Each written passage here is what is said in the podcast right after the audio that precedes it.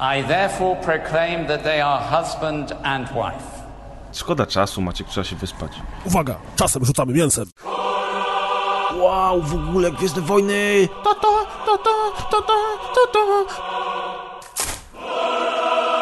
Ta pupa, którą widać z przodu, rozumiesz? Jest tak dobra, że ją widać z przodu. Conan! What is best in life? To crush your enemies, see them driven before you, and to hear the lamentation of their women. Poczekaj, bo psujesz mi w intro. Conan, co jest najważniejsze w życiu? Pokonać swoich wrogów, słuchać lamentacji ich kobiet i zamknąć wszystkie filmy PR-owe na świecie. Szoki sprzed mówi, o, gramy w Conana, wyszedł z powrotem na korytarz i wrócił nago. I usiadł obok. Jestem gotowy, grajmy. Grajmy. No, teraz przechodzimy do zajebistej gry. Wow, w ogóle Gwiezdne Wojny! Wybrałem gościa, no bo wiadomo, chciałem popatrzeć na Fiuta, nie? Zrobiłem najmniejszego Fiuta, jakiego się dało. No taki nawet ten najmniejszy jest taki, nawet powiem ci, no... Niestety nie widziałem we wzwodzie, na przykład. On biegnie, a między nogami moszna mu lata. A ja mówię, ło, ale będzie gra.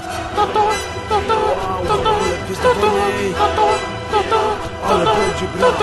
Zbuduj sobie łóżko. I ja tak mówię, kurwa, ja nawet gaci nie mam. No to zbieram to gówno, wszystko zbieram. Jakieś robaki z konarów wyciągam, kurwa, rozumiesz? O kurwa, teraz to im pokażę, nie? Ale będzie gra.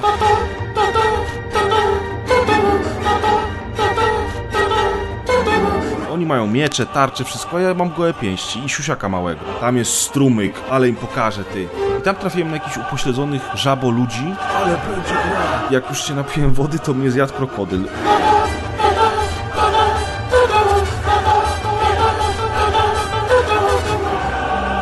Ale to była piękna gra. To była najlepsza gra na świecie.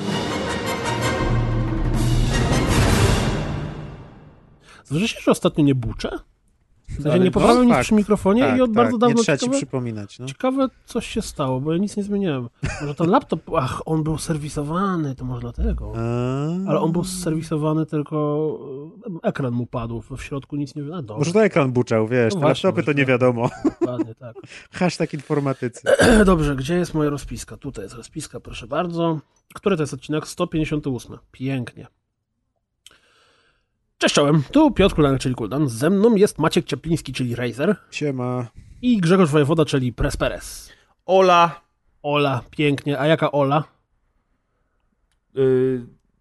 Mam podać nazwisko? Nie twoja sprawa. Nie twoja sprawa. Okay. Nie, no, pozdrawiamy się. Olę z tego miejsca. Ola, nie twoja sprawa, Wojewoda. Przyszła Wojewoda, tak? Bardzo ładnie, bardzo ładnie. Nie ma z nami ludzi, jak widzicie, jak to Adek mówi w takich chwilach. Powiedz wszystkich, których z nami nie ma, tych kilkunastu milionów ludzi.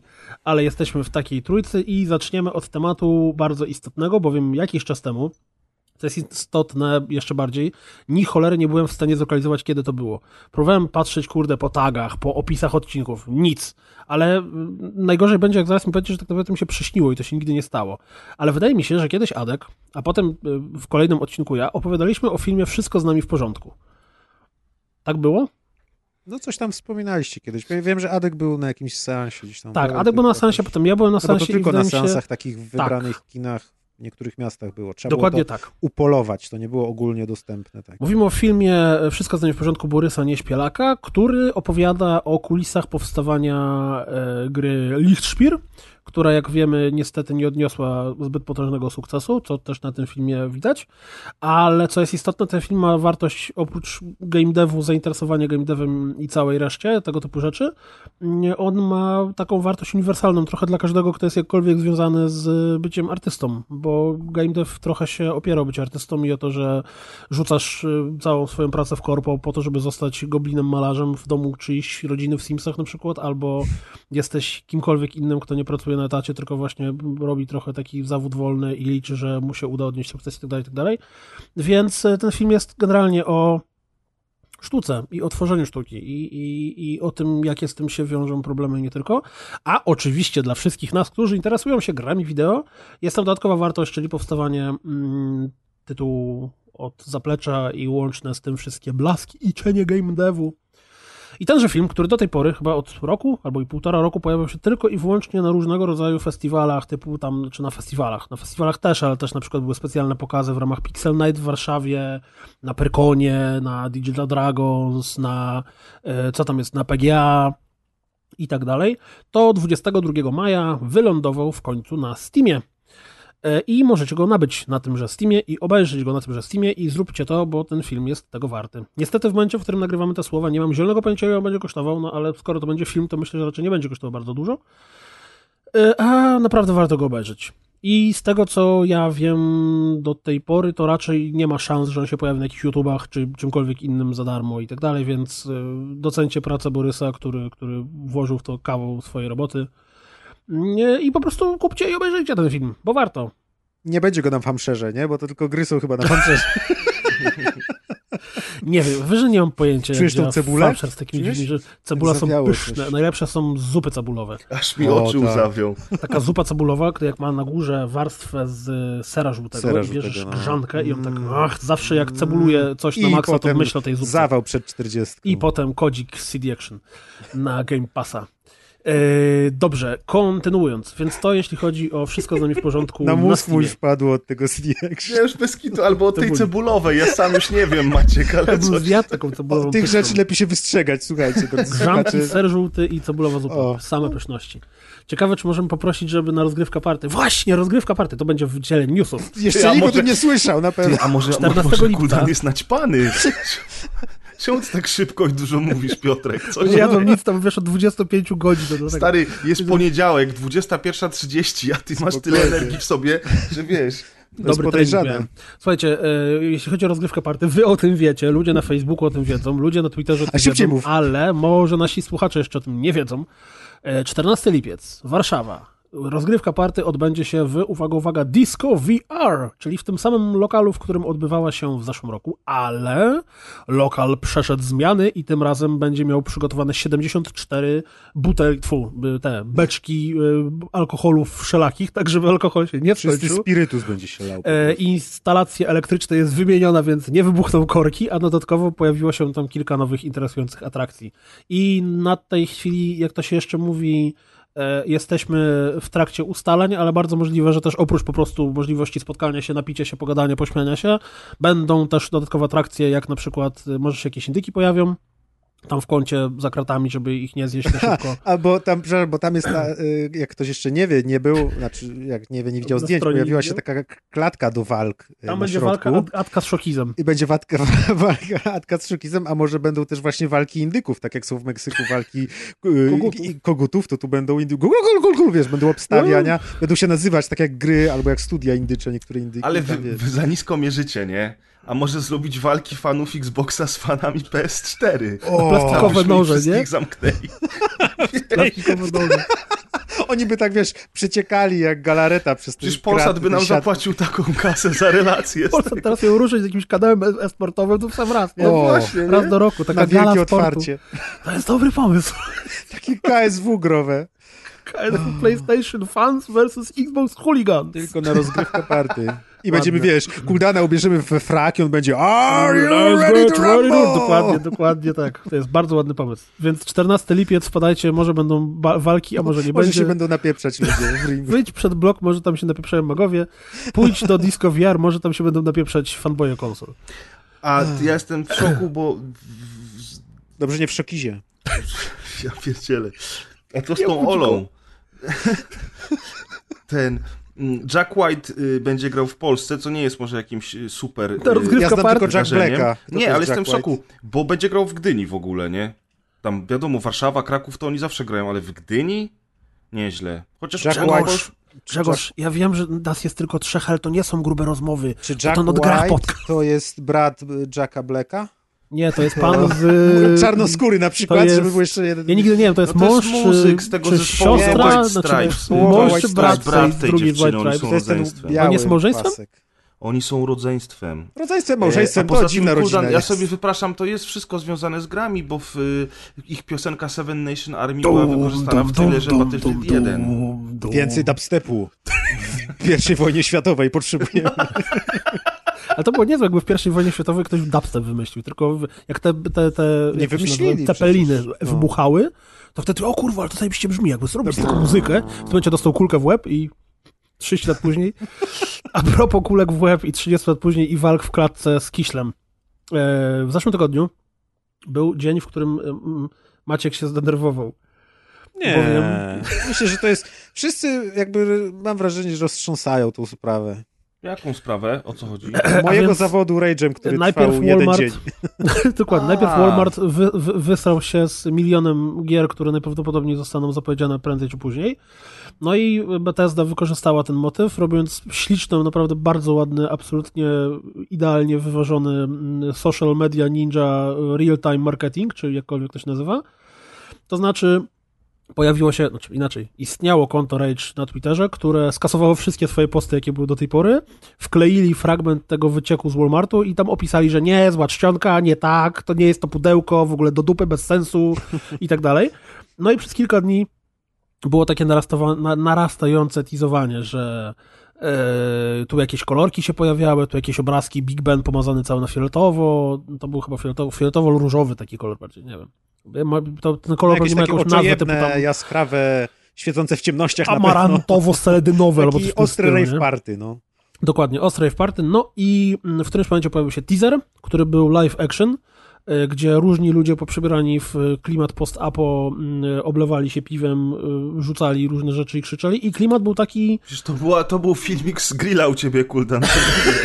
Powaliło im się, nie to wrzuciło. Dokładnie tak. To był filmik z mojego grilla, ewentualnie to było coś, co taki post-apo, ale w klimacie dużo bardziej Borderlandsów czy jakiejś komedii niż pierwszego Rage'a. No i wtedy padło, że kurde, pierwszy Rage był trochę zupełnie inny. No a potem następnego dnia pojawił się zwiastun z rozgrywką i okazało się, że nie jest on aż tak absurdalnie rozrywkowy i zabawowy jak ten teaser, który się pojawił na samym początku, ale na pewno jest dużo mniej poważny niż był pierwszy Rage. No i co? No i co? Będzie Avalanche Studios robić, czyli twórcy Mad Maxa, Just Cause'a, Otwarty Świat. Były też to, co na to ty zwróciłeś uwagę, że są pary bohaterów jakby pokazane, dużo par takich, więc możliwe, że będą jakieś kooperacje, jakieś coś tam.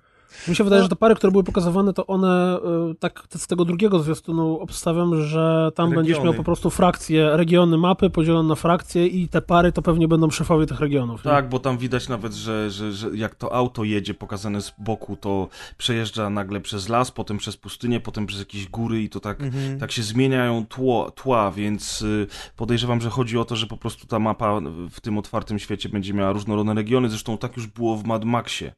Chociaż Mad Max, no, ze względu na swoją specyfikę opowiadanej przez siebie historii, głównie dział się na pustyni, no ale to nie znaczy, że Rage musi mieć taki sam klimat post-apo, jaki miał Mad Max, chociaż rzeczywiście w pierwszej części gry to była głównie pustynia i skały i zniszczone miasta, no ale zakładamy, że skoro będą chcieli zrobić z tego otwarty świat i dużo większą grę, no to muszą wprowadzić jakąś różnorodność, nie? No ja wrzuciłem ten link, bo ja nie wiedziałem o tym, nie słyszałem w ogóle o tym przecieku z Walmartu, dlatego strasznie się zdziwiłem i tak chciałem się upewnić, dlatego wrzuciłem tam na grupę. Było w codzienniku. Akurat ten odcinek musiałem przegapić, jakoś jeden. Ale byłem mega zdziwiony i nie byłem pewien, dlatego piszę do ludzi, że to naprawdę jest Rage 2? Wow! I tak się przez chwilę zajarałem, że jakieś zapowiedzi, nie wiadomo co. No i się tak ucieszyłem, bo mi się pierwszy Rage bardzo podobał, ale potem jednak się okazało, jak to wygląda i to jednak nie jest taki Rage, o którym myślałem, jakby mi ktoś powiedział, że robią Rage'a 2, a ja, o Jezus, zarobiście, ale będzie tak wyglądać. Znaczy, powiem ci, Maciej, że moim zdaniem... dlatego tak jest, że wychodzę teraz na hejtera i że w ogóle się mnie wszyscy uczepili. Nie, ale to cię nie przejmuj. Mojej korony nie zgarniesz tak łatwo. Ale powiem ci, Maciej, że generalnie rzecz biorąc... I mi jest ciężko powiedzieć, czym ta gra będzie po tym trailerze i być może nie ma co się podniecać, ani też nie ma co się zniechęcać jeszcze, bo moim zdaniem oni nic nie pokazali jeszcze w tym trailerze, poza tym, że możemy się spodziewać frakcji. No, pokazali ci ogólny klimat gry chyba, nie? Wątpię, żeby teraz po takim trailerze pokazali grę taką samą jak Rage pierwszy, czyli szaroburą i poważną. Znaczy na 100% będzie luźniejszy klimat, na 100% będzie taki prawdziwy open world, bo oni się tym jarają. trochę to jest dziwne, że rzeczywiście na tych zwiastunach były momenty, kiedy ta gra wcale nie była taka kolorowa i bekowa, bo są momenty, kiedy oni grają w baseball karabinem i granatem, wszystko jest w tych jaskrawych kolorach, ale potem jest na przykład pokazana jakaś taka szaro-zielona dżungla, po której chodzą te mutanty podobne do tych z pierwszego Rage'a i to dosyć takie jakby różne trochę gry pokazuje, nie? I tak, że te mutanty są fajne, a tutaj te kolorowe robienie sobie jajcza. Ale pamiętajcie, jakie mam skojarzenie. To jest takie pomieszanie trochę jak w Saint Rose na przykład, że w Saint Rose... A nie jak w Bulletstormie? Który z jednej strony był jajcarski, kolorowy i tak dalej, a z drugiej strony miał, wiesz, fragmenty, gdzie był prawie że straszny. Brutalne. Bulletstorm był do samego końca. Nie, no ale były etapy, gdzie tam, wiesz, nagle robiło się ciemno, coś tam, jakieś odgłosy po drugiej stronie, ci mutanty na ciebie wyskakiwały. Horrorem nie był takim. Pamiętajcie, że w Rage'u pierwszym już była beka i to dużo było tej beki w pierwszym Rage'u, tylko że oni tutaj...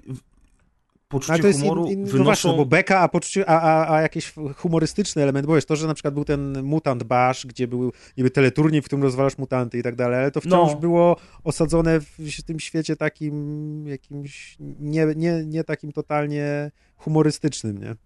No zobaczymy, naprawdę ja uważam, że ciężko powiedzieć cokolwiek w tej chwili, ja tylko liczę na to, że oni to wydadzą jeszcze w tym roku, tak jak w zeszłym roku zrobili z The Evil Within 2, że Bethesda mówi, hej, mamy dla was grę, pach, zaraz ona wychodzi, nie? Z Falloutem 4 też tak było przecież, co było dosyć niespodziewane, nie?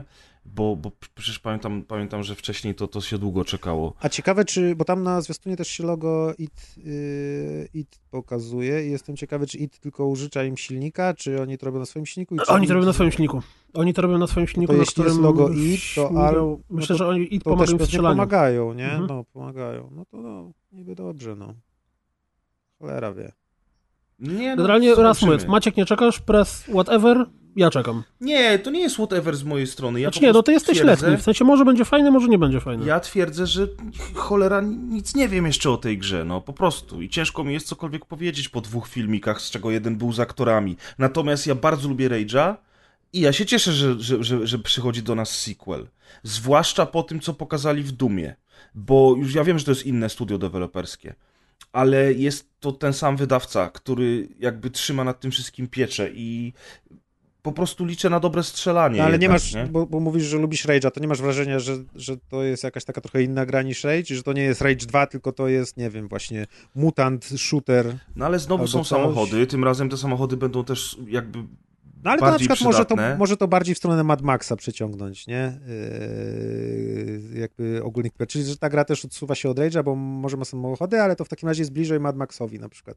Znaczy wiesz, w pierwszym Rage'u też te samochody były, tylko chodzi mi o to, że tutaj te samochody będą jakby integralną częścią całości ze względu na to podróżowanie. Chociaż cholera, w jedynce też tak było, że trzeba było przejechać samochodem z miejsca w miejsce. Nie chodziło się wcale na piechotę, tam były całe plansze przygotowane specjalnie pod samochody, nie? Tak. Więc wiesz, samochody wracają, mutanci starzy wracają, pojawią się jakieś nowe frakcje, nowe regiony. Nie wiem, Maciek, ciężko powiedzieć, co to będzie. Nie, to tak bardziej wygląda rzeczywiście na jakieś zmiksowanie otwartego świata tego Mad Maxa od Avalanche'ów z może jakimś takim właśnie Bulletstormem. Zobaczymy. Cholera wie. Ale rzeczywiście wyskoczyli jak królik z kapelusza i jeśli jeszcze premiera będzie w tym roku, to mi się też takie coś podoba, że wiesz, mamy tutaj grę taką za kilka newsów, o której opowiemy, która pokazała się, że będzie i że nie będzie w najbliższym czasie. Jaka? Przedostatnia. Trzecia od tyłu. Dobra. Dojdziemy do tego. Jezu. Prezentacja to może zanim o prezentacji Black Ops powiem, bo o tym będziemy mówili trochę więcej, to dzisiaj poszły ploty, dzisiaj jak to nagrywamy, że za rok Duty, które dostaniemy, to będzie Modern Warfare 4 i ja się pytam po chuj. Jak to Modern Warfare 4?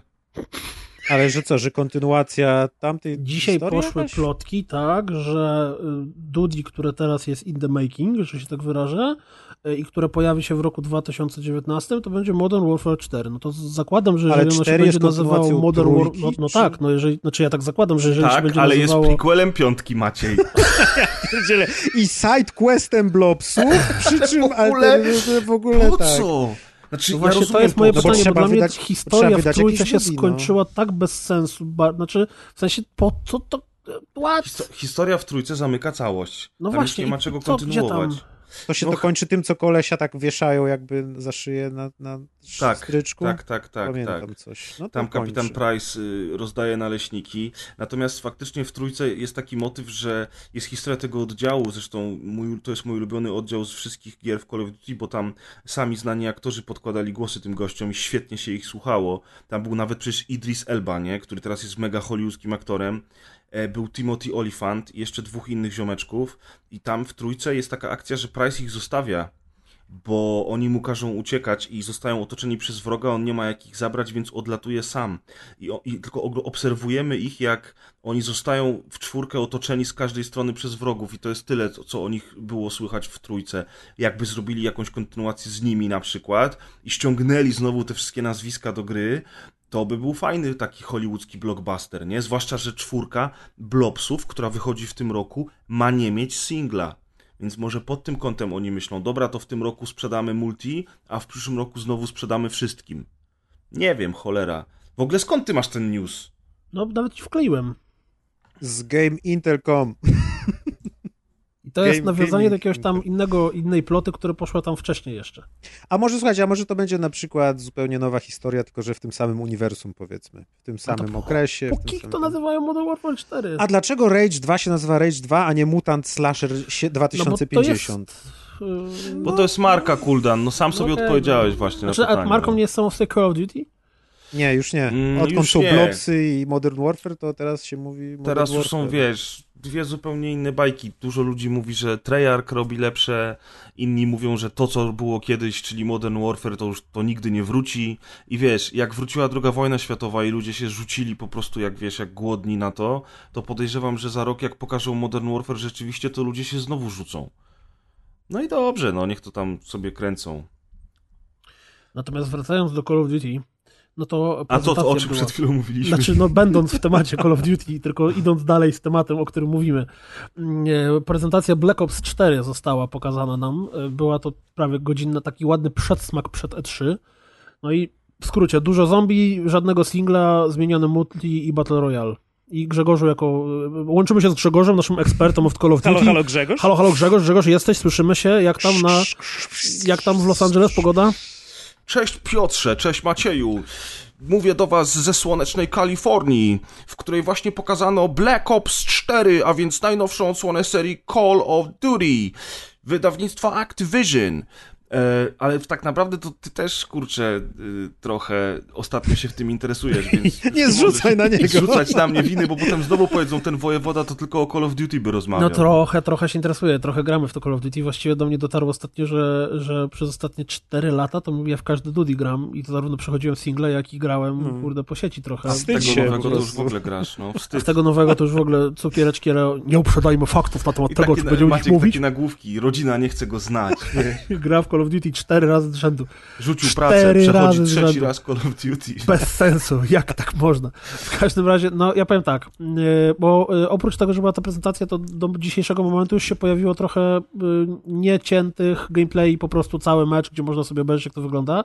I dla mnie to wygląda jak dwójka, która ma lekko zmieniony system skilli. Jak Black Ops 2. Tak, jak Black Ops 2. Jak Black Ops 2. To multi przypomina mi na maksa Black Ops 2. W sumie, że dałem ci pierwszemu wejść w słowo, bo ty powtarzasz to, co ja ci pisałem na czacie 2 dni temu.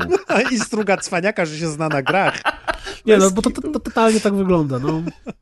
Nie, no tak jest, no. Jest to zwolnione tempo, zrezygnowali z jakiegoś tam podwójnego skoku. Nie ma biegania po ścianach. Właśnie, to była jedyna rzecz, którą zobaczyłem na tym, bo włączyłem się na streama, bo dzisiaj akurat mi mignęło. Myślałem, dobra, zobaczę, może leci. I kliknąłem i akurat leciało i bardzo mi się podobało to, jak sobie wyobraziłem, jak kilka lat temu wchodził ten Advanced Warfare i wyobrażam sobie tych zapowiedzi, że mamy jetpacki, mamy bieganie po ścianach, i potem mija parę lat, 2000. I co? Czy są jetpacki? Nie ma, Czy jest bieganie po ścianach? Nie ma, Ładnie tak. Po prostu absurd. Dowcip polega na tym, że ten zwiastun, który poszedł na tej prezentacji, zwiastun multi, on wyglądał tak, był zmontowany dla mnie i może to też wynika z moich ostatnich doświadczeń multiplayerowych, że wyglądał tak, jakby tam jakieś inspiracje Rainbow Sixem były. Znowu że powtarza to, co mu napisałem na czacie. Ale no to nie są jakieś oryginalne wnioski, nie? Jeszcze na faktycznie rozkłada tarczę, tu się typ wychyla tarczę, po czym oglądam gameplay i widzę, o, Dudy. I żadnego tam, kurde, klimatu w stylu Rainbow Sixa. To, że raz na tak, dwa razy na mecz możesz skill odpalić, no to sorry. Czy oni pokazali w tej prezentacji głównej to właśnie w taki sposób, zresztą ten gościu, który o tym opowiadał, podkreślił to chyba dwukrotnie, że tutaj właśnie są... Ci specjaliści są dla siebie przeciwwagą i właśnie, że jak jeden ma skok, to drugi może wyciągnąć tarczę, która zablokuje uderzenie od tego skoku i tak dalej. I rzeczywiście... Dwa razy w ciągu meczu. W tej prezentacji rzeczywiście to pokazali. Natomiast absurdem było to, że na tej prezentacji oni w którymś momencie przez jakieś dobre 7 minut rozpływali się na temat tego, w jaki sposób zmienili odrzut, recoil w broniach, że zupełnie przemodowali i tak myślę, naprawdę? To jest w Call of Duty istotne? Przepraszam, od kiedy? Znaczy, okej, może dla ligi zawodowej nubem. Jest, ale... Wiesz, serio? To jest ciekawe, że oni... Słuchaj, przede wszystkim tracery w pełnym 3D, to znaczy, że teraz ten tracer, czyli ta smuga, którą ty widzisz, ona jest wymodelowana w pełnym 3D, no to jest... Do tej pory... Game changer. No, nie jest game changer, Call of Duty nigdy nie będzie takie samo. To nie jest game changer, ale widać, że oni się bardzo mocno przyłożyli do tych broni, do tego rozwoju. On tam opowiadał o modyfikacji tych pukawek, że tam będzie naprawdę dużo różnych bajerów. To oczywiście prowadzi nas do wiadomego celu, nie? Czyli do skrzynek, ale tego ci nie powiedzą na prezentacji. Natomiast fajnie, że te bronie będą w ten sposób rozbudowane, że będzie taka ilość opcji. Fajnie, że ci operatorzy niby... w jakimś założeniu mają na siebie wpływać tymi swoimi zdolnościami. Natomiast ostatecznie rzecz biorąc, to ja nie wiem, po co ten Black Ops się pojawił, bo ja nie rozumiem tej gry trochę, bo z jednej strony to jest Black Ops 4, z drugiej strony cofamy się, jeżeli chodzi o rozwój mechaniki z Black Ops i rezygnujemy z biegania po ścianach, rezygnujemy z tych bajerów, spowalniamy tempo rozgrywki, ale znowuż mamy te kolorowe do pożygu mapy, bo to widać już na tych filmikach, które są na YouTubie z multiplayer, że to znowu są jakieś kurorty, jakieś dżungle, jakieś pierdoły, do połowy pomalowany domek czy kościółek, bo tam zawsze musi być jakiś kościółek, zawsze musi być jakiś kurort. Znowu mamy tych wszystkich kolorowych operatorów, którzy są trochę odpowiedzią na Overwatcha, to było to, co wprowadził Black Ops 3, więc będzie ta modyfikacja, wszyscy będą mieli jakieś kolorowe skórki, ale ja naprawdę nie rozumiem dlaczego, bo nie widzę tu niczego nowego, ani te właśnie tracery w 3D, ani te specjalne zdolności operatorów, ani nic innego w tej grze nie powoduje, że ja bym chciał że to multi by mnie jakoś interesowało bardziej niż do tej pory. Zresztą to multi, które jest w WWI, które tak dobrze zostało przyjęte przez wszystkich, bo jest bardziej casual friendly, ono jest moim zdaniem tak świetne, że ja bym w ogóle nie dawał w tym roku następnej części, tylko zrobił drugiego Season Passa do WWI. Z przykrością powtórzę to, co napisałem na Twitterze, właśnie teraz ty po mnie ściągasz. Teraz ja po tobie ściągam, dokładnie.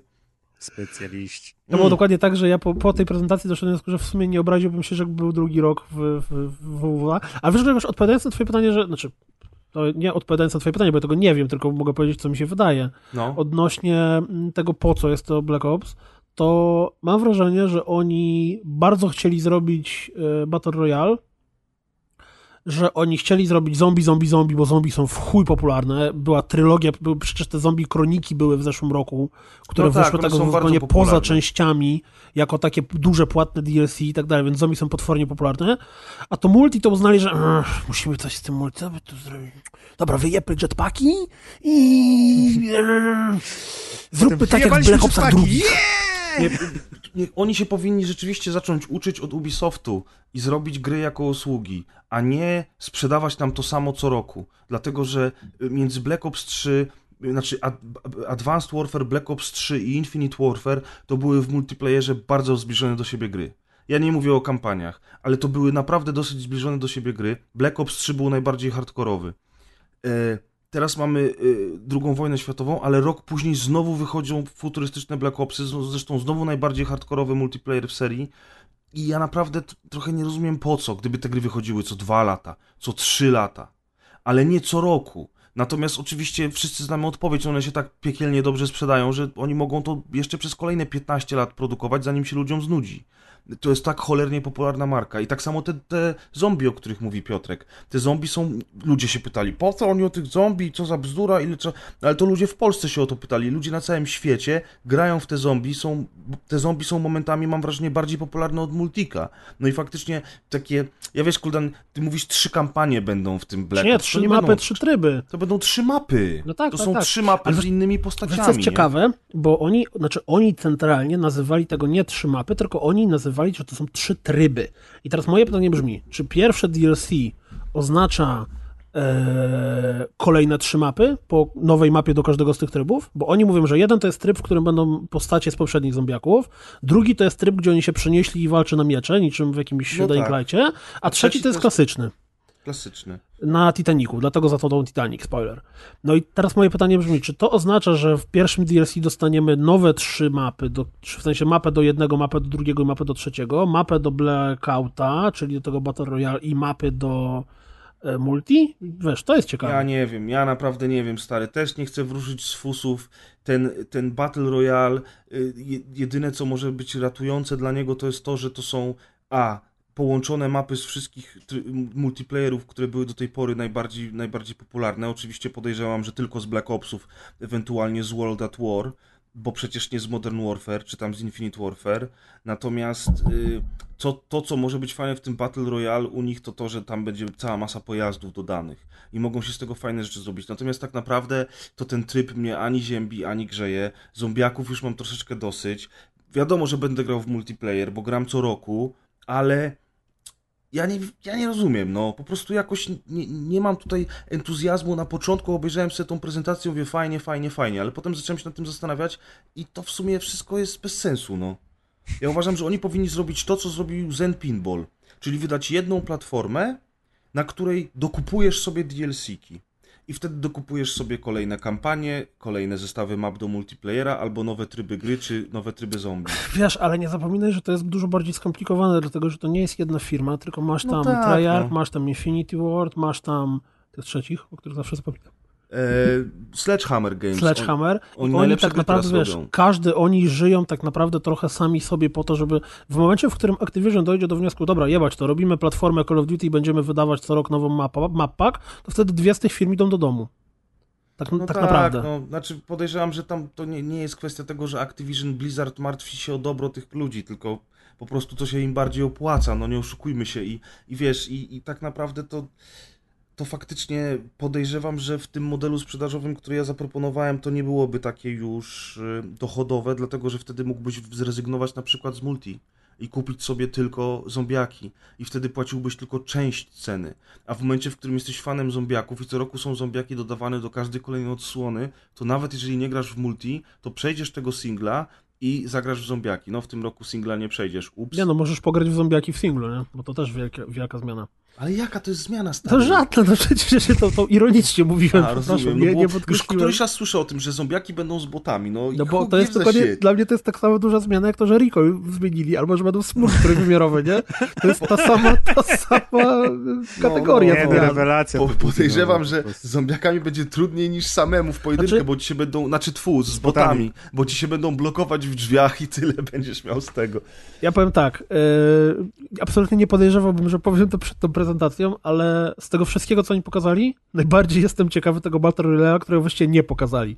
Bo z Battle Royale pokazali to, że będzie zajebiście wielka mapa, bo jeśli dobrze pamiętam, to powiedzieli, że to będzie wielkość Nuketown, tylko że razy 150. Tak. Czyli będzie faktycznie duża, będą tam pojazdy wodne, powietrzne i samochody. Połączą 150 Nuketownów w taką jedną mapę. Ale to jest Maciek, nie jesteś daleki. Same domy, długa ulica taka. I jeszcze nie, Maciek, no szanujmy się, no przecież oni by klienta nie oszukiwali, oni połączą 3 wersje Nuketownów, bo jest Nuketown ten z lat 60. z zimnej wojny. No tak. Słuchajcie, ale wy śmieszkujecie sobie, ten najnowszy, nie? Gdyby bezpośrednio interpretować to, co on powiedział, bo tam padły hasło na temat tego, i nawet jak był taki przełom od wizualizacji przez tę mapę, że tu siedzi tam gość z drugiego Black Opsa, tam tak, mapa leci dalej, tam walczy gość z czwartego Black Opsa. Będą połączone różne mapy. Różne mapy, czyli będą tam ulubione miejscówki z różnych map z Black Opsów tak, wepchnięte w jedną. No to ja bym zrobił te mapy i takie teleporty, jak w Quake'u 1 było, że nawet nie ma, wiesz, jakiegoś fajnego połączenia, tylko wchodzisz teleportem, jesteś na innej mapie. Tak, bez kitu. Najlepsze jest to, że oni wybrali najmniejszą mapę, jaką mają, bo to jest tak, jakby oni powiedzieli 150 razy shipment, nie? Czyli ten, co jest w Modern Warfare i w WW2, czyli najmniejsza mapa, jaka jest. Najmniejszą mapą, którą zrobił Treyarch, jest właśnie Nuketown i wiesz, oni tak mówili, a jak powiemy ten cargo, nie, to będzie tylko razy 100. A no to właśnie. 130 będzie razy. To powiedzcie Nuketown, będzie 150 razy Nuketown. Jak ten najmniejszy pokój w Nuketown, to 6000 razy. Dokładnie. No ale faktycznie może być to ciekawe, natomiast ja widziałem, słuchajcie, urywki tej azjatyckiej wersji Call of Duty Online, które jest darmowe zresztą na tamtym rynku. My nie mamy do niego dostępu. I tam Battle Royale już jest. I to od jakiegoś czasu. Już się znudził wszystkim pewnie. Nie, to nie wygląda szczególnie, nie? To naprawdę nie wygląda szczególnie. To jest takie, w ogóle dla mnie Call of Duty z płynnością poruszania się dosyć dynamiczną, z taką walką, jaka jest, gunplayem, jaki jest w Call of Duty, to dla mnie to Battle Royale to już kompletnie nie ma sensu, nie? No bo w tym PUBG to się gdzieś tam schowasz, tam jest w miarę realistyczny tor lotu pocisku i fizyka broni i możesz się za parkurkiem schować, możesz się rozstrzeliwać z kolegą, a tu masz trójwymiarowe tracery, więc będziesz, Maciek, szedł 10 minut po mapie i szukał apteczki i nagle jakiś noobtuber wyskoczy ci z tym, wiesz, i dostanę trójwymiarowym tracerem dostanę i będzie koniec gry. Z 2 rakiet naraz. A to jest tak zajebiście ciekawe pytanie, czy to będzie tak, że, no bo w Duty ginie się śmierć niczym kromka chleba. I teraz pytanie brzmi, czy to Battle Royale, chociaż, w sumie w PUBG jak wylądujesz w środku mapy, to też giniesz, kurde, półtorej minuty po starcie. Na pewno meczu, będziesz po prostu do kolejnej mapy wchodził, nie? Ja tylko się boję, że ten podział dodatkowy teraz na jeszcze Battle Royale spowoduje, że rzeczywiście na serwerach trudniej będzie po jakimś czasie znaleźć grę, bo będziesz miał rozbitych ludzi na granie na zombie, na multi i na Battle Royale. Tak mi się wydaje, bo tam to, że ludzie komentują w internecie, że po 2,5 tygodnia spadają gracze z Call of Duty i nikt już to nie gra. Mają dupę w mózgu, a nie komentują. No, to jest bzdura, natomiast rzeczywiście ten rozstrzał teraz może być trochę większy i ostatecznie na takiej platformie jak PC rzeczywiście to jest od wielu lat problem, nie? Dlatego, a wiesz, Grzegorz, gdzie był bardzo duży problem ze znalezieniem graczy? Gdzie? Lawbreakers. Aha, jejku, no. Flawless przejście. No i w Radical Heights też raczej za dobrze w tej kwestii nie było i dlatego pan Cliff Bleszyński powiedział, że jego firma, na której czele stoi Boskai Productions, zostaje zamknięta. Będą jeszcze wspierały przez jakiś czas Radical Heights, ale generalnie... Dzięki Bogu! There is no more. Bo już się bałem, że zamknął. Radical Heights. No. A pan Cliff przechodzi na emeryturę i na razie nie ma zamiaru wracać do branży. I co wy na to? Jeśli go stać na emeryturę, że nie będzie głodować, to na zdrowie, super. Sam bym se przeszedł na emeryturę. Ja bym se zamknął firmę, nie? Którzy nie odnoszą sukcesu i potem jedzą gruz przez najbliższe pół roku i sprzedają w McDonaldzie, nie? Wiesz, no pan Cliff Brzeziński to jest jedna osoba i ciekawe, jak jego pracownicy sobie poradzą, natomiast... On już ich zjadł tam, jak była bieda. Lawbreakers bardzo żałuję, bo to jest dobra gra. I znowu jakieś mądre głowy w internecie ostatnio pisały, że to była słaba gra i dlatego nie wyszło. Nie, to nie jest prawda. Nie zagrali. To nie jest prawda, bo to nie była słaba gra. Co więcej, to była gra, która miała jeden z lepszych kodów sieciowych w strzelankach ostatniego dziesięciolecia. I to jest po prostu jakiś mega niefart, że to nie wyszło. Wiesz, po czasie, jak ja tak sobie myślę o tym, odnośnie tego całego Lawbreakers, że tam było kilka debilnych decyzji biznesowych, które tą grę zabiły. Bo tak jak ty mówisz, ty w to grałeś, ta gra była spoko. Ta gra była okej, była fajna. Fajny kod sieciowy, fajnie się strzelało. Generalnie to nie był crap. Natomiast po pierwsze, to, że ta gra nie była darmowa, to najbardziej pokazuje przykład Fortnite'a, który niesamowicie zrobił sukces na tym, że kiedy wszyscy chcieli grać w PUBG, to on był darmowy, więc grali w niego. I to, że ona nie wyszła z założenia na wszystkich platformach. Bo skoro ona wyszła na PC i na PS4, to mogła bez żadnego problemu wyjść na Xboxie i gdyby była free to playem na wszystkich trzech platformach, to wszyscy ci ludzie, którzy nie chcieliby wydawać 250 zł na Overwatcha, który miał być darmowy, ale okazało się, że będzie premium, by z chęcią grali w Lawbreakers. Tak, wiem, że Lawbreakers i Overwatch nie mają ze sobą za dużo wspólnego, ale bardzo dużo ludzi tak uważało. Dokładnie tak samo jak bardzo dużo ludzi uważało, że Battleborn to był taki Overwatch. To też tak, było bzdurą. To też było gówno prawdą. No tak, oczywiście, natomiast ja nie rozumiem, czemu oni dalej, skoro już tak bardzo się sytuacja pogorszyła, że zamykają studio, czemu oni dalej nie zrobią z tego free-to-playa? No bo oni już wyłączają serwery, już wyciągają, już w ogóle nie zagrasz w Lawbreakers. A, no to super. No, ale a propos jakby drugiej gry tego studia, to był taki Radical paździerz. Heights. To był taki paździerz, że myśmy z Deuszem na którymś ostatnim odcinku powiedzieli też w sekcji newsów, że obaj graliśmy w to, natomiast to jest tak kiepskie, że nawet nie będziemy tracić czasu na omawianie tej produkcji. Czyli to przez was studio upadło. Wiesz jak wyglądała praca nad Radical Heights? Jest taki mem internetowy popularny, taki pies, który siedzi w płonącym pokoju z szklanką wody i mówi this is fine. To dokładnie tak wyglądały prace przy Radical Heights. Nie, no ten Radical Heights to było chyba jakieś takie ostateczne rzucenie jakichś resztki asetów na jakiś koncept tylko i... Nie, to był czysty skok na kasę, tam widać było, Maciek, nawet po stylistycznych założeniach wizualnych, po grafice, po gunplayu w tej grze, że to jest po prostu kopia Fortnite'a, zróbmy coś, postarajmy się być bardziej śmieszni, dorzućmy BMX-y, na pewno się uda. No, także tak. Przykre to. Odnośnie zapowiedzi Rage'a drugiego, o którym mówiliśmy wcześniej, to... Stało się coś, co jest moim zdaniem najbardziej absurdalną zapowiedzią, jaka w ogóle może istnieć. To jest tak wielkie what the fuck, że ja tego nie pojmuję. To jest standardowa praktyka Sony na przykład. Nie no, to te Sony na E3 by wyszło i o tym powiedziało. Sony by na E3 zrobił, słuchajcie, będzie Stalker 2, tylko na naszą konsolę, a tak naprawdę to na Kickstarterze i na wszystkie sprzęty, ale nieważne. No więc pojawiła się strona internetowa, która się nazywa Stalker 2, na której jest napisane sy.ty.a.lyk.r2.0.2.1. Czyli można domniemywać, że pojawi się, a może więcej informacji się o nim pojawi w 2021 roku. No i jak jesteś CD Projekt Red, to możesz sobie pozwalać na takie robienie, że pojawiasz teaser i potem przez 5 lat się nie odzywasz w ogóle. Natomiast no nie wiem. Znaczy, jestem ciekawy, czy to nie jest na przykład tak, bo Metro ma wyjść w przyszłym roku bodajże, tak? Czy pod koniec tego roku, albo na początku przyszłego, jakoś tak. W przyszłym roku, oni to przerzucili.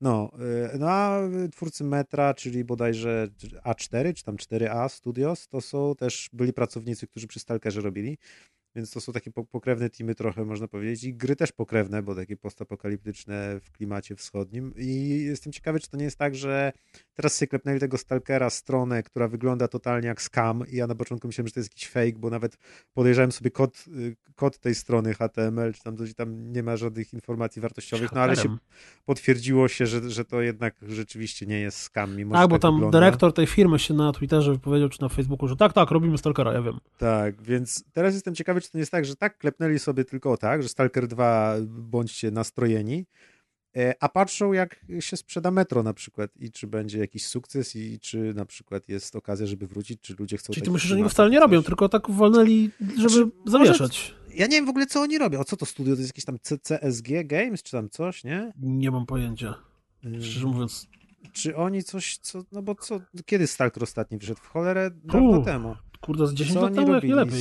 Cossacks 3 zrobili. To teraz recenzowo pamiętam, tam był hit. No i przed Cossakami to był Zew Prypeci 2009, czyli praktycznie 9 lat temu. No, czy to, nie, no to to nie był dodatek. To nie był właśnie jakiś tam dodatek? To była taka niby trzecia część, no bo był Shadow of Chernobyl, Clear Sky i Call of Duty. To nie były dodatki? No jeśli już to samodzielne, bo na pewno grałem w ten Zew Prypeci, a to było oddzielny. Więc od ostatniego Stalkera 9 lat temu zrobili trzecich Kossaków. I co w międzyczasie robili, nie wiadomo, czy teraz robią tego Stalkera. Pamiętam, że kiedyś miał powstać Stalker i skończyło się na tym Survivarum, które okazało się nie być Stalkerem, tylko PvP multi na małych mapkach i nie wiem nawet, czy to jeszcze żyje, czy nie. Ale chyba też to jakiś inny team. A nie, jest tutaj Survivarum, coś tam. Survarium. Jakoś tak. Survarium, no. Cholera wie, no może im to Survarium nie wyszło. Nie wiem, jakieś to jest dziwne. W każdym razie, no rzeczywiście trochę śmieszne jest, że Stalker 2 już w 2047. Zaklep sobie w miejsce, preorder. Jak powiedziałeś o tych Kozakach 3, to... No co, dobra gra podobno, nie? Najlepsza. 63 na 100 widzę nawet takie nic. Może oni się nie powinni brać za tego Stalkera. Pewne legendy, wiesz, powinny zostać w naszej pamięci. A może oni potrzebują naprawdę, powiedzmy, że już jest 5 lat w developingu i jeszcze potrzebują 4. Wiesz, może to być jak GTA 5, nagle jak pierdyknie Stalker, to wiesz, no, tak. Zatrzęsie światem. Bardzo możliwe, bardzo możliwe. A czy światem waszym zdaniem zatrzęsła możliwość grania na telefonach marki Android oraz iOS, znaczy iPhone, Apple marki właściwie, kurwa, nie wiem, co jest marką. Apple jest marką, czy iPhone jest marką? To jak wszystko jest marką teraz, w dzisiejszych czasach. No w każdym razie apka Steamowa, która jest na komórkach, dostała funkcję Steamlinku, czyli można sobie odpalić grę na komputerze, a można się jebnąć w łóżku i grać sobie na telefonie. Jeśli podepniemy do tego pada. Jak... Pada? A nie no ma sterowania paluchem? No, wydaje mi się, że nie ma. I CD-ROM jeszcze musisz klawiaturę. I potem możesz nawet w łóżku grać, słuchaj. Zakładasz gogle VR, masz do tego taki wielki mikser, do którego musisz te wszystkie kable powpinać. Ten mikser ma zasilacz z wiatrakiem. Nie jestem pewien, czy na przykład, jeżeli nie masz czegoś bezprzewodowego podłączonego bezpośrednio do komputera, to może to wystarczy. Bo to jednak jest tak, że to po prostu streamuje tobie obraz z twojego komputera na telefon, nie?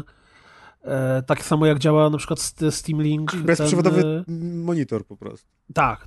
Musisz słuchawki na kablu ciągnąć. W zasięgu Wi-Fi po prostu. W zasięgu Kurde, Wi-Fi. U mnie w kawalerce to się przyda. Ale wiesz, a propos grania przenośnego, to anegdotkę z Witą już znacie, nie? Że ja Wity jeszcze do dzisiaj nie odebrałem, bo jest cały czas w naprawie.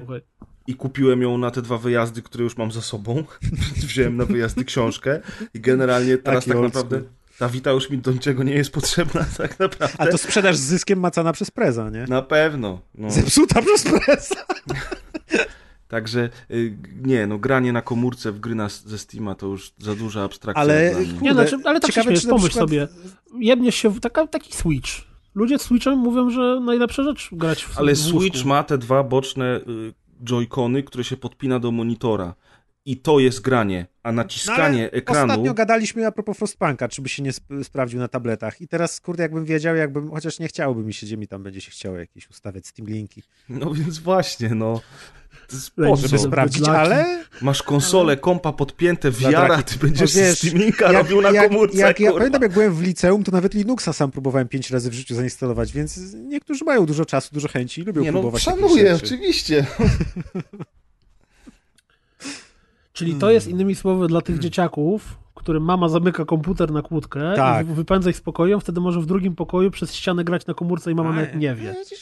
Stało się, czyli to wszystko jest, no to wiadomo o co chodzi.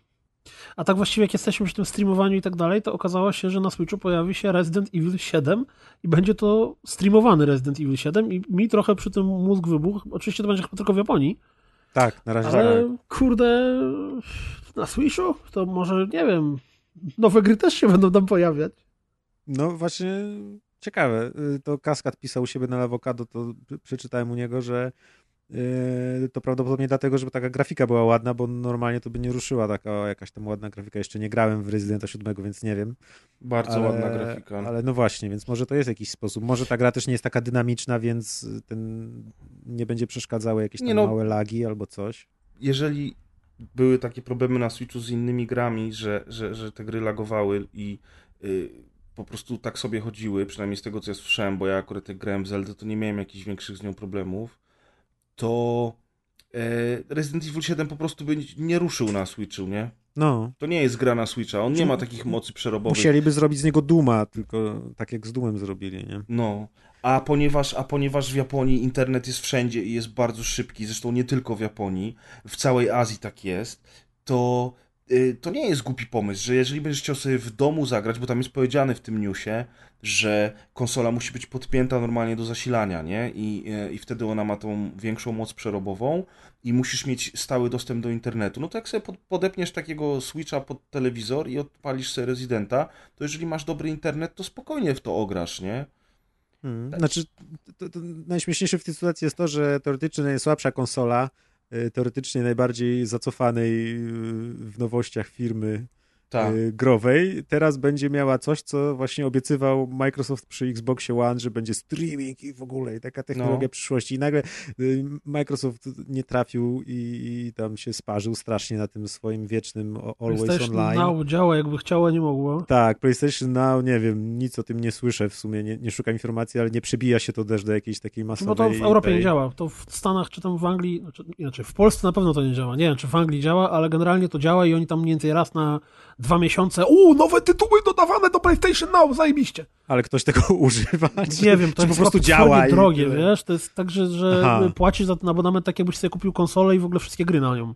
A zatem w ogóle z tego, co kojarzę, to w Stanach jest w ogóle słabsza infrastruktura sieciowa też. Jest, to jest prawda. Poza miastami. Ale no teraz jak byłem we Francji, to jak odpaliłem telewizor i tam było video on demand i można było sobie odpalić film, ale były też gry na żądanie. Nie, ale były też gry na żądanie, kumasz. I to nie były jakieś gównogierki, tak jak w samolotach. Nie, no tak, masz rację, no, że... Tylko Tomb Raidera mogłeś tego z 2013 chyba roku odpalić. Ja nawet nie wiem, jak w to się gra, bo ja tego nie uruchomiłem oczywiście, bo za to się płaci.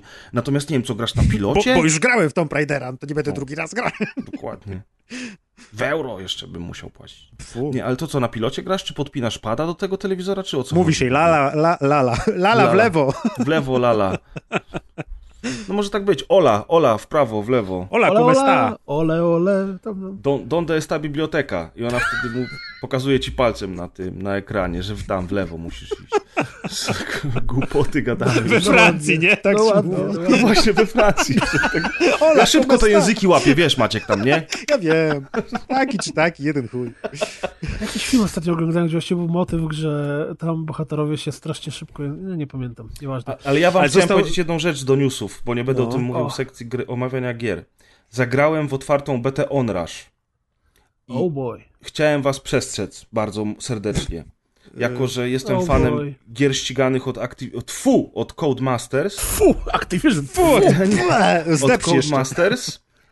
I bardzo sobie cenię wiele ich produkcji. No to mistrzowie kodów. Brakowało mi takiej jakiejś fajnej offroadowej ścigałki. A to tak średnio ścigałka jest, nie? Jest bardziej z Destruction Derby.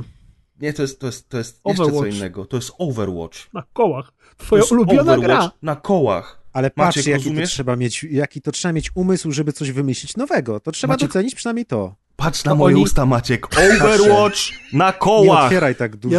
Ja słuchałem kiedyś jakiejś wywiadu z tymi ludźmi, którzy za tym siedzą, za tą grą odpowiadają i oni właśnie powiedzieli, że zastanowili się, co można nowego zrobić w wyścigach, tak żeby to było fan i jeszcze tego nie było. No i wymyślili. Znaczy nie wiem, czy to... nikt w to nie grał. Nie wiem. Nie wiem. Powiem wam tak, w dużym skrócie. Ten tryb, który ogrywałem w becie, polega na tym, że są dwie drużyny, one stają naprzeciwko siebie, każdy ma inny samochód, każdy samochód ma swoje zdolności specjalne i swojego ultika ma każdy samochód. Na przykład może wygenerować shielda, a może mieć mocniejsze turbo, ale szybciej zużywa się to turbo i takie tam różne rozwiązania. I oczywiście jest wszystko stylizowane na gry typu Overwatch w tej chwili, czyli pojawiają się wszystkie ikonki graczy z lewej strony, wszystkie ikonki graczy z prawej strony w drugiej drużynie, są jakieś tam malowania tych samochodzików. A tak, bo jest drużyna na drużynę, nie? Tak. I spadasz na trasę, po której się ścigasz. Model jazdy jest beznadziejny, naprawdę, uwierzcie mi, on jest słaby. I tam nie ma wyścigów takich, stricte wyścigów na czas czy na okrążenia. Tam jedziesz na punkty i punkty dostajesz za to, że używasz turbo, za to, że niszczysz samochody przeciwników i za to, że niszczysz samochody komputera, które są po prostu, jadą razem z wami na tej trasie w ilościach hurtowych i są tylko po to, żebyś ty je niszczył i w ten sposób ładował sobie turbo. Jak naładujesz całkiem turbo, to włączasz wtedy ten tryb onrush, kiedy jedziesz 2 razy szybciej niż na zwykłym turbo i za to lecą ci punkciki i która drużyna na końcu ma więcej punktów, ta wygrywa. No więc ja wysiadłem z Ale widzisz, właśnie to ja też na początku ten onrush mnie w ogóle nie zainteresował, a potem gdzieś widziałem filmik z prezentacją, na czym właśnie to polega i tu muszę przynajmniej docenić, że jest to próba stworzenia czegoś nowego i ciekawego, bo rzeczywiście to w ogóle nie jest gra wyścigowa, ona nie polega na ściganiu, to jest walka dwóch drużyn, akurat, że w pojazdach, no to w pojazdach, na jakieś punkty, gdzie tak naprawdę nie chodzi o to, żebyś ty dobrze umiał wchodzić w zakręty, tylko musisz jakoś gospodarować tą energią z zabijania tych mobów i jeszcze coś tam, więc jest to coś przynajmniej, co kombinują i nie wiem, czy to się sprawdzi, to się okaże dopiero, może tak jak Law Breakers tak samo się sprawdzi. Znaczy, wiesz co, ja myślę, że w dzisiejszych czasach młodzież przynajmniej, no. że robią tyle tego typu gier, że młodzież to musi chwytać. A czy mi się wydaje, że tak, że te takie elementy typu właśnie kolorowe awatary, to jest twój samochód, który prowadzi jakiś tam ktoś tam rycerz średniowieczny, kupuj nową zbroję i wygraj, i punkciki, i tabelki, i coś tam, no cokolwiek, nie? No wszystko, wrzucasz takie piksarowo-disneyowskie estetykę, wszystko upychasz kolanem i dużo wyskakujących napisów. I naprawdę do tego, ja nie czułem emocji w tych wyścigach. Tam jest, wiesz... Bo jesteś starym grzybem. To też, ale wiesz, co mi chodzi. Ja mówię, trochę Burnouta, trochę Destruction Derby. Mówię, kurczę, ale totalnie, tam nie ma żadnych emocji, ani zniszczenia przeciwników, ani zniszczenia, kurczę, tych botów, które tam jeżdżą, ani z wyskoków, ani z tego turbo. Naprawdę, ja przejechałem parę wyścigów, no i oczywiście jeszcze to jest specyfika gry online, czyli czekasz w lobby 3 minuty, zanim się zacznie wyścig, nie?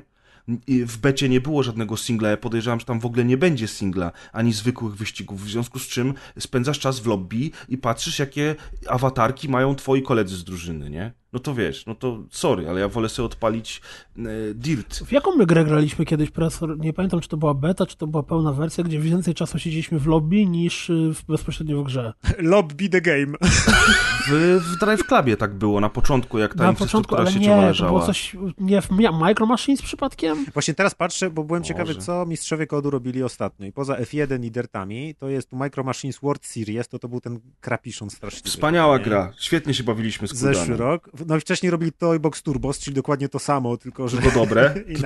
Tylko to dobre. No i tu się generalnie przeplata F1 z tymi gridami, no i tak dalej. Więc... Słuchajcie, a co ostatnio wyszła za gra? Ja grałem w demo, nawet wam opowiadałem. Też takie wyścigi offroadowe, ale... My tobie powiemy. Ale zwykłe. Gravel na pewno. Gravel. Beznadziejny też był. O jest. No słabo. Nic dobrego nie ma. V-Rally, nadzieja w V-Rally. No, czekamy na V-Rally. I w nowej Forzie, Horizon 4, bo to będzie offroad. Forza Horizon. Ale wiesz co, offroad w trójce mi się tak bardzo nie podoba. Nie po Tesco. Offroad po Tesco. Grałbym, to jest dopiero nowość. Walić onrush, offroad po Tesco. Czyli lipa. Czyli generalnie nie ma okejki. Ja tą grę wykreślam z mojej listy zainteresowań. No nie, no może chociaż jakiś triala sprawdzisz. Wiesz. Nie no, wrzucimy do w co grać będzie, na pewno będzie weekend, wiesz, poczwórne XP, grajcie już teraz, zdobo i ekstra awatar dla wszystkich, którzy biorą udział w evencie. Ja mam w ogóle ten problem, że dla mnie te gry teraz jak są jakieś darmowe... Maciek, czemu ty nie robisz w pijarze? Fu! Maciek jakby Maciek robił w pijarze, to byłby jak taki, wiesz, zakonnik, morderca z wszystkich filmów, czyli Maciek by przez cały dzień siedział przy komputerze, robił najlepszy PR, kurwa, na świecie, a potem wieczorem napierdalał się deską po plecach. O Jezus Maria, jak się mnie nienawidzę, o Jezus Maria. Żyłbym we własnych wymiocinach. Ale łzy byś ocierał dolarami, wiesz. No... I Ewelina tak, Maciek, wiesz co, ale zostań w tej pracy jednak, nie jest tak źle. Plecy całe zorane, tak, nie, słuchaj, wiesz co, napisz jeszcze tutaj, nowy zobacz, dom. Promeczka przyszła, trzeba napisać jakiegoś tego. Tam. Ale ty w pijarze to ty promeczki wysyłasz, mój drogi. Aha, no to, ale nie, no to by przyszło. Musisz chujom dawać gierki za darmo. Jeszcze gorzej. Nie, żeby nie dawać, muszę wpychać kolanem, wiesz. Żeby potem się mogli, wiesz, wymądrzać na jakichś podcastach. Na przykład tak jak teraz Grzegorz będzie się wymądrzał o State of Decay 2. Ale to ja chciałem, tak. Dlaczego pominęliście najważniejszy news teraz w ogóle, nie wiem, ostatniej dekady i najbliższych 20 lat naprawdę? Pewnie. Myślałem, że to jest żart. No dobra, nie oglądałeś ślubu Harego i Meghan? Nie, naprawdę nie. Ja oglądałem dzisiaj memy z tym ślubem i widziałem dwa, które mnie rozbawiły. Jeden, to było na tym samym zdjęciu, gdzie królowa... Nie, z Deadpoolem nie widziałem. Gdzie królowa patrzy na państwo młodych z takim wyraźnym na twarzy... Znaczy ona ma zawsze na twarzy zniesmaczenie albo odraza, albo coś w tym stylu. To jest generalnie ten typ emocji na twarzy. Nie, patrzy tak na nich. To jest po prostu wysokie urodzenie, Kuldant. Możliwe, że ona tak na świat patrzy. W każdym razie patrzy tak na nich z takim zniesmaczeniem albo zawiedzeniem albo czymś takim. I w jednym żarcik był taki, że najpierw zabrali tobie kolonię, a teraz zabierają tobie wnuków. A drugi, troszeczkę bardziej hardkorowy, o tym, że kiedy już planowałaś motyw z samochodem i reporterami, ale przypominasz sobie, że zagrałaś już kiedyś tą kartą. Tak, to widziałem, no. A mi się najbardziej podoba, jak ten cały książę Harry, tak? Tak. Książę Harry podnosi welon, a tam spod spodu do niego się uśmiecha Elton John. To ja widziałem takie z Deadpoolem właśnie też. Ale w ogóle tak na dosłownie dwa zdania poważnie, to co mnie fascynuje, to to, że mi się generalnie Anglia, Wielka Brytania kojarzy z klimatami, taki wiecie, stereotypowo patrząc, dość tak może nie radykalnie, tylko tak wszystko ułożone i zgodnie z obyczajem. Konserwatywnie, o tego słowa szukam, dziękuję. Jeśli mówimy o rodzinie królewskiej, to ta konserwatywność razy 7. A czytałem jakiś tekst, że w ogóle to, co się działo na tym ślubie, to 10 lat temu, to by absolutnie w ogóle nikomu by nie przyszło przez głowę, że coś takiego mogłoby się stać. Jak na przykład to, że ten cały młody książę miał ułożony strój galowy, mundur galowy i miał do tego brodę. Że podobno to jest złamanie konwenansów tak bardzo, że prawie że jakby zaczął na ten swój strój. Wiesz, przy czym nie jest w czynnej służbie, czy tam coś, no ja też się tego nasłuchałem. Słuchajcie, nie wiem czemu się tak wkręciłem, bo poprzedni ślub Williama i Kate to jakoś tak mi przeleciał, że nawet nie wiem w ogóle, co tam się działo, a tu wydaje mi się, że to dlatego, że sobie sprawdziłem z ciekawości, ile oni mają lat. I słuchajcie, okazało się, że William, czyli tam, nie wiem, on jest drugi chyba w kolejce do tronu. Nie, Harry znaczy, to był teraz. Teraz był Harry, a mi chodzi o Williama, jego starszego brata. Okay. William jest w moim wieku, bo jest z 82. No, stary dziad, no. Jego żona tak samo, Kate, więc kurde, to jest mój rocznik i się tak zastanowiłem, że to tak jakby mój kolega z liceum, z którym się rzucałem śnieżkami, jeździliśmy na rowerach, był teraz tam w telewizji i czekał do tronu, nie? Albo coś. To sprawdziłem wtedy Harry'ego i się okazało, że Harry jest 84 rok. O proszę. No to w ogóle też nieźle, nie? Przy okazji sprawdziłem Meghan, no i się okazało 81. Więc generalnie to jest, tak się poczułem. Taką jakby... starą se wziął? No, 3 lata starsza od niego, nie? Bez sensu. I tak... ja był księciem Wielkiej Brytanii. Bym sobie wziął 6. Góra, 1. klasa podstawówki. No to... Myślałem, że mówisz, żebym sobie wziął 6 żon. Po chwili dopiero skumałem, co mówisz. 6 żon to tam w Emiratach Arabskich. Bardziej. A kurde. Ale generalnie się właśnie zdałem sprawę, że to jest tak jakby nasze pokolenie, nie? No tak, ale i dlatego spędziłeś całą sobotę oglądając ślub? Spędziłem też dlatego, bo podoba mi się angielska architektura i tam były takie widoki na ten zamek w Windsorze i to takie było fajne. Jakoś tak się zapatrzyłem. Piotrek, że teraz tak nam mówi, a tak naprawdę chusteczki miały tylko... Harry! Nie! Jestem taki wzruszony. Nasze kolonie brytyjskie. Ale rzeczywiście było to wydarzenie całkiem niezłe, bo patrząc na to, ile było, że tak powiem, kolorowych ludzi tam i ci wszyscy angielscy lordowie musieli przełknąć do tej pory tylko białych się zapraszało? Słyszałem gdzieś też mi się przyleciało, że właśnie u Williama i Kate byli tam sami biali na tym takim najbliższym ślubie, czy tam coś, czy nie wiem, no ale generalnie to tak.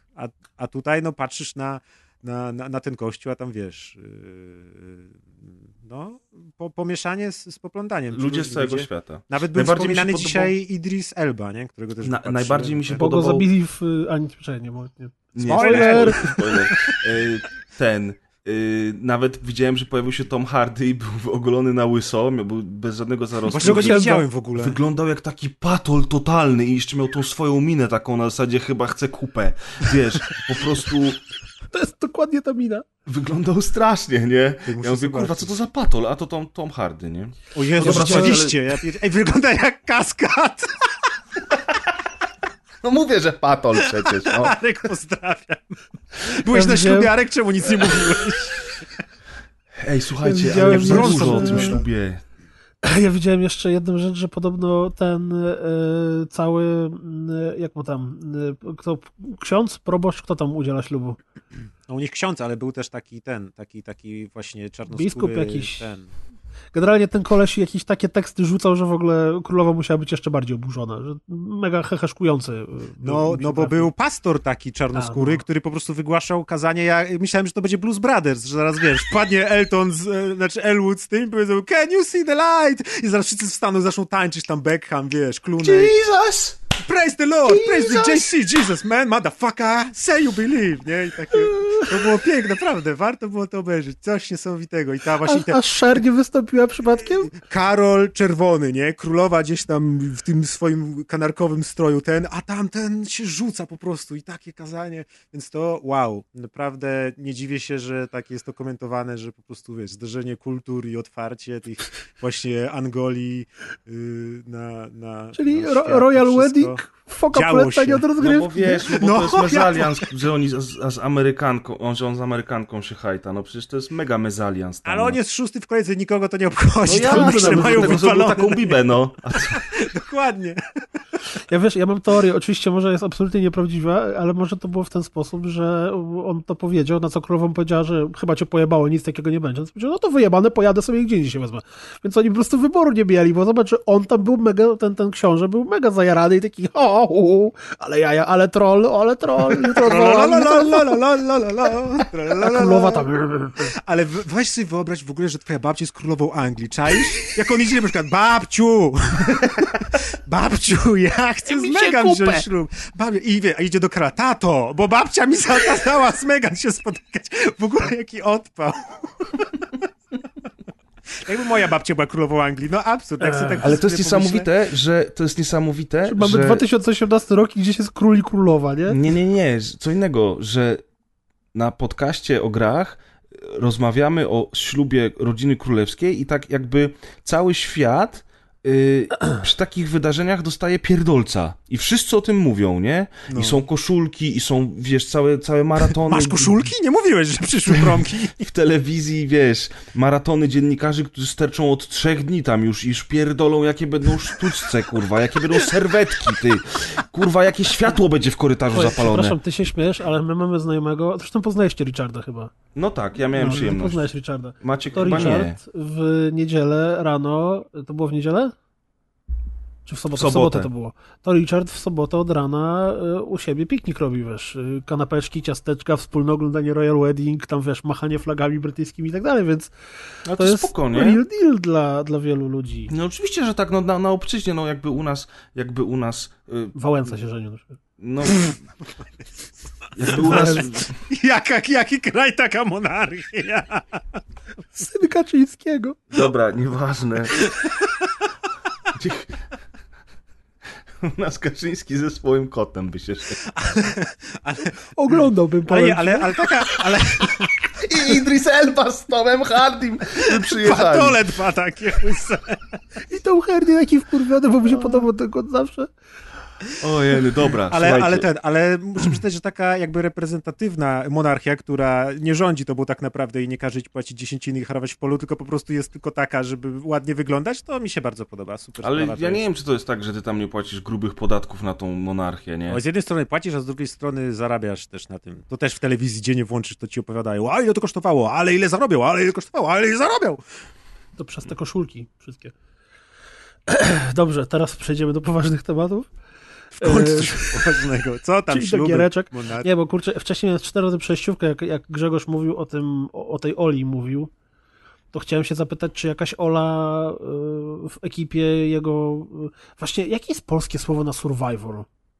Przetrwaniec. Nie ma takiego słówki. Stan od rozkładu 2. Ocalały, ładne. Ale ocalały to brzmi jak z katastrofy, nie? Na przykład... Tak, bo tu jest problem w języku polskim. To jest dobre pytanie, które zadałeś, bo survivor to nie jest... To jest ocalały też, ale to taki jest, no... Ja jestem za przetrwańcem. Kto jest za przetrwańcem, ręka do góry. Przetrwaniec jest dobry, ale też niedobitek. A przetrwaniec to jest neologizm chyba, nie? No nie ma takiego słowa przecież. Neologizm. Ale właśnie wymyśliłem. Maciek je wymyślił właśnie. Dlatego mówię, że neologizm. Chcę, żeby moje nazwisko było przy przetrwańcu w encyklopedii. I zdjęcie w surducie galowym. I link do tego odcinka rozgrywki. Tak. Czyli dzisiaj mówimy o stanie rozkładu 2. State of Decay 2, które pojawiło się na Xbox One i Windowsie 10. Jest dostępne w usłudze Game Pass za 40 zł albo cebulę CD Action. Miesięcznie. Stakuje się! No. Masz Olę w teamie, czy nie? Bo jak nie, to krótka piłka będzie, słuchaj. Nie mam Oli w teamie. No, tak, ja gram od 2 tygodni w to. Już, jutro jest premiera u nas. Wszędzie jest premiera tego samego dnia. Czyli była 3 dni temu? No, czyli jak wy tego słuchacie, to premiera była we wtorek.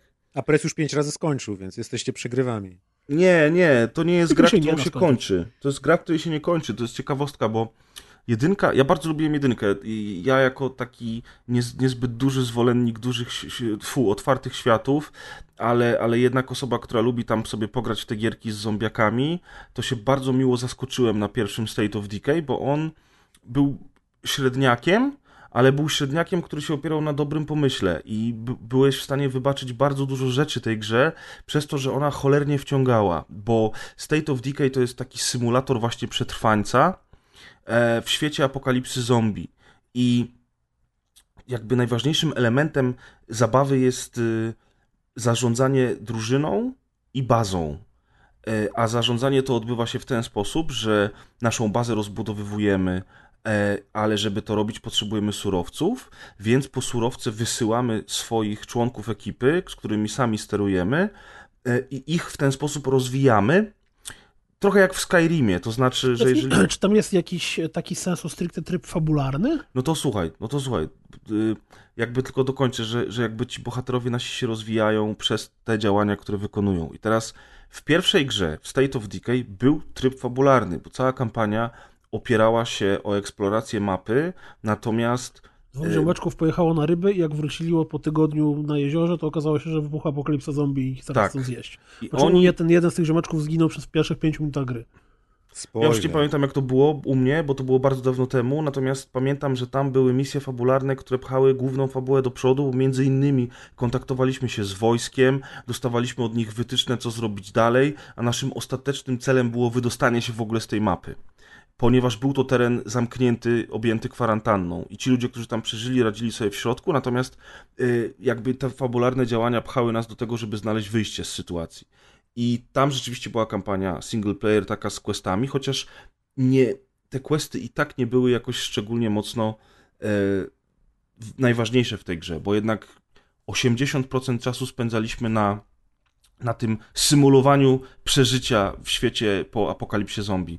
I dwójka stawia tylko i wyłącznie na to, rezygnując z takiej typowej, konwencjonalnej fabuły i oferuje nam trzy różne mapy.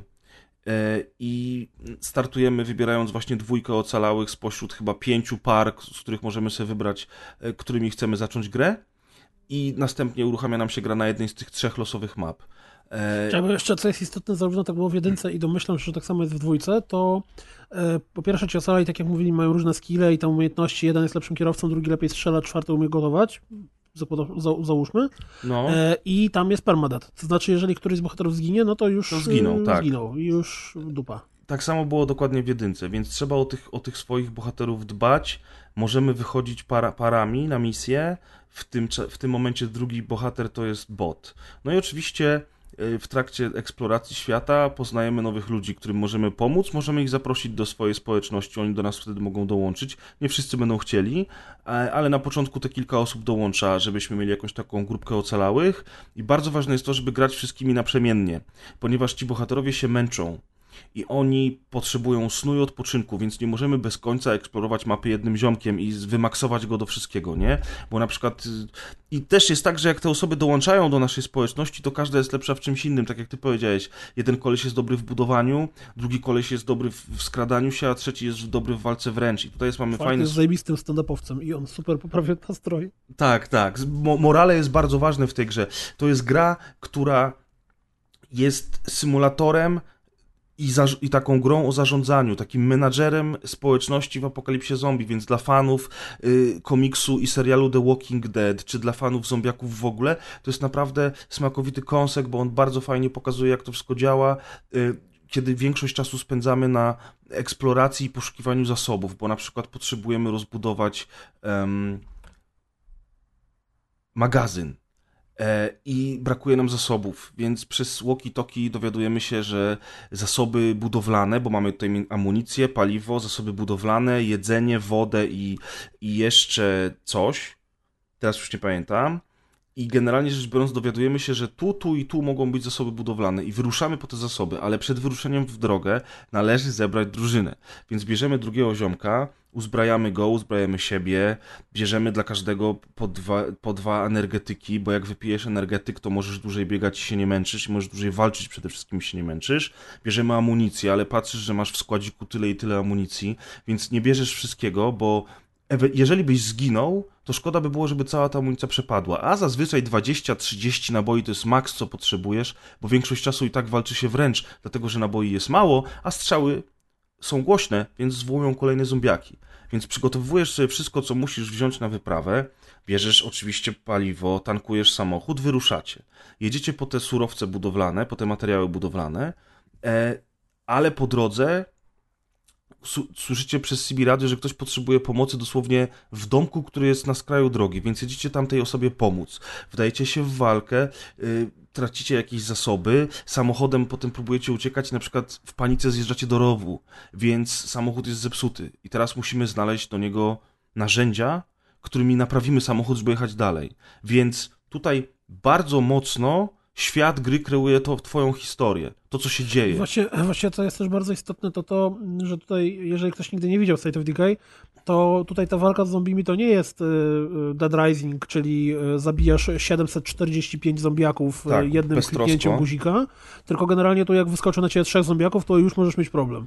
Tak, przede wszystkim dlatego, że się męczysz, broń się zużywa, pistolety i karabiny się zacinają, i naprawdę potrafią się dziać różne dziwne rzeczy. Ja nawet dzisiaj miałem taką akcję, że w środku nocy wyjechałem i naprawiłem samochód, bo znalazłem... Mądry człowiek, w nocy jedzie w apokalipsie zombie. Tak, bo jest w ogóle... Dlatego się nie wyspałeś. Jest w ogóle real time tak jakby i jest jeszcze podział... sam pojechałeś pewnie, ale tak. Laskę z cycastą zostawiłeś za domem. Pojechałem sam.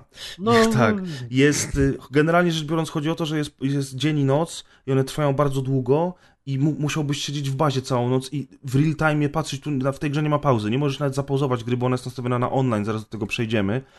Wszystko, co budujesz w bazie, typu na przykład chcesz zrobić ogród, albo zbiornik, który będzie zbierał deszczówkę, albo chcesz rozbudować kuchnię, to wszystko trwa i to potrafi trwać na przykład 60 minut, jeżeli coś jest naprawdę bardzo mocno... To jak w klikarach jakichś takich online'owych. No właśnie nie, bo jednak tutaj tak dużo czasu spędzasz na tej eksploracji, tyle rzeczy robisz na tej mapie, że to w bazie tam się buduje i ty nie siedzisz z zegarkiem w ręku, nie patrzysz na to. Natomiast musisz wziąć pod uwagę, że to wszystko wymaga czasu. A to jest real-time'owe 60 minut?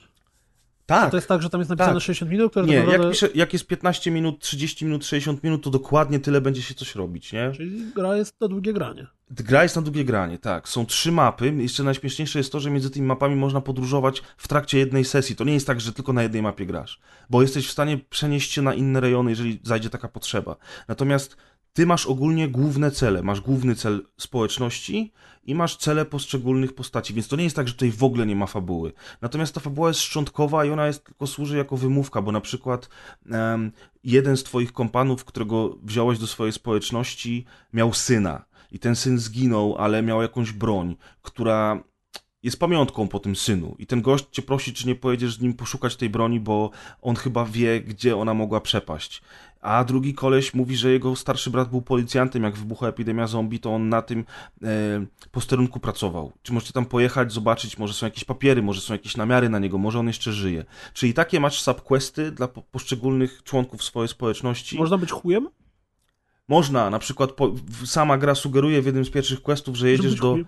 Nie, że jedziesz do grupy innych ocalałych, którzy handlują bronią i oni strasznie duże ceny biorą za te karabiny. O, no to zabić wszystkich. Próbujesz z nimi, próbujesz z nimi pertraktować, oni mówią w ogóle spadaj, albo nam płacisz tyle, co chcemy, albo spierdalasz. I w tym momencie nasza koleżanka przy radio mówi, no musisz podjąć decyzję. No spierdalaj, prez.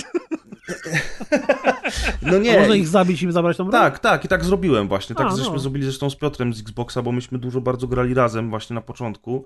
Przechodziliśmy to we dwójkę i to jest bardzo ważny motyw tej gry, że State of Decay pierwszy miał wszystko, ale nie miał żadnego koopa. Koop z samym sobą. Tak, i to było, znaczy ja bardzo, bardzo lubię State of Decay, mimo tego, że był zabagowanym, mocno średnim tytułem tak naprawdę i pod względem grafiki, i pod względem mechaniki, ale miał w sobie to coś, co mnie wciągnęło. Ja kupiłem jeden dodatek, drugi dodatek, grałem w to dużo. Dlatego na dwójkę sporo czekałem i obietnica tej kooperacji to jest coś niesamowitego, bo ta kooperacja jest tutaj na 4 osoby. I rzeczywiście to czuć. Jedziemy z Piotrkiem przez miasto, ja mówię, słuchaj, skończy nam się paliwo, musimy jeszcze wrócić. Tutaj nie ma w ogóle fast travela w tej grze. Tutaj nie ma żadnych teleportów, ty musisz wrócić do bazy. Już sobie, przepraszam, ale jak powiedziałeś o tym braku fast travela, to mam taki, wiesz, miks z God of War'em, gdzie też nie ma fast travela i tak jedziecie tym samochodem i tam ty do Piotrka mówisz, boy! No, i po paliwo. No. Nie, ale generalnie rzecz biorąc, to jest bardzo fajne, to jest właśnie najfajniejsze w tej grze, bo ty musisz zaplanować całą podróż i musimy przejechać do drugiego miasteczka. I mówię, stary, tu będzie stacja benzynowa po drodze, ale ją żeśmy czyścili. Druga jest trochę w górę, dalej, musimy sprawdzić. Jedziemy tam, coś się wydarza, tracimy część zapasów. Naprawdę niesamowite to jest i to jest bardzo fajne, że sobie pomagamy nawzajem. Też jest fajnie to przemyślane, bo host oczywiście gra na swojej mapie i ma swoją społeczność, dba o morale, o rozwój bazy i tak dalej. W tym czasie gracze, którzy do niego dołączają, mają swoją bazę zastopowaną, żeby nie było tak, że po 5 godzinach wracasz do singla i okazuje się, że wszyscy u ciebie już mają depresję, nie? Albo poumierali. Ale jednocześnie ta postać, którą grasz, cały czas wbija expa, zbiera doświadczenie, bierze towar i te wszystkie surowce, które zbieracie, są dzielone na pół między ciebie i jego, czy między waszą czwórkę, bo kooperacja jak do 4 osób. Wtedy baza każdy ma swoją, czy wtedy on do ciebie... Nie, host tylko jest, baza tylko hosta wtedy. Okay. I wtedy, a co się dzieje w bazie nie hosta? Coś się dzieje, czy... No mówię, że zapauzowana jest wtedy akcja. Gra czeka na ciebie, aż wrócisz. Natomiast... No nie, ale to jest naprawdę fajnie rozwiązane, bo dużo możesz zebrać, dużo możesz poekspić, poza tym po prostu gra się dużo lepiej z kimś. Dlatego, że niestety, i to jest największy zarzut, właśnie nie ma tej fabuły, ale też mocno ograniczone są boty, bo twórcy chyba założyli z góry, że wszyscy będą grali razem.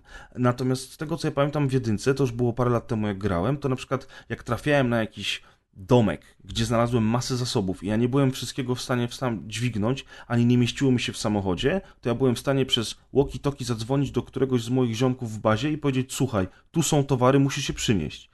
Tego w dwójce nie ma i to jest bardzo upierdliwe, bo jak jadę z botem, to ten bot mi się do niczego nie przydaje, poza tym, że mi się blokuje w drzwiach, albo muszę go ratować, bo go zaraz zjedzą. I ja muszę, na przykład jak mam 5 plecaków w bagażniku, to z każdym tym plecakiem muszę wejść do bazy, zostawić plecak, wrócić po kolejny i tak dalej. Jak gram z kumplem, to sobie pomagamy nawzajem, nosimy rzeczy we dwójkę, ale ograniczenie tych botów moim zdaniem jest bardzo słabe i to jest jedna rzecz, a druga rzecz to, że niestety, że ta fabuła w tym momencie jakby się rozmemłała, nie jest najważniejsza i tak naprawdę najważniejszy jest to wieczne szukanie surowców, wieczne naprawianie rzeczy, wieczne czyli dbanie o... crafting, survival, twoje ulubione gry. Tak, ale właśnie jest to symulator apokalipsy zombie i jest on na tyle zrobiony dobrze w tych aspektach, w tym męczeniu się z walką, w tym dbaniu o surowce, w eksploracji, że cholernie mocno wciąga. Niestety to nie będzie hit, bo to nie jest taka gra, że wszyscy przyjdą i powiedzą, o, Microsoft dostał Exa i teraz wszyscy będą grali, bo to jest super hicior. Bo to nie jest ani Gears of War, ani to nie jest Halo i w ogóle to jest małe studio, które po raz drugi robi tę samą grę, bo nie oszukujmy się, State of Decay 2 bazuje w 95% na tych samych mechanikach, na których bazowała jedynka i nie wiem, czemu Microsoft nie dał im drugiego studia do pomocy. Nie wiem, kogoś z Coalition może chociażby. A powiedz mi taką rzecz, która jest dosyć istotna, bo ja grałem... Ty grałeś na pacecie w jedynkę, prawda? Tak. Ja grałem w jedynkę na Xboxie One, na którym się pojawiło jakieś tam Ultimate Edition albo coś w tym stylu, właśnie po jakimś czasie od premiery jedynki. Tak, tam był jakiś remaster wydany chyba rok po premierze, co w ogóle było absurdem. I ta gra miała potworne, ale to dosłownie potworne problemy techniczne. Tam były jakieś glicze graficzne, jakieś jazdy typu, że ja jadę samochodem i nagle samochód staje do góry nogami. I nawet ja pamiętam, że jak chyba 5-minutówkę robiłem za State of Decay, to nawet udało mi się do niej nagrać w trakcie grania kilka jakichś takich totalnie absurdalnych gliczy. I o tyle, jak to było po prostu glicze graficzne, czy coś tam się chrzaniło, to jeszcze pół biedy, ale raz czy dwa zdarzyło się, że zginąłem przez to. Że postać mi się zablokowała na ścianie, nie mogłem uciec i zombiek mnie zjadł. No i teraz pytanie, czy udało im się w dwójce naprawić mega problemy techniczne, jakie mieli? Czy... Dlatego mówię właśnie, że jestem zawiedziony tym, że oni nie dostali żadnej większej pomocy od Microsoftu i dalej dubali sami, bo to jest nadal małe studio i ta gra nadal jest niestety niezoptymalizowana i cholernie zabagowana. I tutaj no nie ma co się oszukiwać. Ja dzisiaj miałem sytuację, w której nagrałem taki krótki filmik nawet, w której zombiak jakby wszedł pod samochód i już potem nie reagował na ten samochód, można było przejeżdżać po nim w każdą stronę i on w ogóle wisiał w powietrzu, jakieś absurdy się działy, albo ziomek mój, który wszedł mi centralnie w drzwi i walczył z całą hordą zombiaków, a ja nie byłem w stanie nic zrobić, bo on mnie blokował. Zdarzyły mi się też jakieś takie motywy, że zombie na przykład nie idzie, tylko lewituje nad jezdnią, nie? On tak sunie bez ruszania się, wiesz. Skilla ma, słuchaj. Jak może takiego skilla, może to był poltergeist zombie, jest taka szansa. Natomiast rzeczywiście widać gołym okiem, że to jest produkcja, która nie miała dużego budżetu, że ci ludzie nie mieli dużych zasobów i graficznie szału nie ma, mimo tego, że jest oczywiście postęp względem jedynki, no ale no, parę lat minęło. Na Xboxie One X wersja przedpremierowa, w którą ja grałem, chodziła naprawdę tak sobie i nie wyglądała jakoś zachwycająco, dlatego mam nadzieję, że w momencie premiery pojawi się Day One Patch, który to poprawi. Na PC-cie wygląda bardzo ładnie, ma dużo więcej różnych graficznych bajerów i przede wszystkim chodzi płynnie w 60 klatkach, więc nie narzekam. Natomiast to jest na PC-cie. Ja nie mam pojęcia, jak ta gra będzie chodziła na konsolach jutro, jak ona... Xboxie, nie? Tak, jak ona się oficjalnie pojawi. Ja podejrzewam, że na zwykłym Xboxie może być problem z tą grą. No to ja ci powiem, bo ja będę grał na zwykłym Xboxie. No to koniecznie. Natomiast ja mówię, to nie jest gra, która się spodoba wszystkim. I mi się to podoba przez te zombiaki. Jest bardzo dużo mechanik, które mnie tam wciągają, chociaż te same mechaniki potrafią męczyć, bo na przykład cały czas dostajesz komunikaty o tym, że trzeba komuś pomóc. Co chwilę brakuje jakichś surowców, więc musisz gdzieś tam zapierdzielać, coś robić. To nie jest gra dla ludzi, którzy nie lubią pomagać na przykład. Tak. Ale powiem wam, co to jest za gra. To jest to, czym chciało być DayZ, ale nigdy się nie stało. To jest ale właśnie... DayZ jest Massive Multi.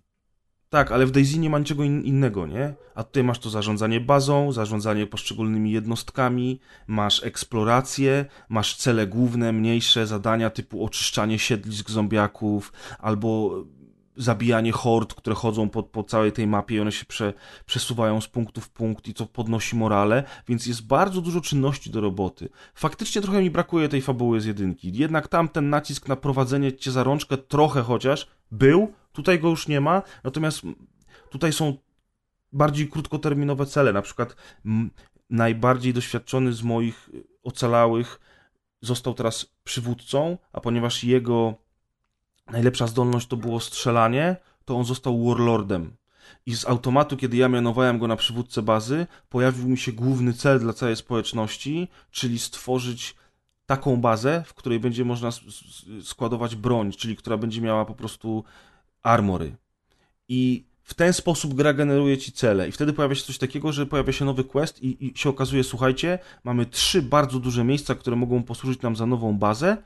Jedno z tych 3 miejsc musimy wybrać. I wtedy na przykład możesz się wcielić w kogoś innego z ocalałych, jeżeli nie chcesz robić tego questa i podejść, zagadać do Warlorda i powiedzieć mu, słuchaj stary, wiesz co, nie podoba nam się do końca ten pomysł. I wtedy ten quest zostaje zniwelowany i zaczynacie szukać innej bazy. Ale jeżeli na przykład będziesz chciał to zrobić, to zrobisz sobie taką bazę, gdzie będziesz miał ogromny skład broni. Nie wiem co dalej, bo nie ma tutaj multiplayera, jest tylko kooperacja, więc te społeczności inne, które są, czy ta na przykład, którą zaatakowałem i zabiłem, albo byli wojskowi, którzy się kręcą po terenie i proszą cię czasami o pomoc, a czasami z tobą handlują i tak dalej, to są wszystko NPC i nie spodziewałbym się, żeby tam był jakiś większy rozwój potem zależności między tymi społecznościami, no bo ja już mam jakieś 15 godzin wbite i tego nie było do tej pory, nie?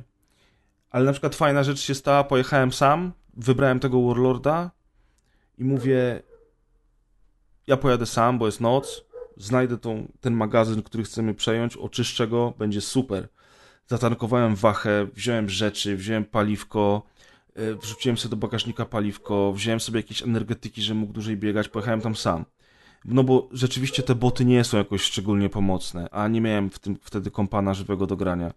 I wbiłem w środku nocy do takiego magazynu, gdzie było 2 krzykaczy, bo tutaj jest cała masa różnych zombiaków, które robią różne rzeczy, nie? Są grubasy, które wybuchają kwasem, są krzykacze, którzy nie dość, że ciebie ogłuszają, to jeszcze zwołują inne zombiaki. Są takie wielkie juggernauty, na które trzeba naprawdę dużo amunicji wyładować.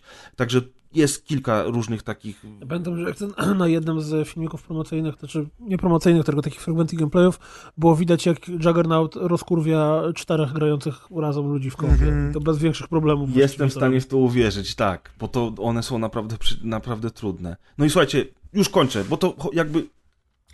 Chcę wam tylko pokazać, że ta gra fajnie generuje historię, że ty grając w tej grze sam tworzysz sobie historię. Miałeś właśnie jakieś takie, w cudzysłowie, Battlefield Moments, tylko że State of Decay 2 Moments? Że coś się stało takiego, że... No kurde... właśnie teraz miałem tą eksplorację tego magazynu i tam było 2 krzykaczy, którzy byli... Była ciemna noc, ja mam jedną latarkę, oni są w tym magazynie gdzieś w głębi i drą pizdę, a z tego magazynu wybiega na mnie...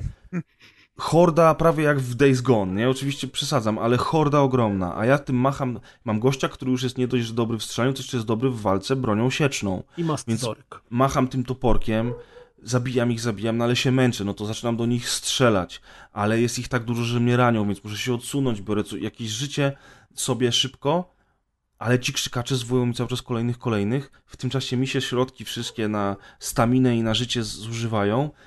Siekierka już ledwo działa, bo się zrobiła pomarańczowa, a ja jeszcze do tej pory nie odkryłem, jak zrobić workshop, żeby naprawiać broń. I mówię, no ale jest całe szczęście jest pistolet, no to strzelam z tego pistoletu i w tym momencie pistolet mi się zaciął. A na mnie biegnie jeszcze drugie tyle, które już powaliłem. I musiałem się wycofać do samochodu, ledwo żywy. Można popełnić samobójstwo? Nie. I musiałem ledwo żywy wrócić z powrotem do bazy i już wiem, teraz już mam w głowie, my sobie nagrywamy podcast, ale ja już myślę, kogo wezmę i jak się przygotować, żeby jednak zdobyć ten magazyn.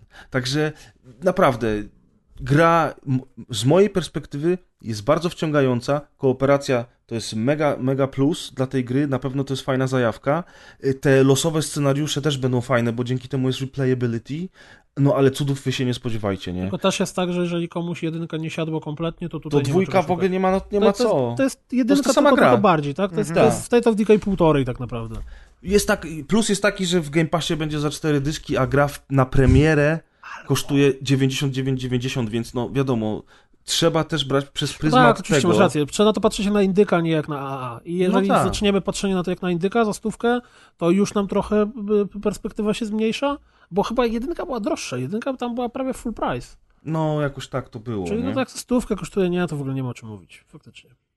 Czyli liczmy na patche i żeby gliczy było coraz mniej. Otóż to. A teraz teraz zmienimy trochę otoczenie, bo z post-apo klimatów świata bliższej teraźniejszości, przyszłości czy czegokolwiek innego przeniesiemy się do roku 3035 bodajże, czy jakoś 3000 coś tam, bowiem miałem okazję pobawić się dużo z wypiekami na twarzy i uśmiechem i radością w Battletecha, na którego, jak zapewne wiecie, nasi słuchacze również wyczekiwałem od bardzo dawna. Maciek przeszedł tutorial w nim, a Press chyba troszeczkę pograł. Ja pograłem 2 misje, stary. Okay, czyli też przeszedłeś tutorial. Nie, tutorial i 2 misje potem, ale nie za dużo. To ja teraz zacznę od...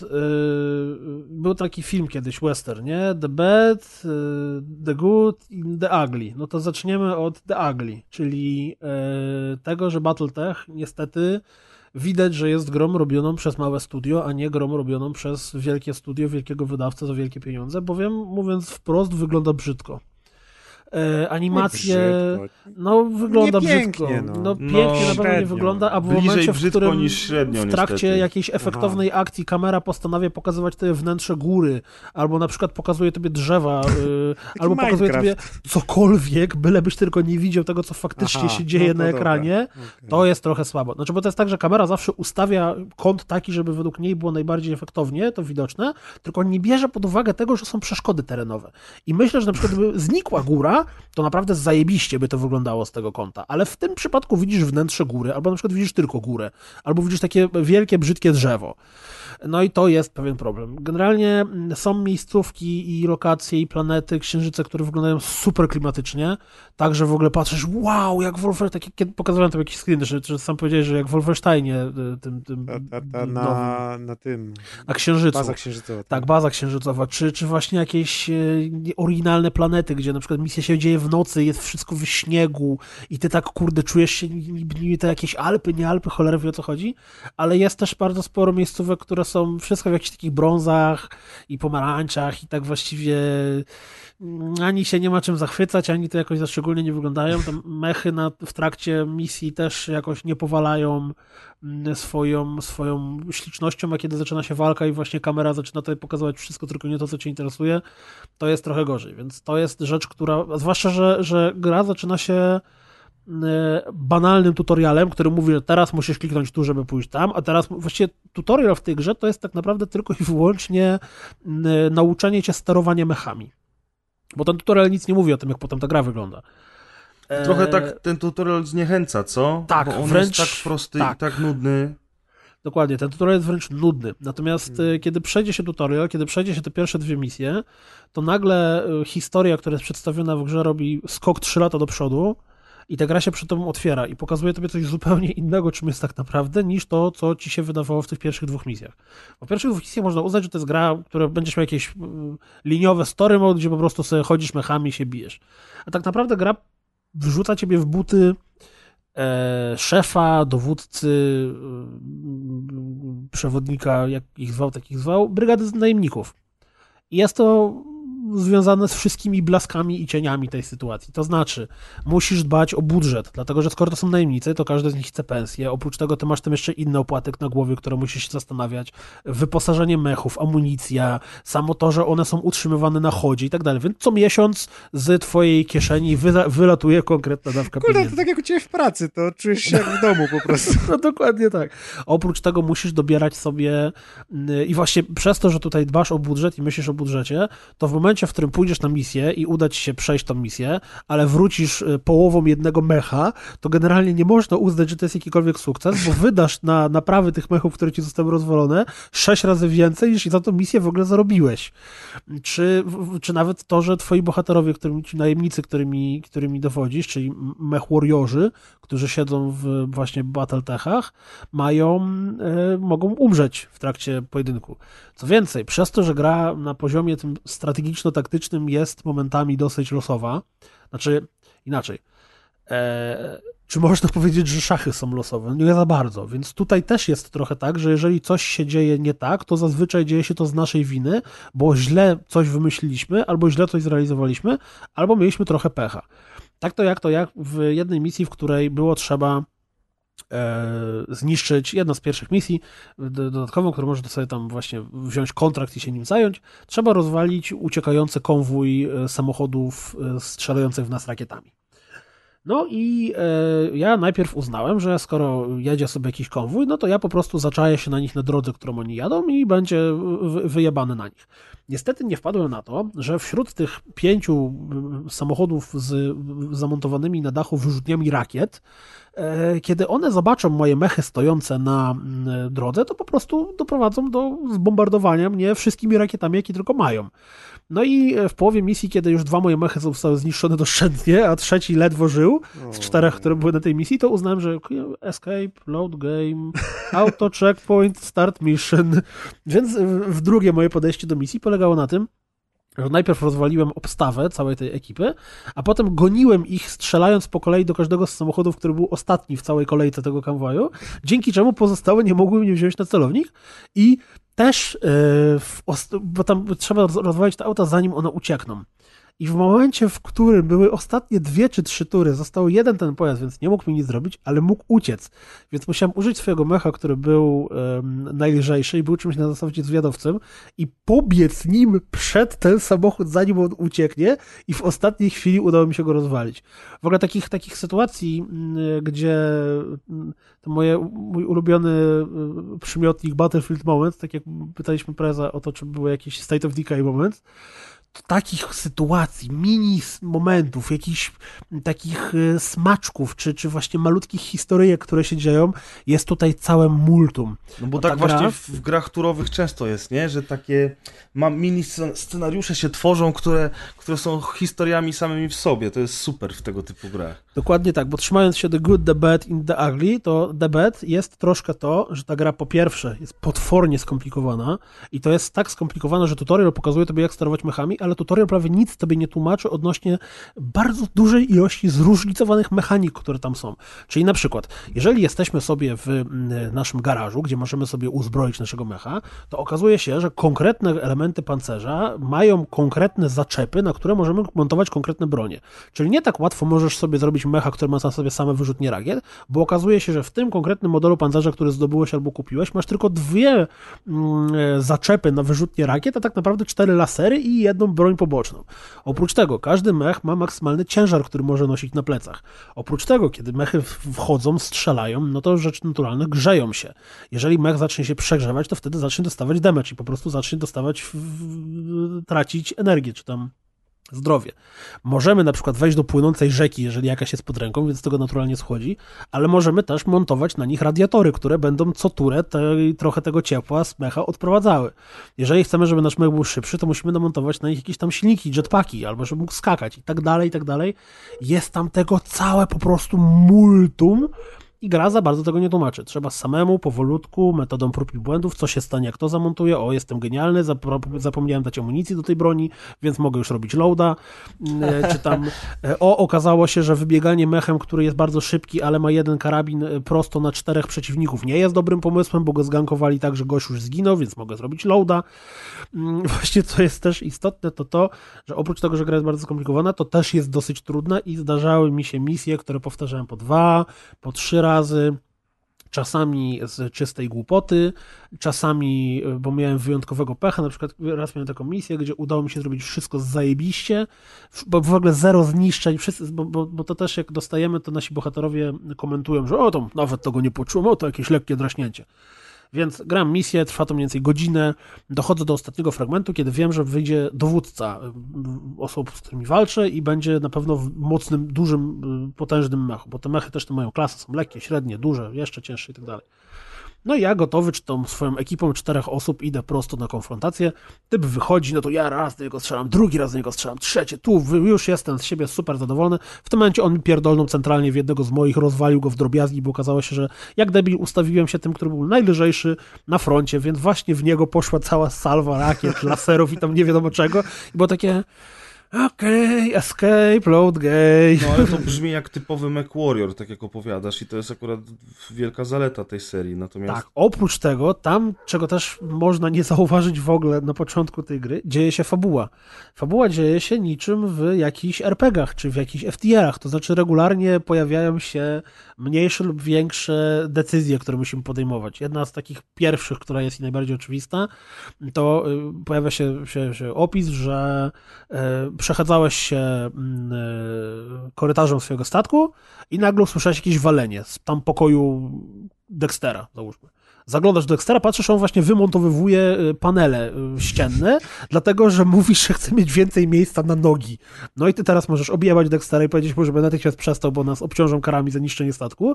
Możesz powiedzieć Dexterowi, no spoko, w sumie będzie okej, dzięki czemu morale twojej ekipy pójdzie w górę, a ty będziesz tylko musiał zapłacić za jakieś tam kary za przerwanie statku, albo możesz zrobić coś tam jeszcze innego, co na przykład jest zależne od twoich skilli jako postaci. Jesteś bardzo niekulturalny, bo jak się słyszy walenie, to się nie wchodzi do pokoju.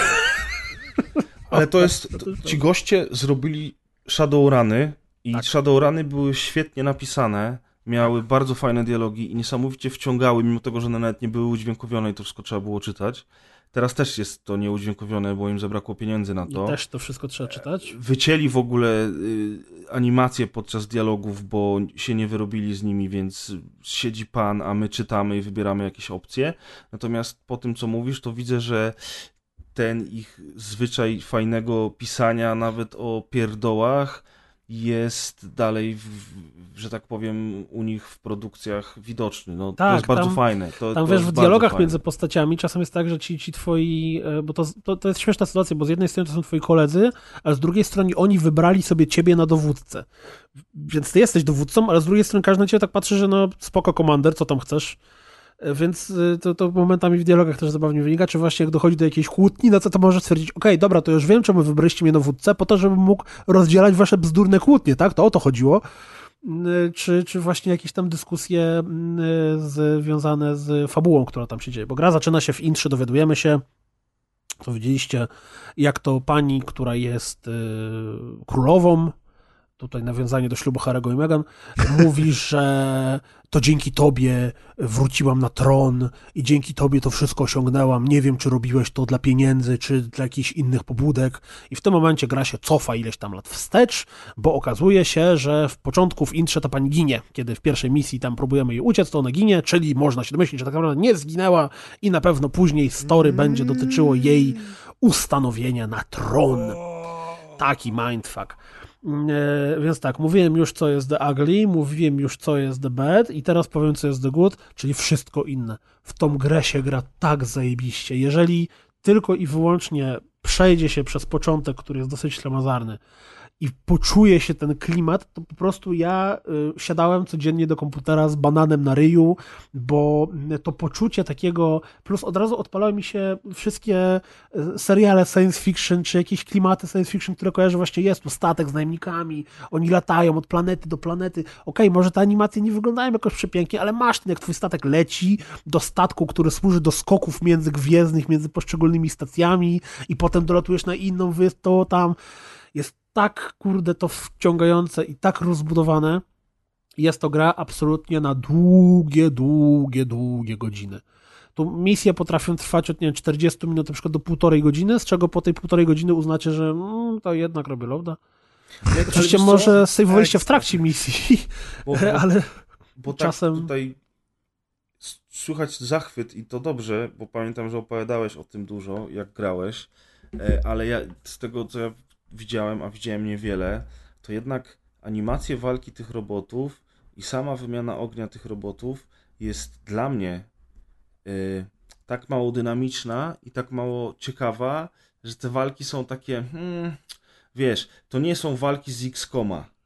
To jest gra planszowa, znaczy figurkowa. No, tutaj masz figurki przeniesione na ekran monitora.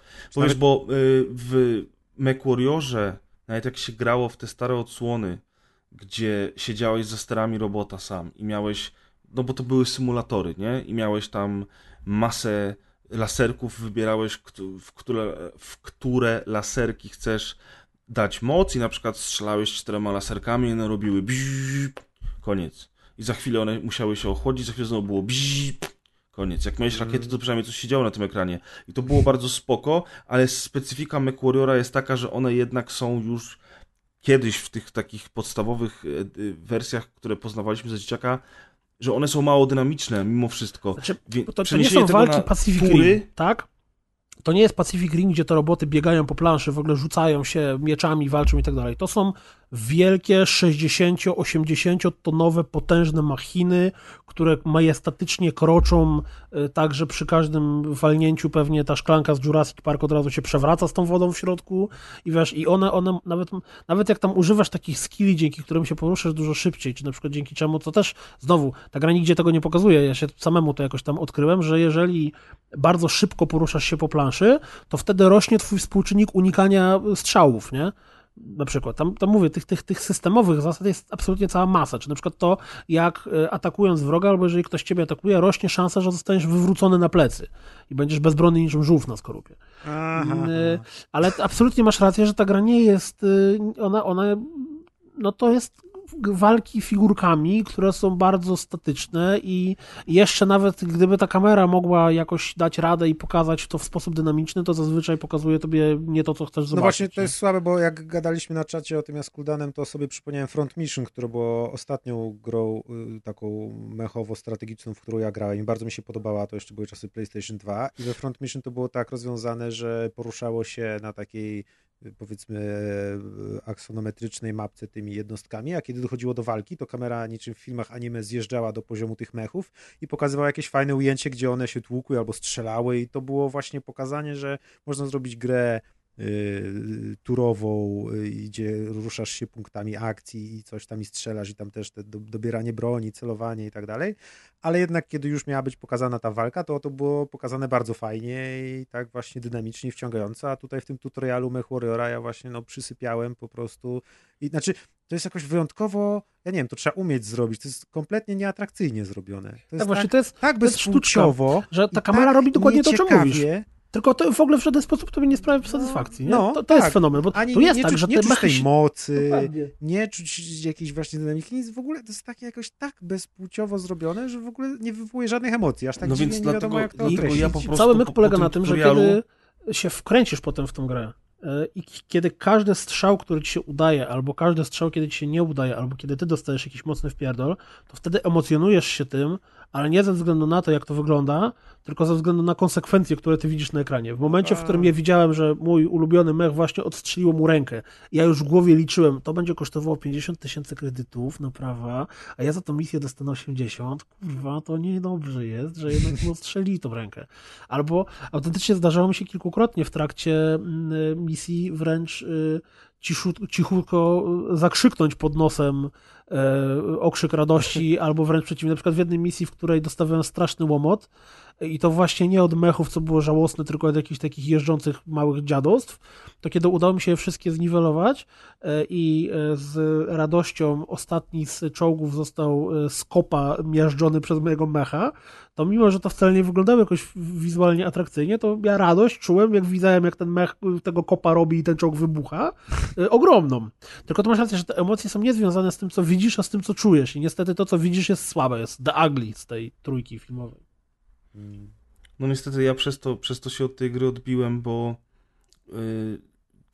te wizualia, szaroburę, ta praca kamery, animacje tych mechów, to takie wszystko było no takie... Ja naprawdę, ta gra ma strasznie zrobione wprowadzenie, wiesz? Gdyby ktoś tobie dał ją już na etapie po tutorialach, po wprowadzeniu tym, gdzie masz swoją ekipę najemników, wiesz, jakbyś zaczął już od czyjegoś save'a po tych pierwszych 2 czy 3 godzinach gry, to nagle mogłoby ci się okazać, żeby ci to bardzo mocno siadło. Ja nie wiem, kto tam wymyślił takie...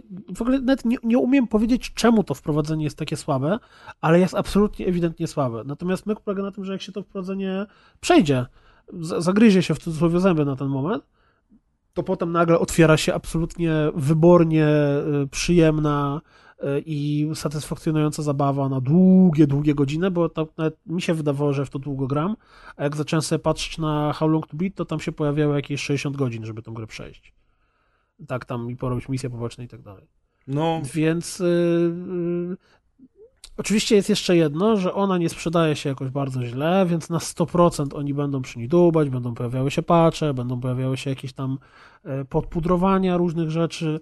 W ogóle z tego, co ja wiem, nazwijmy to z tak zwanego zaplecza, to, że ta gra jest na rynku, jest grywalna i zbiera recenzje rzędu 8/10, bo ona na Metacriticu tam chyba z bardzo dużej ilości recenzji ma 79 punktów, czyli całkiem niezłe. Na Steamie ma mostly positive z prawie 4000 ludzi, więc ma recenzje jak najbardziej pozytywne. No to samo w sobie to, że tak jest,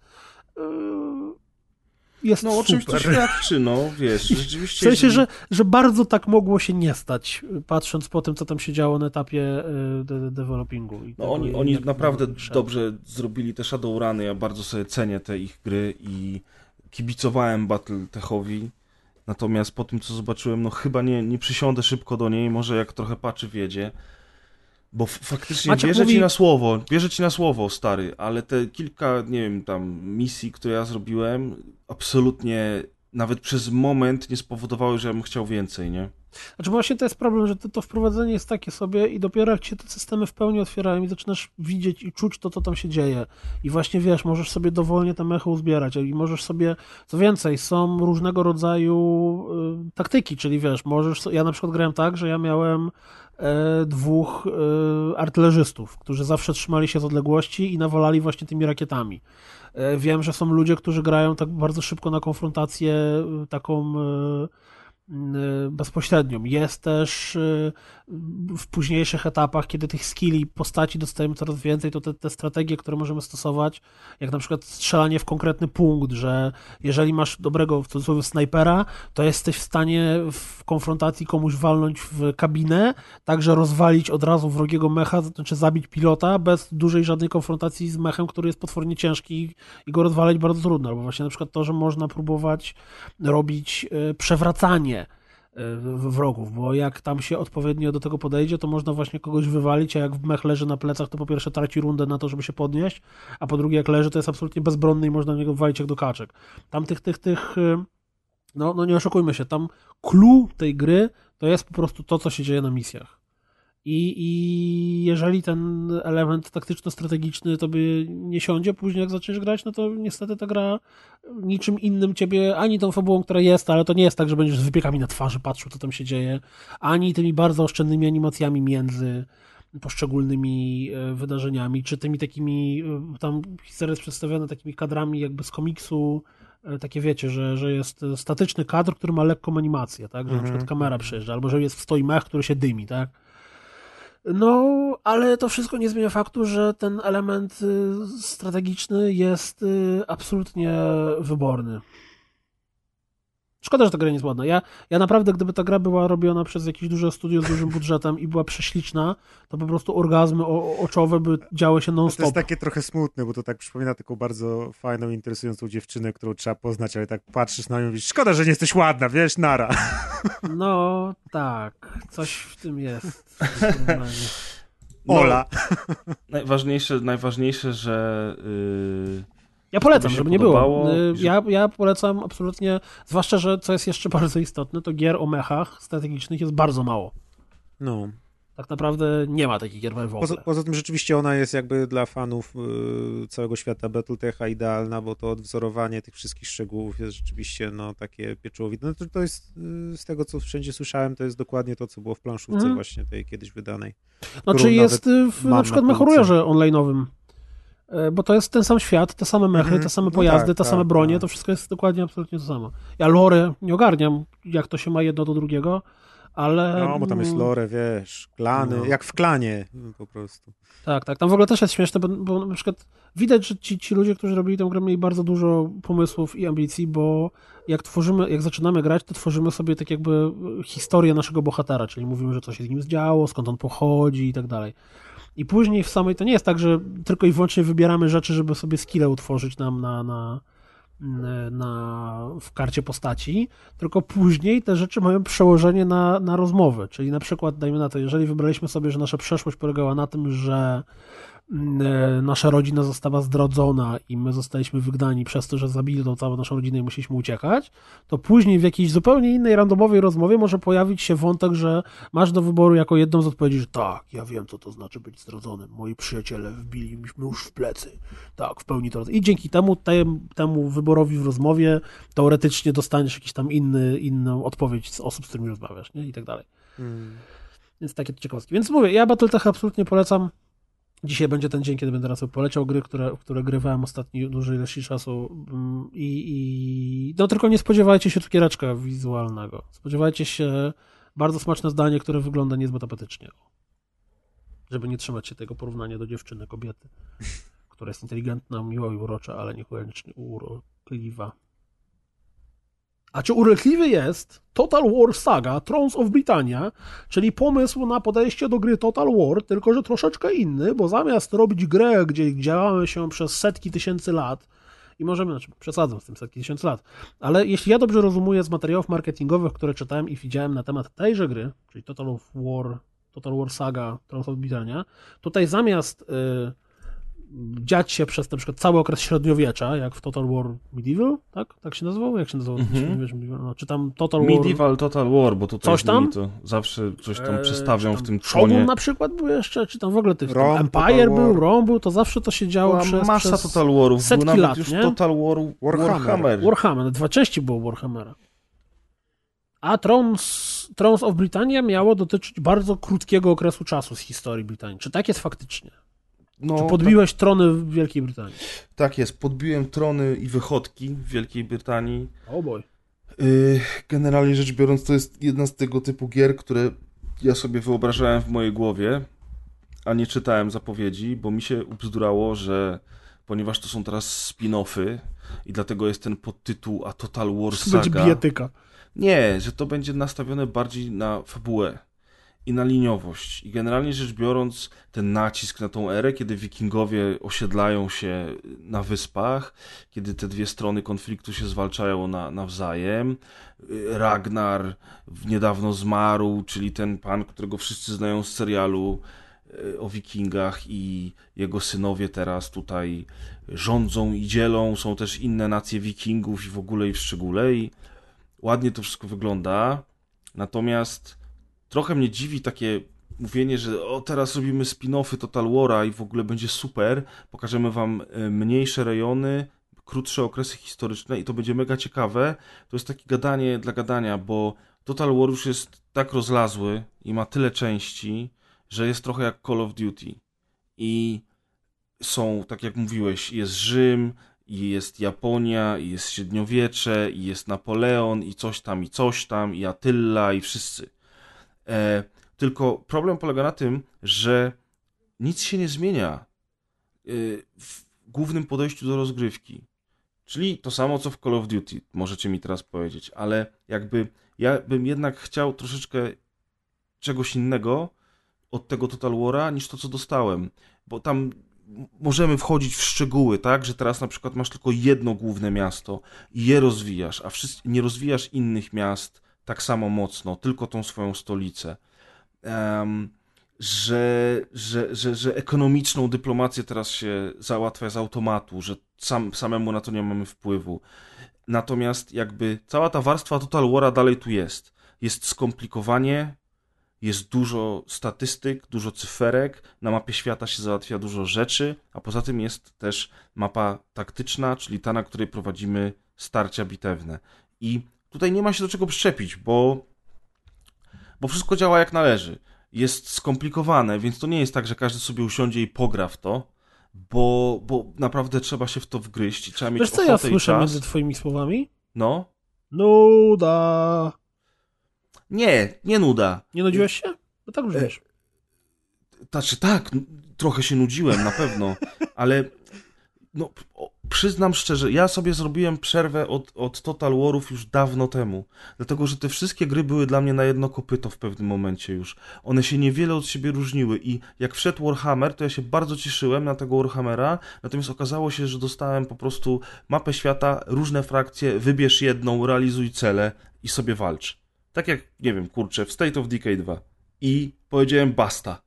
Ja mówię, to ja wolę wrócić do Dark Omen albo Mark of Chaos, gdzie miałem jakąś fabułę i ten Warhammer ociekał Warhammerem. Natomiast ten Warhammer od Total War'a to był dla mnie taki mod, że oni tam dali jednostki z Warhammera i baw się.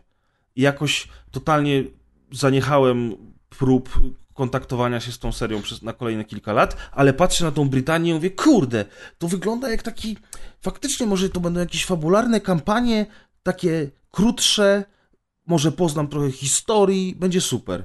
Natomiast to jest po prostu mniejsza mapa świata, jest 10 frakcji, spośród których wybierasz i po prostu bierzesz jedną z nich i walczysz o te wyspy. I cała reszta jest tak samo, jak zawsze była. Starcia te taktyczne są świetne, naprawdę są świetne. Ja zawsze lubiłem te starcia.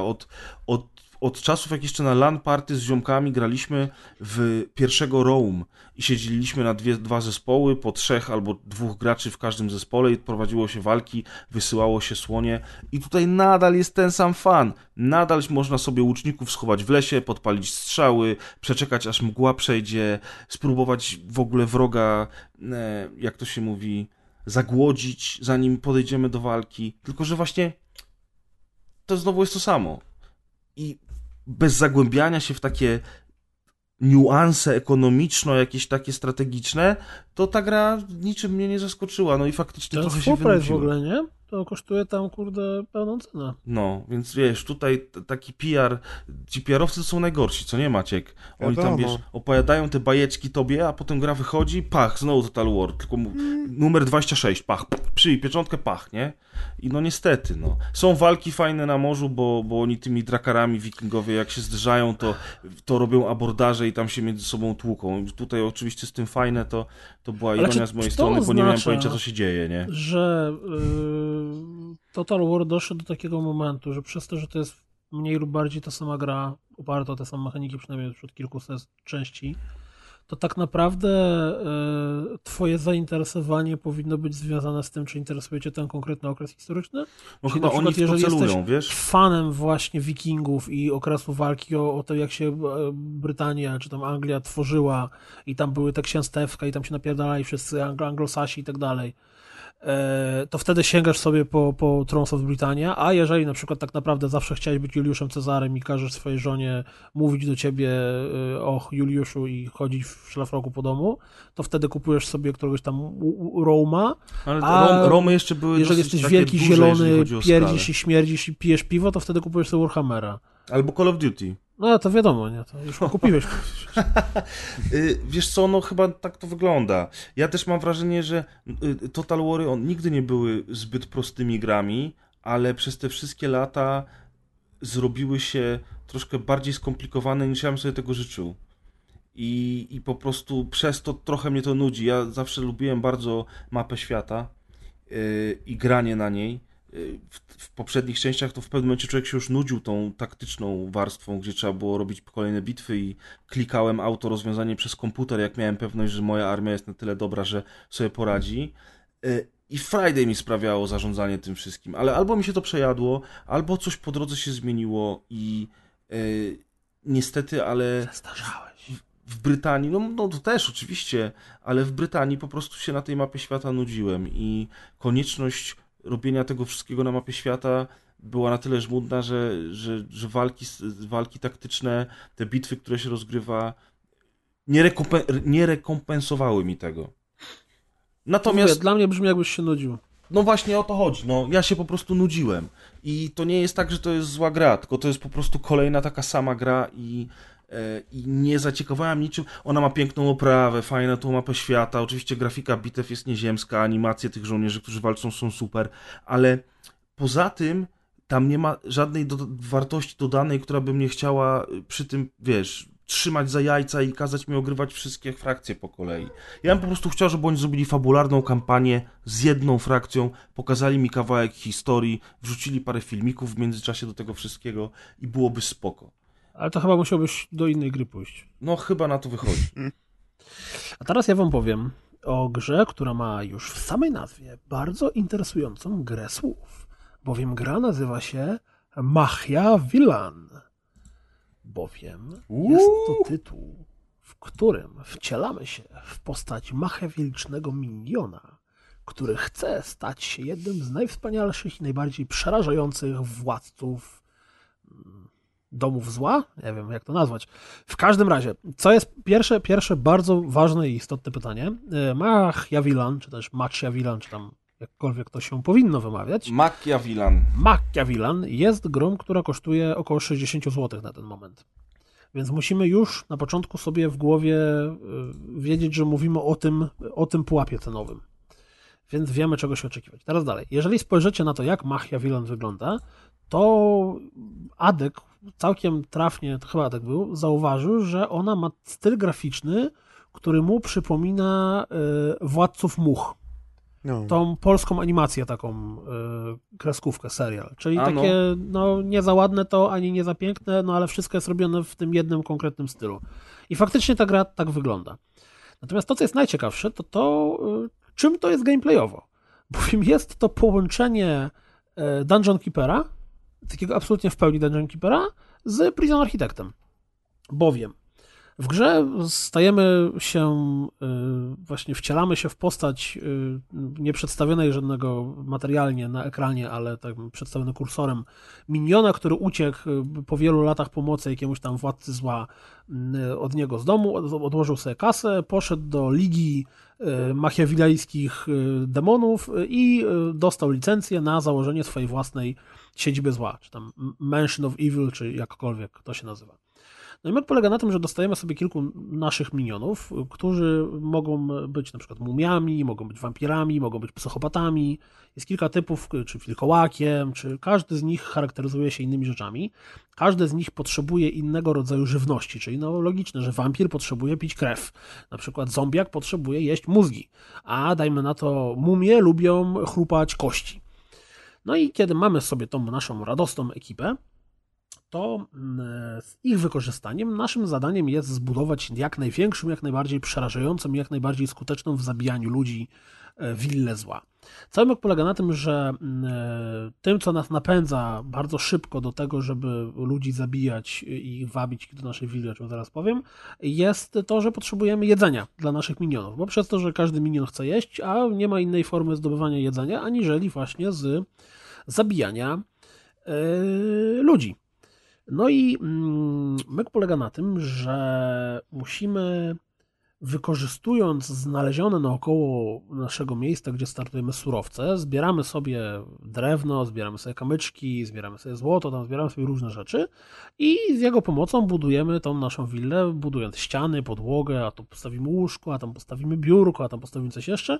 No i kiedy już nam się uda troszkę naszą willę zbudować, to wykorzystujemy minionów do tego, żeby napisały listy, też potrzebują surowcem te listy, i zapraszamy ludzi po świecie, czyli na przykład wybieramy sobie kampanię reklamową mówiącą, że tu jest darmowe piwo i ponieważ wysyłamy listy z informacją, że tu jest darmowe piwo wszystkim bractwom studenckim, które tylko są możliwe, no to wtedy prędzej czy później jacyś tutaj do nas przyjdą.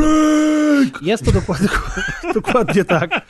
Jest to dokładnie zrobione w ten sposób, że mamy, każda gra się dzieje tak jakby w czasie rzeczywistym, znaczy mija czas cały czas, znaczy nie, że tam jedna minuta, tylko po prostu cały czas w real time. O. No i o konkretnej godzinie przychodzi listonosz, który zabiera listy, które zrobiliśmy i jeżeli udało nam się spełnić ten rodzaj kampanii marketingowej, który sobie wybraliśmy, no to wtedy o konkretnej godzinie przychodzą do nas turyści. No i w momencie, w którym turyści zostaną zabici, to potem trzeba ich obrobić, czyli musimy mieć kuchnię, gdzie pan rzeźnik bierze takie ciało turysty do siebie, obrabia oddzielnie tam mózg, obrabia oddzielnie kości i tak dalej. No i tak sobie mamy więcej jedzonka, więc możemy robić kolejne, zdobywać kolejne surowce, rozbudowywać naszą fabrykę zła jeszcze bardziej i tak dalej, i tak dalej. Oczywiście tutaj jest dużo więcej, jak to powiedzieć, dużo bardziej są urozmaicone, dlatego że im bardziej zabijamy ludzi, to tym większą uwagę opinii publicznej na siebie przyciągamy. Więc na przykład jeżeli uda nam się zabić tylko kilku, a jeden ucieknie, no to wtedy już w ogóle zła sława o naszej willi idzie coraz bardziej. No i jeżeli przekroczymy ten wskaźnik złej sławy za bardzo, to wtedy po prostu angry mob przychodzi nas zajebać.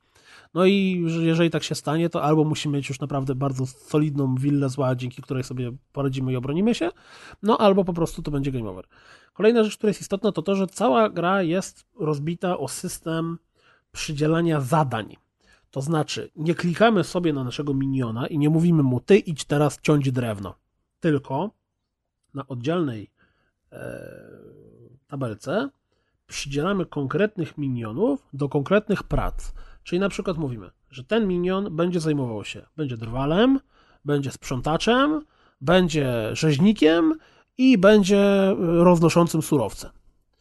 I w momencie, w którym gdzieś na ekranie jest oznaczone jakieś drzewo do cięcia, to ten minion, który jest drwalem, w pierwszej kolejności pójdzie ściąć to drzewo. Potem w drugiej kolejności pójdzie posprzątać, jeżeli gdzieś jest na przykład w krew, flaki i tego typu rzeczy. Po czym w trzecim kroku pójdzie do kuchni i te surowce, które ktoś inny mu tam przyniósł, on obrobi tak, żeby było jedzenie, a dopiero w czwartym kroku będzie chodził po całej planszy i zbierał rzeczy, które gdzieś zostały porzucone, żeby zanieść je na miejsce wyznaczone do przechowywania surowców, do magazynu, to jest chyba dobre słowo. Widzę, że jesteście zafascynowani moją opowieścią. Właśnie Bardzo. Chciałem powiedzieć, żebyś skończył. Jestem bardziej ciekaw, bo opowiadasz dużo szczegółów. Bo ta gra ma rozbudowaną mechanikę, wiesz, i to jest istotne, bo to jest połączenie, mówię, masz pryzmat architekta, czyli budowanie tych twoich domków i tego, że musisz każdą ścianę wyznaczyć i że pomieszczenia, to jest pomieszczenie biurowe, więc... No dobra, ale to samo robiłeś w Dungeon Keeperze, więc nie wiem, czemu mówisz, że to jest Prison Architect, bo jak mówisz Prison Architect, to ja sobie wyobrażam, że idę tym małym ludzikiem, co tak nóżkami tam skacze, jak w tym prawie... Myślisz o Escapiście, panie kolego. Tak, ja wiem, bo one wszystkie dla mnie tak samo wyglądają. Prison Architect to była ta gra właśnie, gdzie byłeś też kursorem tylko. Wiem. I tam się budowało te domki. A nie, faktycznie, dobra, już wszystko wiem, masz rację. Ja myślę o Escapiście. Natomiast Dungeon Keeper, tak? To jest gra, którą wszyscy znamy, pamiętamy, wszyscy, czyli albo nasza trójka. Jeżeli masz mniej niż 30 lat, to pewnie nie pamiętasz. Dlatego mówię, nasza trójka, nie? No tak. Wszyscy się dobrze przy tym bawiliśmy i teraz jakby... widzę po tym, co mówisz, że to jest sprytny pomysł na wyjaśnienie fabuły, ale nie robienie z tego Dungeons 16, nie? Tak, tak. Tylko jest, zupełnie jest inny klimat. Zajebiście dobrze się bawiłem przy tej takiej małej, sympatycznej giereczce. Z całkiem... Ale to jest losowe, to ma jakąś kampanię fabularną? Nie, no kampania fabularna jest taka, że musisz być najbardziej sławnym posiadaczem złej willi i po prostu dostajesz zadanie, czyli zabij 35 ofiar, wybuduj pomieszczenie z łóżkiem specjalnym dla wilkołaka i zbierz 4 czarne wstęgi. No tak. O czym uda ci się zrobić? To teraz zabij 55 ofiar, wybuduj pomieszczenie, w której będzie dildo na stole i oprócz tego zbierz 12 różowego czegoś tam. Nie, czyli ta fabuła, czy też tam zadania polegają po prostu na tym, że coraz bardziej rozbudowywujesz sobie tą swoją willę i to jest... Ale wiecie co? Tak jak teraz zastanawiam się nad tym State of Decay 2, o którym mówiłem i o tym, o czym mówi teraz Kuldan, czyli o Machiavellan, to mam wrażenie, że coraz więcej gier i mamy też takie rogaliki jeszcze takie, w których tam jest perma śmierci, potem się tylko powtarza te dungeony jeszcze raz, aż się dojdzie do tego ostatniego bossa, że strasznie bardzo dużo gier, zwłaszcza indyczych, i to wynika z tego, że te studia mają mniej pieniędzy, odchodzi od fabuły właśnie na rzecz takich niekończących się zadań. Nie? W sumie to tak naprawdę nie odkryłem Ameryki teraz, nie? Na tym polegają te wszystkie losowo generowane gierki, światy, no bo może State of Decay nie jest losowo generowany, ma 3 mapy, ale tak naprawdę samo założenie tego, że jak znudzisz się na tej mapie już, to możesz się przetransportować do innej i tam sobie zakładać nową osadę i robić od nowa zbieranie tych rzeczy, sugeruje, że to replayability jest najważniejsze w tym wszystkim. I ja tak. Zaczyna mi brakować fabuły w grach. No, od fabuły to są, wiesz, inne gry. No tak. Maciek, a ty co myślisz o tym? Widziałeś w ogóle, jak to graficznie wygląda? No. Władcy much. No. Jak to wygląda? No wygląda. Jest słabo to wygląda. Zero emocji jakieś z mojej strony. To jest gra, która wygląda bardzo słabo i szczerze mówiąc nie zachęca tym, jak wygląda, natomiast jest gameplayowo bardzo zaskakująco przyjemna. Ja naprawdę ja ją odpaliłem i kurde, nagle okazało się, że jest 3:00 w nocy, bo takie wow! To mi się jakim cudem jest 3:00 w nocy? Bardziej z Don't Starve. Pewnie. Don't Starve, dokładnie. No to podobne, też takie kartony animowane. Don't Starve było ładniejsze. To, co właśnie tutaj jest jeszcze istotne, o czym chyba nie powiedziałem, to, że tutaj w którymś momencie dochodzimy do takiego etapu, że samo w sobie zwabianie i zabijanie ludzi jest już zbyt ryzykowne, więc raz na jakiś czas warto zrobić taką ścieżkę zdrowia, gdzie na przykład oni mają telewizory, jakieś sofy, gdzie oni przychodzą, powypoczywają sobie i odchodzą, nie? Żeby zmniejszyć ten stopień zagrożenia i żeby uznali, że faktycznie u nas jest jakiś resort, a nie kurde... Ej, to ciekawe, no to jest fajne. Jest też na przykład akurat to, że możemy ich zabijać nie samemu, to znaczy robić właśnie jakieś pułapki, noże wyskakujące ze ścian i tak dalej. Jest też myk polegający na tym, że w ogóle te nasze postacie, te miniony awansują i rozbudowują swoje skille walczące, bo oprócz ludzi, którzy przychodzą, z których trzeba pozabijać, to też na przykład nagle przychodzi wielki pająk, tak z dupy nagle pojawia się, wielki pająk cię atakuje i musisz go zabić, żeby nic się nie działo. No mówię, tych systemów tam jest całkiem sporo i im bardziej rozbudowujemy sobie naszą willę, siedzibę, zła, cokolwiek, to tym więcej rzeczy trzeba, jak to w takich grach, musisz mieć więcej surowców, żeby więcej rozbudować, że dzięki czemu więcej się rozbudujesz, to wtedy będziesz mógł zabić więcej ludzi, dzięki czemu będziesz mógł zdobyć więcej surowców, mieć więcej minionów i tak dalej, i tak dalej. Tam się też pojawiają na przykład takie mini questyki, że przyjeżdża facet z cmentarza i mówi, że słuchaj, ja tu wykopałem 4 zombiaków i mógłbym ci ich tanio sprzedać, to ty na to. Albo przychodzi wampir i mówi, że on by chciał trochę świeżej krwi, czy mógłbym mu sprzedać trochę świeżej krwi. Albo na przykład... A weź spróbuj powiedzieć to z takim akcentem transylwańskim. Nie umiem. To ja nie mam koneksji żadnych z Rumunią. A jaki jest rumuński akcent? A to ty powinieneś po prostu mieć rumuński akcent i ten... Ten, jak to ten? Szyszkebab. Nie, w mapetach on temu ten blad. Co liczył. A. Blad. Uno. No to po włosku bardziej tak. Nie wiem, to już nie ma co dłużej gadać o tym, bo już chyba wszyscy dokładnie wiedzą, czym jest. Generalnie jak traficie kiedyś, bo wiecie, z takimi gierkami to nie jest taki tytuł, którego się wyczekujesz, och, kurwa, dziś premiera, lecę kupić, tylko to jest raczej przeglądasz znudzonym... No jak to? Przecież dlatego dzisiaj nie ma Deusza, Atka i Kaza, bo wszyscy grają. Wiesz, to jest motyw, gdzie rozjebany na fotelu przeglądasz sobie listę promocji na Steamie, która właśnie wskoczyła i tak nagle ten Machiavellian 40, co ten tytuł mówi? A, Kuldan to poleca, to se wezmę, kliknę, klik i se, to jest ten dobry... I mówię, to Kuldan polecał, nope, next.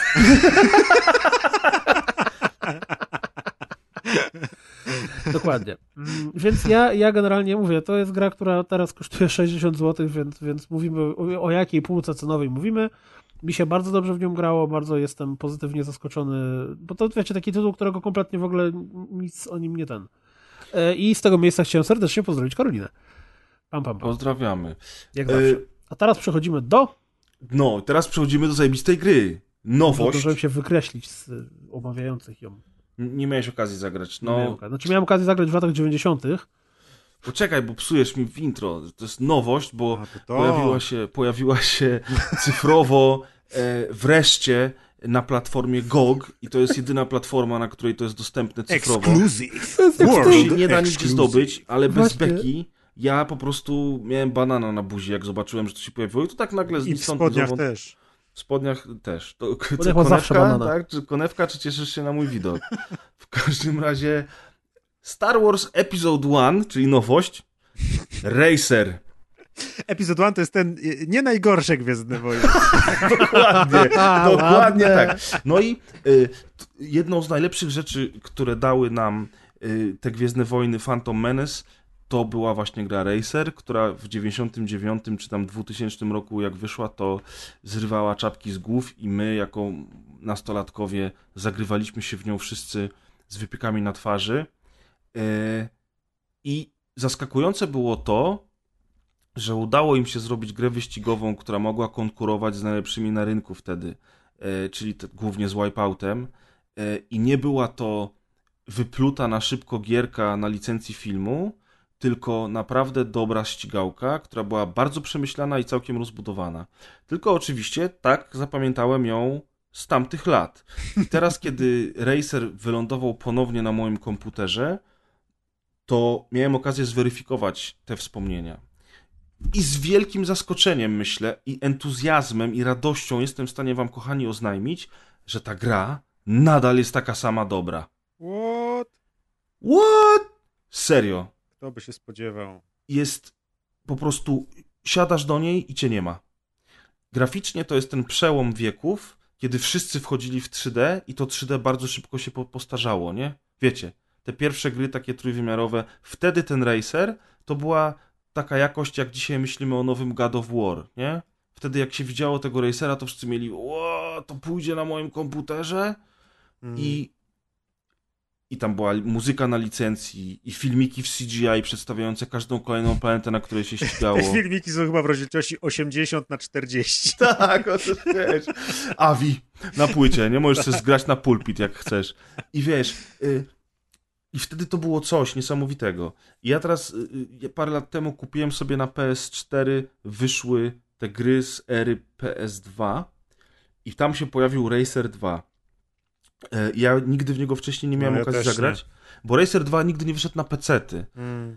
I on wylądował na konsoli, ja go kupiłem, pograłem w niego, on mi się bardzo, bardzo podobał mi się. Natomiast szybko mi się znudził i to już nie było to. To nie było to, co ja pamiętałem ze wspomnień. I teraz oczywiście mamy miks uczuć, bo przede wszystkim dlatego mi się jedynka bardziej podoba po latach, bo ja grając w nią teraz pamiętam te trasy, nie, ten klimat, tę muzykę i wiesz, i od razu tam mi trochę chemia skacze w górę, bo to jest dla mnie nostalgia. Ale jednocześnie wydaje mi się, że jednak jedynka mimo wszystko jest ciekawiej zrobiona, bo tak jak dwójka pograłem, mówię, no spoko, tam były zupełnie inne mapy, już takie powymyślane, jakieś planety, na których w ogóle były posągi niemalże Cthulhu, Anakin tam był dorosły, te pojazdy były takie udziwnione już, a tutaj jest to, co widzieliśmy...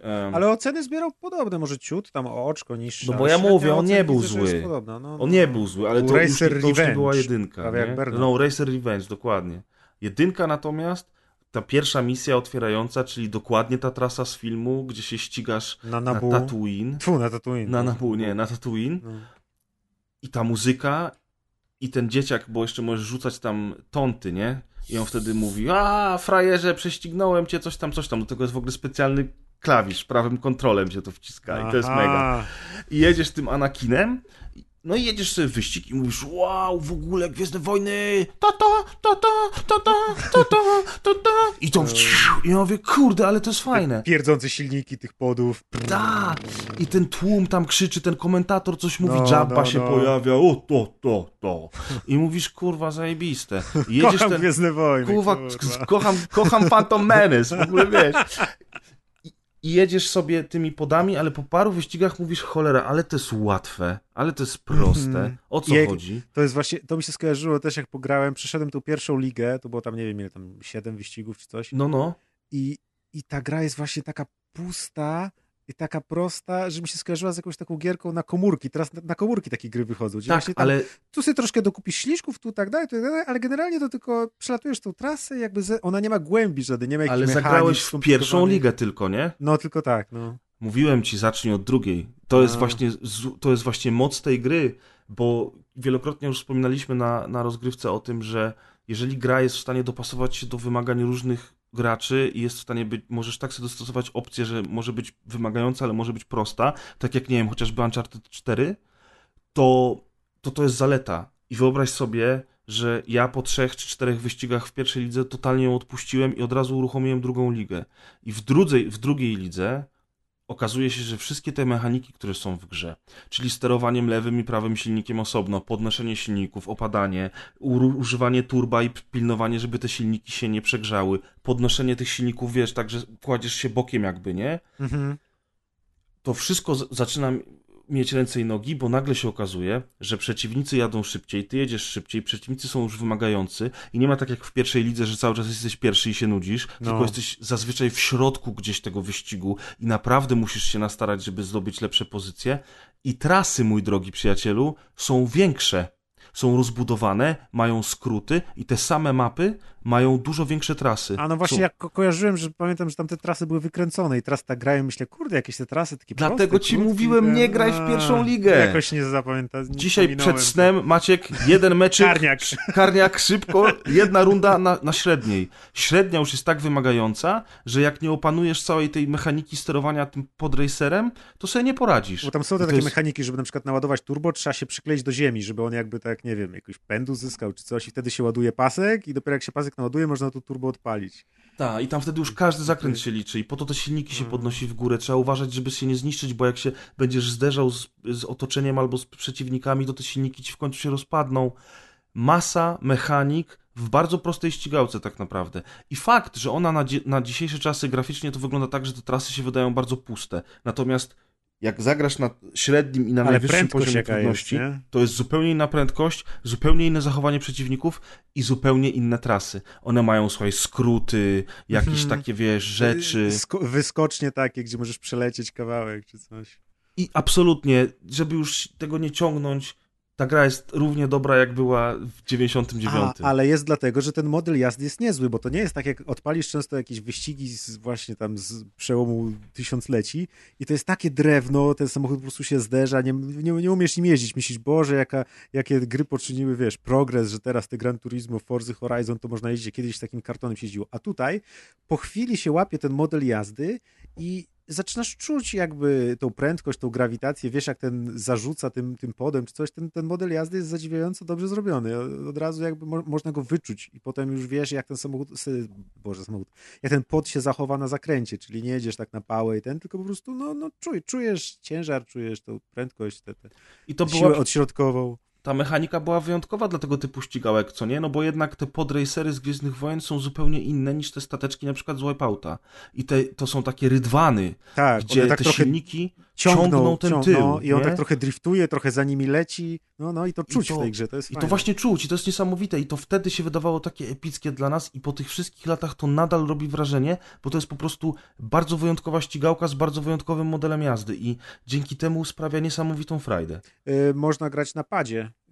Ja na początku miałem problemy, ale coś tam potem zrestartowałem, coś tam ustawiłem i bez problemu padł od 360 na kablu, obsługiwał wszystko. Ja podłączyłem pada, ale coś mi tam nie chciało działać tak jak trzeba i ostatecznie grałem na klawiaturze i powiem ci, że bardzo dobrze mi się na tej klawiaturze działało. No, też tak jak wtedy, nie? No, dokładnie tak samo jak wtedy. Jeszcze tylko miałem na początku problem, bo nie wiedziałem jak ustawiać rozdzielczość. Myślałem, że jest tylko ta minimalna 640x480. Na szczęście można normalnie Full HD ustawić i to jakoś wielkiej różnicy nie robi, no bo ta gra już jest po prostu brzydka, nie oszukujmy się. I nie będzie ładniejsza, ale... No, może i lepiej ją zostawić w tych pikselach, nie? Że... to dokładnie, niż ją to podbijać do Full HD. Ale i tam jest przede wszystkim ta ilość kamer, która jest w tej grze. W ogóle wiesz, możesz nawet z kokpitu jechać, nie? Mhm. I daleko, i blisko, i takie... I wtedy widać te silniki takie, które się otwierają, jak hamują. Ten, to jest no mega filmowane. To jest, no naprawdę mega. Ale kiedyś to były gry o podreserach, teraz to nie ma. Ale naprawdę ten model jazdy... I wiesz, co jeszcze jest wyjątkowe w tej grze? Może Gwiezdne Wojny są trochę innym przykładem, bo jednak od groma było gier z Gwiezdnych Wojen i było bardzo dużo zajebiście dobrych gier z Gwiezdnych Wojen. Natomiast zazwyczaj jak myślimy o filmach i wychodzą nam takie jakieś gry na licencji filmów, to są gówniane. I Racer nie był grą w stylu Knights of the Old Republic, która nie była w ogóle związana z filmem, tylko był grą, która została wydana w okresie premiery Phantom Menace i miała być właśnie takim typowym marketingowym cukiereczkiem, żeby napędzić jeszcze większą sprzedaż. No i kurczę, mimo wszystko ktoś tam się cholernie przyłożył i zrobili z tego pełnoprawną, zajebiście dobrą grę. I to do tej pory uważam, że naprawdę warto grę chwalić. Kogoś się nie spytasz, nie? To wszyscy mówią, kurwa, Racer, zajebista gra, pograłbym, nie? Chciałem zobaczyć, kto to zrobił i oczywiście zrobił to LucasArts. No raczej. RIP i w ogóle... No, kiedyś to było, a teraz nie ma LucasArts. A teraz to nie ma LucasArts. No. Właśnie taka prawda smutna niestety, no. Ojej. Taka prawda, kochani. No, ale za to jest Destiny 2. O jak Jezus, to Destiny 2? Jakie ale Destiny przejście. 2? Co ty mi tu... Ja już tu cały jestem na białym. Ty już śpisz, ja myślałem, że ty zemdlałeś. Nasmarowałem się cebulą, ziemniakami. Chyba obornikiem. No, obornikiem. Prez widział, jak się smaruje. Prez był u mnie, pokazywałem mu to wspaniałe dzieło niesamowitości produkcji polskiej. A widziałem, owszem. No ale sorry, myślałem, że ciebie nie ma, że zasnąłeś czy coś. No, słucham tych opowieści o grze, w którym nie grałem. Znaczy, grałem. Miałeś zagrać za mnie właśnie, bo ty zamiast grać w Racera, to grasz w Machiavellan, no. Dokładnie. Tu się muszę zgodzić z Prezem. Co ci poradzę, że Machiavellan mi się zajebiście podobał, a Racera nawet nie chciałbym się ściągnąć.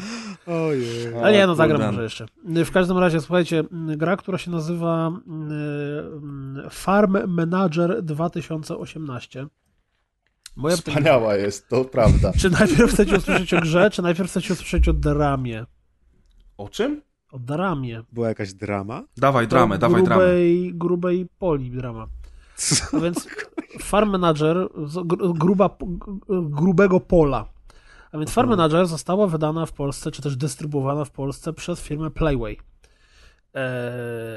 Playway poinformowało, że gra w przeciągu 24 godzin od rozpoczęcia sprzedaży się zwróciła, bo sprzedała się ponad 20 000 kopii, przyniosła tam kilkadziesiąt, jak to było, że ona kosztowała bardzo niewiele, więc tak, kosztowała 300 000 złotych, a ponieważ sprzedała się w 20 000 sztuk, to zarobiła kilkaset tysięcy złotych na plusie, więc już jest zajebiście i w ogóle rewelacja i wspaniała sprawa w jedną dobę. No, minęło kilka dni od momentu, kiedy Playway się tak bardzo ucieszył i przyszła jakaś firma z Niemiec, która się nazywała, nie pamiętam kompletnie jak, jakiś tam... Jak to firma z Niemiec, dokładnie tak się nazywała. UIG, czy coś w tym stylu. I oni zwrócili się do Steama z zablokowaniem sprzedaży na Steamie gry Farm Manager 2018, dlatego że sprzedawanie jej przez Playway łamie umowy, jakie Playway ma podpisane z tąże firmą. To umowy, które mówią, że Playwayowi nie wolno sprzedawać gier, które są symulatorem farmy. No i Playway zaczął się bronić, że po pierwsze to nie jest nasza gra, my jesteśmy tylko dystrybutorem, a tak naprawdę tą grę zrobił ktoś tam zupełnie inny. Po drugie, ta gra nie jest symulatorem farmy, gdzie chodzisz rolnikiem w FPP, tylko to jest City Builder Manager, gdzie jesteś menadżerem farmy i była wielka burza, która trwała właściwie od połowy kwietnia do dzisiaj, bo w momencie, w którym to nagrywamy, właśnie przeczytałem informację, że doszło do ugody między Playway, a między tą niemiecką firmą, która ma dużo trudnych wyrazów. United Independent Entertainment GmbH z siedzibą w Horkischingrbrunn, Toplic Produkt GmbH. Tak, przehandlowali Jadka i Deusza jako zakładników i jest spokój teraz. Dokładnie tak. No i więc po tej aferze wielkiej, która wybuchła, więc jak widzicie giereczki z Serious Business, giereczki związane z farmami, to jest bardzo Serious Business w Polsce, jak widać. No i Farm Manager jest to gra o ekonomicznym prowadzeniu farmy. To znaczy mamy sobie farmę, którą odziedziczyliśmy po dziadkach, niczym w jakimś kurde Harvest Moonie. Wow, w każdej grze o farmie dziedziczy się farmę. Bo nikt nie chce zostać farmerem, ale każdy dziedziczy, jest takie fuck, muszę się teraz zajmować. Gra wygląda strasznie brzydko, ma animacje niczym, kurde, z początków lat 2000, co więcej postacie wyglądają mniej więcej tak samo i to jest, nie, wygląda to masakrycznie. Natomiast na poziomie ekonomicznym ta gra nawet jest interesująca, bo cały myk polega na tym, że musimy po prostu zabrać jak najwięcej kasy prowadząc farmę i z tym, że prowadzenie farmy jest wszystko istotne, czyli jeżeli chcemy posiać jakieś zboże albo inne dziadostwo, to musimy zadbać o to, żeby to pole było zaorane, żeby to pole było nawiezione, żeby to pole było podlane, żeby właśnie regularnie podlewać, żeby jak rosnąć, a jak urośnie to czy będzie zapierdalała panna z kosą i będzie robiła siach, siach, siach, siach, czy weźmiemy traktor i tak dalej, i tak dalej, i tak dalej. Wszystkie te aspekty, które możecie sobie wyobrazić, związane z masową produkcją płonów ziemi, albo mleka z krów, albo jajek i tam czegokolwiek innego może być produkowane na farmie, absolutnie w tej grze jest. Natomiast mówiąc szczerze, to ta gra jest na tyle brzydka, że ja bym się nie obraził, gdyby to wszystko było na tabelkach. Bo ja rozumiem, że pewnie to miało robić wrażenie, te trójwymiarowe ale pole. Ale w tabelkach takich z drewna, tak na stole sobie układasz i tam przesuwasz. Nie, wiesz, gdybyś sobie w Excelu tylko se klikał i gdyby gra na przykład wyszła w przeglądarce w ogóle i wiesz, mógłbyś się bawić tymi cyferkami. I na Complicate'cie prostu i za darmo, i we Flash. Tak, i mógłbyś sobie bawić się na zasadzie czysto, bo ten cały aspekt ekonomiczny i tego planowania i produkcji i sprzedawania, to dla fanów gier ekonomicznych jest całkiem dobry orzeszek, może nie jest to jakieś wybitne, plus gra jest generalnie dosyć prosta, bo robienie tych wszystkich rzeczy, które od ciebie wymagają, tak żeby wychodzić na zero albo nawet z dużym zyskiem, jak tylko się troszeczkę ogarniesz w tym, jak to trzeba, co siać, co zbierać i tak dalej, jest generalnie bardzo spoko. Zwłaszcza, że to jest taka mega uproszczona forma farmy, nie to, że tam wiesz, może przyjść coś i nagle tornado, przyjdzie ulewa i właśnie, dokładnie. To takie mam skojarzenie z troszeczkę bardziej rozbudowanymi zabawami w jakiejś Farmville czy coś w tym stylu. Że wiesz, że to wszystko jest proste, łatwe, lekkie i przyjemne i ty sobie tak klikasz i tak patrzysz, jak te ludki chodzą, tylko no Farmville ładniejsze, szczerze mówiąc, niż to jest. A poza tym gry o byciu menadżerem zazwyczaj nie są właśnie łatwe i przyjemne, tylko polegają na milionach tabelek, statystyk, śledzeniu, trendów i tak dalej, czym ja w ogóle się na przykład nie interesuję, ale zazwyczaj jak jest gra menadżerska, to właśnie ma być tego dużo i ma być skomplikowane i trudne i symulacja, nie takie... Znaczy to wszystko tu jest, tylko po prostu jest no, dosyć proste, tak? To jest gra, to wygląda jak, bo ja mam wrażenie, że te wszystkie farm simulatory one mają bardzo konkretnego klienta, dlatego są tak potwornie popularne. Jednego i tego samego po prostu. Tak, dokładnie, pana Jana Simulatora. On i mam wrażenie, że pan Jan Simulator chciał zagrać z bratem Janem Menadżerem i dlatego została stworzona gra, która jest tym ekonomicznym aspektem prowadzenia pola i całej reszty i pomijając to, że ona jest okropnie brzydka i to tak autentycznie po prostu wygląda. Ja myślę, że jakby jakiś youtuber ją dostał w swojej łapki, taki zabawny, nie tacy jak ci polscy youtuberzy, tylko taki ktoś, kto potrafi mówić śmiesznie i w ogóle, to mógłby zrobić zajebiście zabawne filmiki z tego, bo po prostu te animacje, które tam są, czy to, że masz 3 postacie, każda nazywa się inaczej, wygląda tak samo na przykład, no to naprawdę aż proszą się o robienie czegoś. Ta gra wygląda trochę brzydziej niż drugie Simsy, które zostały wydane w roku... Nie, 2003. No to prawda, rzeczywiście, nie? To jest ta grafika zalatuje właśnie takim 2005, PC, no, mały budżet, studio z Niemiec i tam dokładnie coś tam. Tak to wygląda niestety. No. Nawet Simsy mam wrażenie, że drugi Simsy był ładniejsze trochę niż to, jak to wygląda, więc to może wam dużo powiedzieć na temat tego, czego możecie się spodziewać. Natomiast no, ten aspekt menedżerski jest całkiem okej, ale kurde, jest tak dużo gier, które mają całkiem dobrze zrobione aspekt menedżerski, jeszcze na dodatek są ładne, więc tylko i wyłącznie, jeżeli ktoś ma potworne ciśnienie na to, żeby zostać rolniczym potentatem i dorobić się na hodowli drobiu... To niech sobie kupi doniczkę i zasadzi rzodkiewkę na przykład i lepiej na tym wyjdzie. No. Zwłaszcza, że tak powiem, dopiero co doszło do porozumienia, więc ja nie wiem, czy ta gra wróci do sprzedaży od razu, czy nie, bo ona została zdjęta. O, to może będzie białym krukiem, może się opłaca, a już teraz za późno. To no jak ludzie mają zagrać, jak teraz jest zdjęta? No nie wiem, może w pudełku ją sprzedają. No. Pewno, takim tym, wiesz, jak ten jabłka w skrzynce drewnianej. No proszę cię bardzo, Farm Manager 2018 w Empiku. A jest kolekcjonerka? 59,99. Ta w bazowej wersji, bo to jest wydanie Cenegi, Cenega robi to ładne rzeczy i tam jest kalendarz rolnika i tam dużo rzeczy. Z rolniczkami tak. Może jakiś taki jak kalendarz Pirelli? Masz wykaz dat zbiorów, świąt ludowych i ważnych wydarzeń rolniczych. Bo nie wiem, czy wiesz, jak się grę odpala, teraz kurde nie wspomnę za cholerę tego, ale jak się grę odpala, to jest, tak jak zazwyczaj mamy nazwy tam firmy, co zrobiła, wydanie i tak dalej, to tutaj mamy taki zajebiście wielki ekran we współpracy z Top Agrar, miesięcznik rolnika. Więc... Jeszcze agrobiznes. Właśnie chyba Top Agrar wygryzł agrobiznes z tego. Więc generalnie recenzja minowa, hashtag no nie wiem. Generalnie Czemu Maciek doszedł właśnie? Na myśl zawsze tak robię, jak są, tak, menadżery farm i ten, to tak. Nie, no to kurde, jest dużo więcej ciekawszych gier, więc... Chyba, że ktoś mówi... To przejdźmy do kolejnej, równie ciekawej pewnie gry. Tym tam, jak to się nazywa? Menadżerem farmy jest 2018. Panie, to co ja mam, Atari? Czy jakoś tak. A propos Atari... To jest taka gra. Co a propos Atari? No dawaj. No weź. No wybrnij z tego teraz Atari.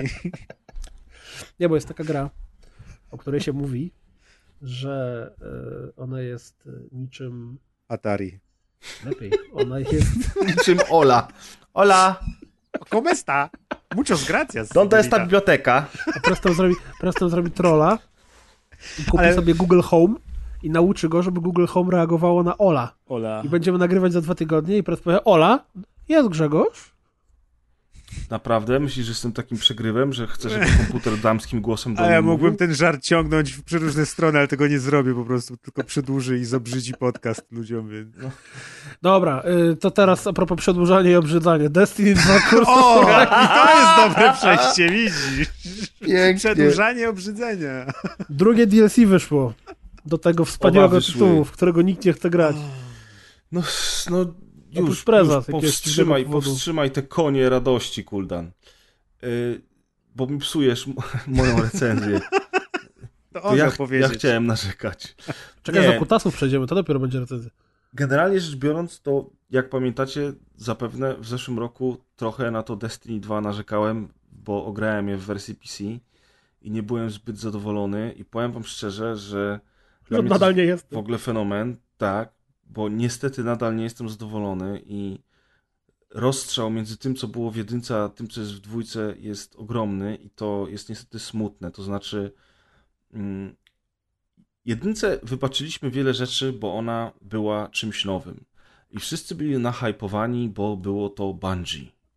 Okazało się, że gra jest przepiękna i ma fantastyczny gunplay, więc wszyscy się posrali na miękko i to, że już tam były problemy z zawartością, że bardzo szybko się kończyło cokolwiek do roboty w tej grze, to, że pierwsze DLC-ki to były takie wydmuszki i to, że Taken King dopiero ratował grę, ale był płatny i podzielono społeczność na tych ludzi, którzy mają ten dodatek i na tych, którzy nie mają i tak naprawdę ci, którzy nie kupili tego dodatku, nie mogli się cieszyć usprawnieniami, które powinny być w patchach.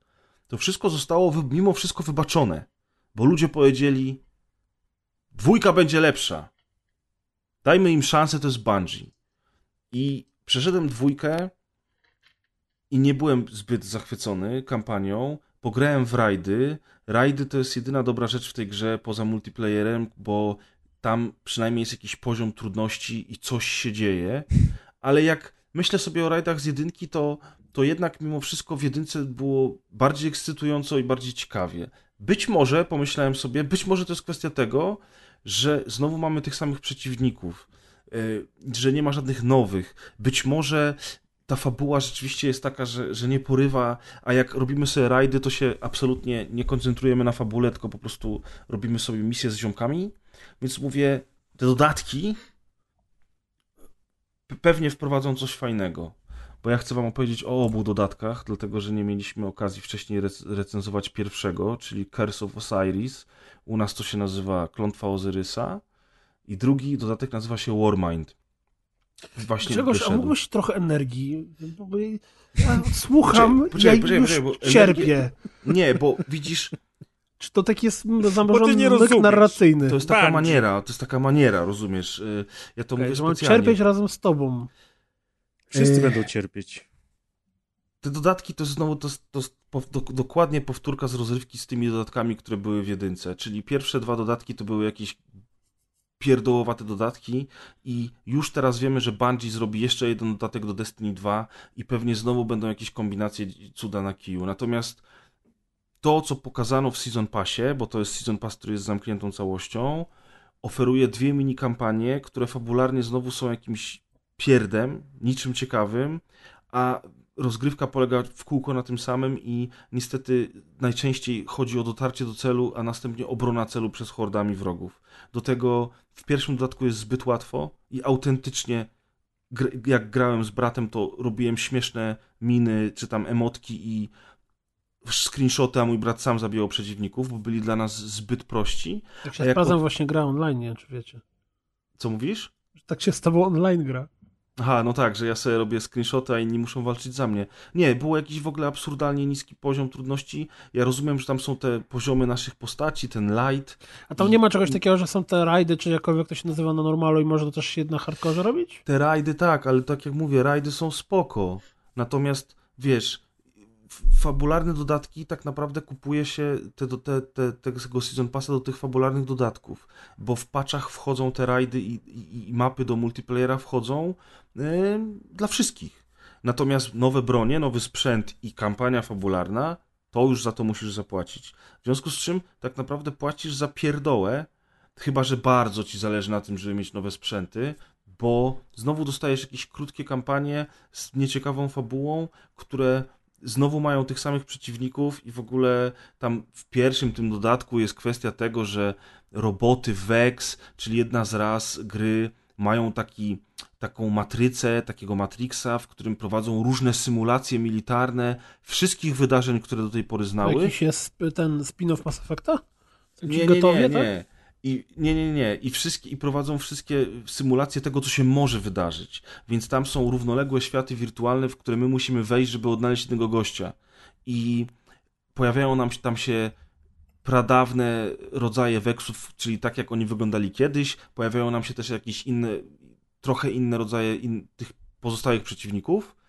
Później już w rajdach, bo nawet nie w kampanii, ale to jest cały czas ta sama gra, która była w jedynce, czyli idziesz od punktu do punktu, walczysz z tymi samymi przeciwnikami, bardzo często w tych samych lokacjach, bo zarówno Curse of Osiris, jak i Warmind wykorzystują po części mapy, które już znaliśmy w podstawce, bo tam po nich biegamy. No i powiem wam szczerze, że ja bym bardzo chciał, żeby to mi się podobało, bo gunplay jest niesamowicie miodny w dalszym ciągu. Graficznie jest majstersztyk. Muzyka jest świetna, ale ja nie rozumiem, dlaczego Bungie, ekipa, która stworzyła Halo, ostatnia gra z serii Halo zrobiona przez Bungie to było Halo Reach. I to był gameplayowy majstersztyk, w którym każda misja była inna. I robiło się naprawdę wiele różnych rzeczy. Dlaczego oni robią drugi raz tę samą grę, w której nie ma prawie żadnych skryptów, nie ma żadnego prawie nacisku na fabułę, a wszystkie misje polegają na tym, że ty idziesz od punktu do punktu, stajesz gdzieś przy jakimś komputerze i bronisz się przed hordami wrogów. A poziom trudności bardzo często polega na tym, że albo przychodzi jakiś wielki przeciwnik, który ma masę życia, albo po prostu te hordy wrogów są w tak dużych ilościach, że naprawdę trzeba się nieźle napocić, żeby z nimi wygrać. Natomiast przez większość czasu po prostu się w tej grze nudzisz. Czy chcemy się pobawić w wróżenie? Tak, właśnie dlatego ja w skrócie, bo już tam nie będę wam o fabułach opowiadał. W Curse of Osiris pojawia się Merkury, a w Warmindzie powraca Mars, który był też w jedynce. I To jest wszystko, co powinniście wiedzieć na ten temat i właśnie przejdźmy do bawienia się w rozmowę na temat tego, dlaczego w ogóle taka gra powstaje i dlaczego ona się dalej sprzedaje i dlaczego twórcy pozwalają na robienie czegoś takiego, bo naprawdę aż się prosi o jakieś urozmaicenie, o więcej pojazdów, o jakąś misję ze skradanką, o więcej skryptów. To wszystko było w Halo. A tutaj ja mam wrażenie, że oni zobaczyli, że ten gameplay jest tak dobry, jeżeli chodzi o samo strzelanie, że nie muszą niczego więcej robić i tak to sprzedadzą. To jest zawsze ta wymówka, nie? Że no, ale przynajmniej strzela się fajnie, więc polecam. No, tylko że właśnie w jedynce to jeszcze się sprawdziło. Zresztą ja mówiłem, jedynka uważam, że była dużo lepsza ogólnie. A w dwójce to już jest takie bezczelne na zasadzie zbieraj broń, zbieraj buty, zbieraj płaszcze, strzelaj, tylko chociaż żeby to strzelanie było jeszcze bardziej przemyślane, nie? A nie takie stój w miejscu, strzelaj. Idź do przodu, strzelaj, znowu stój w miejscu, strzelaj. Więc ja się pytam, a zobaczycie, że po tym odcinku bardzo dużo ludzi, którzy gra w Destiny, przyjdzie i napisze w komentarzach, że nie mam racji. I... No to wiadomo, to jest... Wiadomo, nie? Tylko po prostu...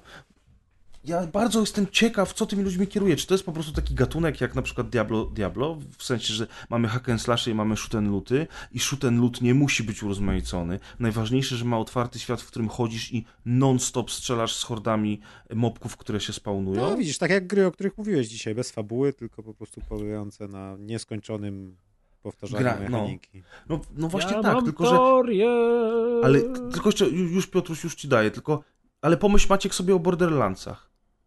I pamiętaj, ile tam było różnorodności, ile rzeczy się różnych działo, jak się zmieniało wszystko w tej grze. A Destiny to jest ten sam gatunek. To jest shoot and loot. I jest po prostu, moim zdaniem, to jest takie trochę na bezczela, na zasadzie my jesteśmy Bungie, przecież wiadomo, że jesteśmy zajebiści. Zobaczcie na tą grafikę, a zobaczcie, jak się strzela. No to macie, o co wam chodzi? No może się zaniżyły standardy. Chciałem przypomnieć, że rozmawialiśmy o tym chyba w grudniu, bo to jakoś wtedy wyszła ta afera, kiedy wręczaliśmy złotego kutasa branży gier i Bungie ją właśnie dostała z Activision, że była ta jazda z ukrytymi paskami postępu, gdzie gra cię oszukiwała, że dostawałeś więcej expa, niż dostawałeś faktycznie, że regularnie... Piotrka pozdrawiam przy okazji, który nie wiem czy jeszcze, ale na pewno przez pewien czas mocno siedział w community Bungie i regularnie podsyłał mi kolejne kwiatki, które czy to social media ninja, ulubienicy Maćka odwalali na Twitterze na zasadzie, że czemu ludzie to debile, jak mi irytują ci gracze, męczą pałę, Jezus Maria, niech już sobie pójdą. Mniej więcej parafrazując cytat, ale tam było obrażanie community na zasadzie, że Jezus Maria, czego oni znowu chcą, nigdy nie są zadowoleni. Tak. Robienie bardzo dużo rzeczy wbrew temu, czego chce community i tak dalej, i tym podobne. I z tego wszystkiego ja ukułałem sobie teorię, która jest absolutnie tylko i wyłącznie moją wymyśloną, wyssaną z palca teorią i nie mam żadnych tajnych przecieków, żeby tak było, ale możecie się nad tym na luzie zastanowić po wcześniejszym założeniu na głowę odpowiednio ładnie wymodelowanego foliowego kapelusza. Maciek, zakładam. Bungie jest związane z Activision jakimiś bardzo konkretnymi umowami, przecież tam była mowa o tym, że oni władują w te gry $500 milionów, czy tam w ogóle $5 biliardów, że będzie ileś tam części, że będą wspierali ją przez 10 lat i tak dalej, i tak dalej, i tak dalej. Strzelam, że może być tak, że gdzieś w jednej z tych umów, która jest pomiędzy Bungie i Activision, jest zapis dotyczący tego, że Bungie ma obowiązek robić te wszystkie rzeczy tak długo, jak długo gra ma określoną ilość graczy w skali miesiąca na przykład. Tych tam concurrent players. Że jeżeli w skali miesiąca zaloguje się i będzie grało w grę, nie wiem, 15,000 graczy, to wtedy Bungie ma obowiązek dalej wspierać ją, robić eventy sieciowe i tak dalej, i tak dalej, i tak dalej. Natomiast Bungie robi wszystko, żeby poniżej tej liczby graczy spadło, dzięki czemu mogli się uwolnić z umowy. Natomiast z drugiej strony i właśnie czemu tak ostatnio to pomyślałem, Activision to nie jest tak, że to są jacyś debile, którzy by się nie zorientowali, ale zobaczcie, to, że ostatnio ta gra wylądowała w Humble Bundle, Humble Monthly za $12, to idę o zakład, że na 100% przypływ graczy nowych, którzy w niego nie grali. Za $12 Destiny 2, grę, która rok temu debiutowała w ogóle na jesień jako wielki hurdur, o mój Boże, Destiny, ale teraz będzie granie, tak. Ale ten gameplay, o kurwa, Bungie, Nagle jeb $12 Humble Monthly. Pyk, na konsolach ta gra jest przeceniana po 40-50 zł. Teraz Bungie chciało wychujać Activision, więc Activision wychujało Bungie i rozdało wszystkim za drobniaki. Dokładnie tak myślę. Myślę, że teraz jest zabawa między wydawcą a deweloperem na to, kto komu uda się tak obrócić sytuację, żeby się nie musieć wywiązywać z umowy. Ja pierdzielę. Bo myślę, że kasę Bungie już dawno temu dostało, bo jeżeli oni robią dodatek, po którym jęk community jest po prostu tak głośny, że usłyszałem krzyk milionów gardeł, jakby wydarzyło się coś strasznie złego. Tak, Bungie wydało nowy dodatek. I oni potem kolejny dodatek wydają jeszcze krótszy, jeszcze gorszy. Ja mam na Twitterze i tak dalej dużo ludzi, którzy ostatnio będzie takiego faka tylko wyświetlać wielkiego i tak będzie ludzi, no, będzie kasował postacie z dysku. Grają nowa. Słuchajcie, ja mam naprawdę dużo ludzi, którzy grają w Destiny, na Twitterze obserwuję ich i tak dalej. Jeszcze ich nie skasowałeś? Tak. Słuchaj, wychodzi nowy dodatek, jakie są zapowiedzi tego dodatku i tak dalej. Cieszą się z tego powodu, jarają się, zastanawiają się, jest fajnie, po czym nagle dodatek wychodzi i 2 godziny później ktoś mi już pisze, że już go skończył. Natomiast to kurde, chyba coś jest srogo nie tak. Jeżeli gość przeszedł dodatek, na który czekał od miesiąca w 3 godziny, nie? No, więc naprawdę, ja mówię, to jest tylko i wyłącznie absolutnie moja teoria, czy cokolwiek z tego, co ja teraz powiedziałem, jest prawdą, to się okaże za jakieś 10 lat, jak te wszystkie NDA-e wygasną i będziemy mogli, ktoś z Bungie wyjdzie i zrobi jakiegoś niesamowitego, popularnego na Medium czy innym blogowej platformie wpis post-mortem Destiny 2. Natomiast jak ja to widzę, co tu się dzieje, to naprawdę nie jestem w stanie nie wymyślać jakichś teorii, bo rzadko kiedy się zdarza, że deweloper z premedytacją sabotuje swoją grę. I to nie tylko tym, że robi słaby content, bo to się każdemu może zdarzyć, ale tym, jak oni podchodzą do swojego community, tym, że oni obrażają graczy na forum, tym, że oni w którymś momencie powiedzieli, że będą banować ludzi za krytykę gry. No, stary. No ale właśnie pytanie brzmi, bo twoja teoria jest bardzo ciekawa i z tego, co słyszymy, dosyć przemyślana, natomiast ja nadal jeszcze tą czapeczkę mam foliową na głowie, wiesz, i trochę się zastanawiam, czy to jest prawdopodobne. Czy to nie jest jednak lenistwo twórców oparte o to, że gracze dalej kupują, płacą, że dalej dają się na to nabrać. I oczywiście, że są pretensje, oczywiście, że ta gra się sprzedała gorzej niż 1, natomiast sprzedała się, jest rozwijana, są robione eventy, są wydawane dodatki, ona nadal funkcjonuje, to nie jest porażka. I teraz ja nie wiem, dalej nie wiem dlaczego. Mimo, że Bungie się bardzo stara. Ja po prostu nie wiem dlaczego. Dla mnie to jest chwalenie tej gry i rozważanie jej w kategoriach jakiegoś ewenementu multiplayerowego, to jest lekka pomyłka niestety moim zdaniem. A bardzo bym chciał, żeby tak nie było, dlatego że ja w 1 spędziłem mnóstwo czasu i ona naprawdę była dobrą grą na wielu poziomach. I wszyscy chcieliśmy, żeby sequel był po prostu takim, wiecie, mocnym pierdzielnięciem. Ale na przykład mi się to w głowie nie mieści, że można zrobić drugą część, nazwać ją pełnoprawnym sequelem i nie dodać ani jednego nowego przeciwnika do całej gry. Wiecie, no, takie pierdoły niby, nie? A w Call of Duty każdym też się strzela z żołnierzami. No tak, no. No tak. Szachmat. Kosmos jest skończony, nie odkryli żadnych nowych ras, no to co? No nie odkryli, no wrzucili może wszystkie za szybko, wiesz, chcieli graczom dać, damy wam wszystko. A to miało być na 10 naraz. Lat, nie? A no. Wszystko się wystrzelali w jedynce. No, także no niestety wielki zawód, chociaż ja powtarzam dalej, że multik tam jest mega fajny. Rajdy są bardzo przyjemne, zwłaszcza te, które są takie bardziej wymagające. A to strzelanie jest super. No, ono było super w 1, tutaj nic się nie zmieniło, naprawdę. Za $12 rewelacja. Tak, za $12, jak nie wiesz. Jak najbardziej. No niestety, ja nie polecam, totalnie nie polecam. Nie jestem ciekaw, co oni zrobią teraz z tym kolejnym dodatkiem i ile oni sobie za niego każą zapłacić i co się wtedy będzie działo, nie? Narzekam na to Destiny 2 i na dodatki, na lenistwo fabuły, na lenistwo konstrukcji poziomów, na powtarzalność i rzeczywiście, jeżeli chodzi o kampanię, to tak jest bardzo często. Natomiast w endgame'ie gra dostaje skrzydeł, bo strajki i przygody, które się pojawiają, plus te, które pojawiają się w dodatkach, są naprawdę spoko i one się dobrze sprawdzają jako takie krótkie sesje z kumplami, na przykład godzinkę, żeby zrobić jakiś strajk i to na wyższych poziomach jest całkiem satysfakcjonujące. Natomiast najlepsze w całym Destiny 2 to jest Crucible, czyli tryb multiplayer PvP, gdzie stają naprzeciwko siebie dwie drużyny czteroosobowe i tam gra jest naprawdę rewelacyjna. Konstrukcja map, wygląd tych map, konieczność współpracy nawet w trybie Team Deathmatch, gdzie naprawdę trzeba się trzymać blisko siebie, trzeba ze sobą współpracować, trzeba się postarać, żeby osiągnąć ten sukces i wygrać z przeciwną drużyną. To jest naprawdę fenomenalne. I ostatecznie na tym polu Destiny 2 strasznie daje radę i za to naprawdę należy je pochwalić. No i to by było na tyle, moi drodzy. Ja jestem ciekawy, czy za pół roku albo rok nie pojawi się jakiś analogia do The Taken King. Czyli wyjdzie niby dodatek, który będzie kosztował full price, bo chyba The Taken King kosztował tyle co Season Pass, ponad 100 chyba kosztował, nie? No, nagle okaże się, że on będzie dobry i wtedy wszyscy będą go kupowali i tak dalej. Nie wiem. I don't know. No mówię ci, że właśnie dlatego się zastanawiam, co to teraz będzie dalej, no bo to co było zrobione do tej pory, te dwa dodatki, to zresztą dużo ludzi, którzy grają w tę grę tak podpowiadają, że to jest ten sam motyw, który był przy jedynce, czyli zrobione na szybko DLC, które ma im pozwolić zarobić trochę kasy i dać czas na to, żeby zrobić właśnie takiego kolejnego Taken Kinga, który tak naprawdę dopiero tę grę naprawi, nie?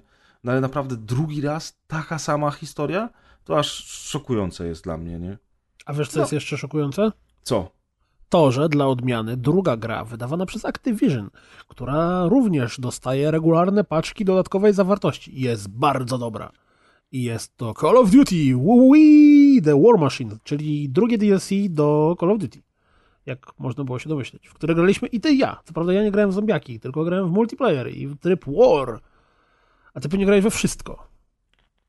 Grałem, bardzo podoba mi się entuzjazm w twoim głosie. No i bo to Duty jest tak dobre. Wszystkich słuchaczy, którzy twierdzą, że nikogo nie obchodzi Duty i mam już nie mówić o dodatkach. I teraz nie ja będę mówił o dodatkach, opowiem wam o nich cooldownach. Bowiem, jak to zawsze w nowym dodatku pojawiła się 3 nowe mapki do multi, nowa mapka do zombiaków i nowa mapka do war i coś, co jest wyjątkowo sympatyczne, to w tej mapce do war naprawdę ten tryb jest tak dobry i pomysły na te rzeczy są tak dobre, bo tutaj w trzeciej fazie gry nagle zasiadamy za sterami samolotów i strzelamy do siebie niczym w jakiejś arcade'owej strzelaninie z samolocików. I co jest zabawne, to często w tej ostatniej rundzie wszystko staje totalnie na głowie, jeśli chodzi o to, kto wygrywał i jak sobie radził, bo lepsi gracze, którzy dobrze strzelają, nagle okazuje się, że w tych samolotach to wcale niekoniecznie sobie radzą. Na przykład. Jeśli chodzi o mapy... No poczekaj, powiedz mnie... trochę o mapce, tylko ja powiem tylko o tej mapce z trybu War, który już wymieniłeś, bo jak zwykle są 3 fazy, jedni atakują, drudzy bronią, w ciągu tych 3 faz potem jest zmiana stron, tutaj rzeczywiście to zaskoczenie, trzecia faza to są samoloty, natomiast mnie najbardziej w trybie War podoba się sama mapa na ziemi, bo dzieje się w Sycylii, w pięknym miasteczku i tu jest ten klimat takich... starych części Call of Duty i Medal of Honor, gdzie w europejskich miastach się walczyło i jak ty widzisz to miasteczko, podobne miasteczka są, podobne widoki są na przykład w Day of Infamy wydanym w zeszłym roku, to czujesz, że to jest ta druga wojna światowa, że to jest to Call of Duty, które wróciło do korzeni. Dużo takich map jest w tej części, zwłaszcza w dodatkach i właśnie architektonicznie to wygląda przepięknie.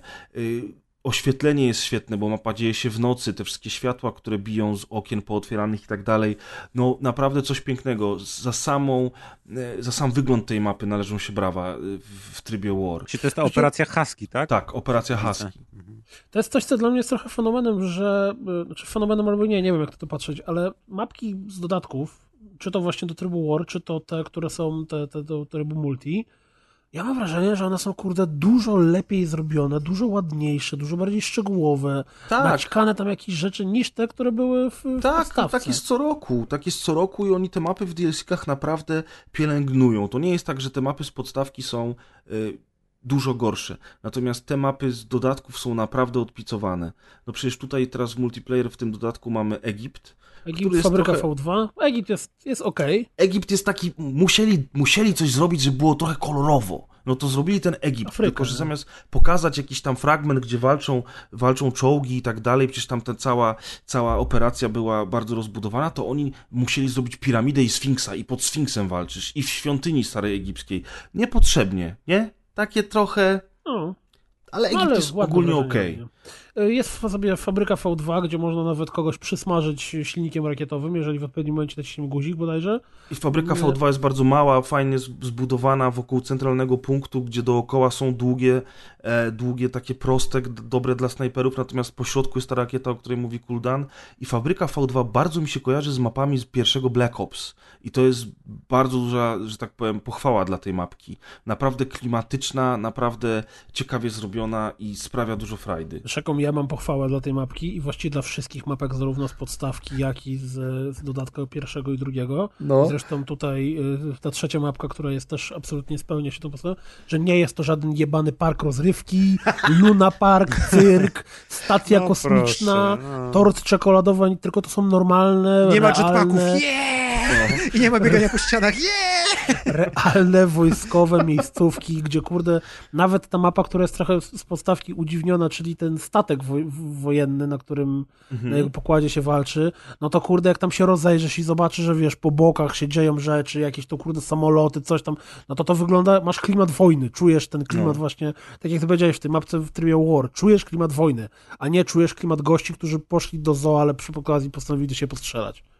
To a propos klimatu wojny, ostatnia mapa w dodatku to jest Dunkierka.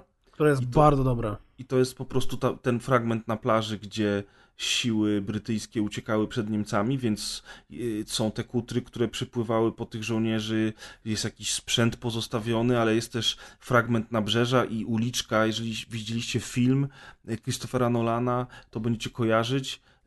I tam są takie domy wzdłuż tej plaży i w tych domach też się dzieje akcja, więc nie tylko na plaży, ale i w domach. Ta mapa mi się w ogóle strasznie kojarzy z mapą BOG z Modern Warfare. Tam też było coś takiego, że cały długi prostokąt mapy to był, największa część mapy to był taki dosyć otwarty plac, tylko tam to było takie właśnie mokradło, tutaj jest plaża, natomiast po jednej stronie tej mapy były domki, w których też się walczyło i dokładnie tu jest tak samo. Zresztą ja mam w ogóle zawsze déjà vu, jak gram w Call of Duty, bo te mapy bardzo często opierają się na podobnych schematach i na podobnych pomysłach. No ale nieistotne. Dunkierka jest przepiękna. Architektonicznie, oświetleniowo, ilość szczegółów, tam naprawdę coś pięknego. To jest tak ładna mapa, że szok. No, grałeś w zombiaki? Wiesz co, grałem przez chwilę i powiem ci szczerze, że trochę mam już dosyć. Bo zombiaki po raz trzeci są szaro-burę, i horrorowe, ciemne, pewnie, i creepy. Horrorowe i wszystko byłoby fajnie, ale z każdą następną misją poziom trudności rośnie mocno w górę. No bo już powinien mieć tyle doświadczenia z poprzednich misji, że powinien zjadać zombiaki na śniadanie. I tutaj w tym tam The Shadowed Throne akcja dzieje się w Berlinie, więc jest bardzo ładnie, natomiast mapa jest cholernie pozamykana, co chwilę trzeba jakieś drzwi otwierać i tak się trochę biega w niej w kółko. Wracając co chwilę do tych samych pomieszczeń, bo coś niby otworzyłeś, coś zrobiłeś, ale nie wiesz, co się dzieje, nie wiesz, co robić, gdzie iść dalej, jest dosyć ciasno, bardzo ciemno i trudno. I powiem szczerze, że grałem bardzo mało w to i niestety za dużo wam nie opowiem, no ale to po prostu kolejne zombie, no. Kolejne zombie i reasumując, generalnie, jeżeli ktoś gra w Duty, to nawet przez moment nie musi, trzeba go zachęcać, bo w tym roku Season Pass to jest rzecz obowiązkowa, absolutnie. Naprawdę i dobre drugie rzeczy. DLC pokazuje, już dla samych tych pierwszych 2 DLC warto mieć tego Season Passa. A jeszcze przecież 2 przed nami. Prawda? I nie będzie biegania po ścianach, Maciek. I nie będzie tortów czekoladowych. A za 4 lata będzie, mamy jetpacki, biegamy po ścianach, i taki wielki będzie ten dick move ze strony Activision i na przykład w kolejnym DLC pojawi się Luna Park, tam stacja kolejki górskie, nie? I... Ojej, tylko nie to. Już wystarczy, że w Black Ops 4 pokazali, że znowu będzie kolorowo i palmowo. I w smak. Powiedz mi, Grzegorzu, czy pamiętasz, jak dawno temu nagrywaliśmy grube rozmowy i mieliśmy długi element rozmowy na temat suwaka od Kutasa w premierującej wtedy w Early Accessie, to był chyba rok 2016 albo początek 2017, grze Conan Exiles, która to się pojawiła w Early Accessie, a teraz ona pojawiła się w wersji 1.0. No i czy wiem, że postanowiłeś zapoznać się z tym niesamowitym tytułem? No i czy suwak od Kutasa został? Czekaj, sprawdzam, o jakiej grze mówimy, bo nie grałem. Conan Exiles. Nie no, śmieję się, jasne. Pamiętam tą rozmowę, zresztą swoją drogą była całkiem ciekawa. Sprawdźcie ten odcinek grubych rozmów, jak jeszcze go nie słuchaliście. Natomiast tak, ja pamiętam, absolutnie mnie ta gra nie interesowała, ale na premierę wyjechali ze świetnym marketingiem, a ja bardzo do tej pory lubiłem Funcom Games. Oni zrobili Conan, Age of Conan. Ja Age of Conan dostałem na urodziny dawno temu w pudełku i mimo tego, że to było MMO, a ja fanem MMO nie jestem, to grałem w niego mamuty? Całkiem sporo. Co? To w tej grze było koszulki Ujeżdżam Mamuty, czy... Chyba tak. Chyba było. Pamiętam, że bardzo fajne pudełkowe wydanie wybajeżone tam było i bardzo się jarałem tą grą. I mimo tego, że ja nie jestem fanem MMO, pograłem sporo, zwiedzałem, tam była piękna grafika i ten system walki był taki ciekawy, bo tam się wyprowadzało te ciosy. Wszystko się robiło tak jak w Warcraftie, czyli tam się wybierało każdy cios, a nie samemu realnie się walczyło, nie? Ale można było wybierać, że tam był cios od skosu w ogóle, od lewej góry w dół, cięcie, coś tam. No i było to całkiem spoko. Potem pojawił się z kolei Secret World. I to znowu było MMO, ale to z kolei było MMO horrorowate, bardzo mocno w klimatach Cthulhu. I ja dałem się skusić na grę, nie żałuję, bo była bardzo udana, faktycznie miała masę nawiązań różnistych i całkiem niezły scenariusz fabularny, mimo tego, że to było MMO. Można było się w to wkręcić, można było nawet pograć, jakby się grało w RPG singlowego w pojedynkę. No ale ten... Conan Exiles to tak troszkę od samego początku było mówione o tym, że to taki trochę survival, nie? Taki, że tam się buduje domki. Kraftuje. No przecież ta wspaniała kampania marketingowa, o której powiedziałeś, tak bardzo fajnie pokazuje, jak to Conan siedzi na stołku i składa stół z Ikei. No. Ta kampania była świetna. I oni pokazali potem trailer taki z gry. Ja mówię, wow, Ej, to ma walkę taką, że samemu myszkiem kontrolujesz, wyprowadzasz ciosy, robisz bloki, robisz rolki. Wow, jaka tu jest grafika. Okazuje się, że są różne w ogóle tereny, nie? I tak dalej. No i tak jakoś tam wylądowała ta gra u mnie.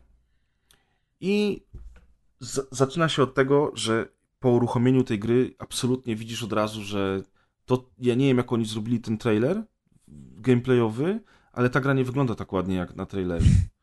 I brzydkie kłamliwy oszustwo. Marketing. Brzydkie oszustwo. Po prostu marketing. No, marketing i PR. Najgorsze zło. Conan, co jest najważniejsze w życiu? Pokonać swoich wrogów, słuchać lamentacji ich kobiet i zamknąć wszystkie filmy PR-owe na świecie. I generalnie rzecz biorąc, słuchajcie, najważniejsza rzecz oczywiście na początku jest kreowanie postaci, no i to ten pasek fiuta.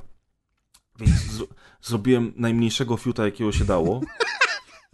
No tak, żeby było coś, odmiana od życia, nie? No dokładnie, kurwa. I ten... Po to gramy w gry, żeby czegoś innego doświadczyć. Otóż co, właśnie taki był mój zabieg. Taki był cel. I generalnie, nie, no tam w ogóle generalnie rzecz biorąc, po co to jest, nie wiem, okej, zrobiłem to. Widziałem, że pani można regulować wielkość biustu. Natomiast wybrałem gościa, no bo wiadomo, chciałem popatrzeć na fiuta, nie? I ten... Gra się ale przez mikroskop, nie? No taki nawet ten najmniejszy jest taki, nawet powiem ci, no, niestety nie widziałem we wzwodzie, no przykro. O. No i ten mój żołnierz, czy tam wojownik, barbarzyńca, którego sobie wykreowałem, jest wypędzony do takiego landu, to nie Niemcy, tylko Chyboria, więc to nie są landy, ale natomiast zostaje wypędzony do takiej krainy właśnie, gdzie skazuje się ludzi na śmierć albo wypędzenie i on zostaje przyczepiony do krzyża i tam ma umrzeć na pustyni, przylatuje nawet sęp, który chce go dziabnąć w oko. Był kiedyś taki film, który oglądałem, no gdzie barbarzyńca przypięty miał umrzeć i sęp. Ale teraz jest twist, uważaj, bo przychodzi Conan. I przepędza tego sępa. Wow, i mówi, też miałem coś takiego, te sępy strasznie wredne. I mówi, get to the chapo! Get to the chapo! I wtedy przetyją helikoptery, człowieku, bomby spadają. Predator wskakuje. Nie, i Conan mówi, stary, w moich landach, ja, w NRD, w moich landach, ali Turkowie, to u nas się...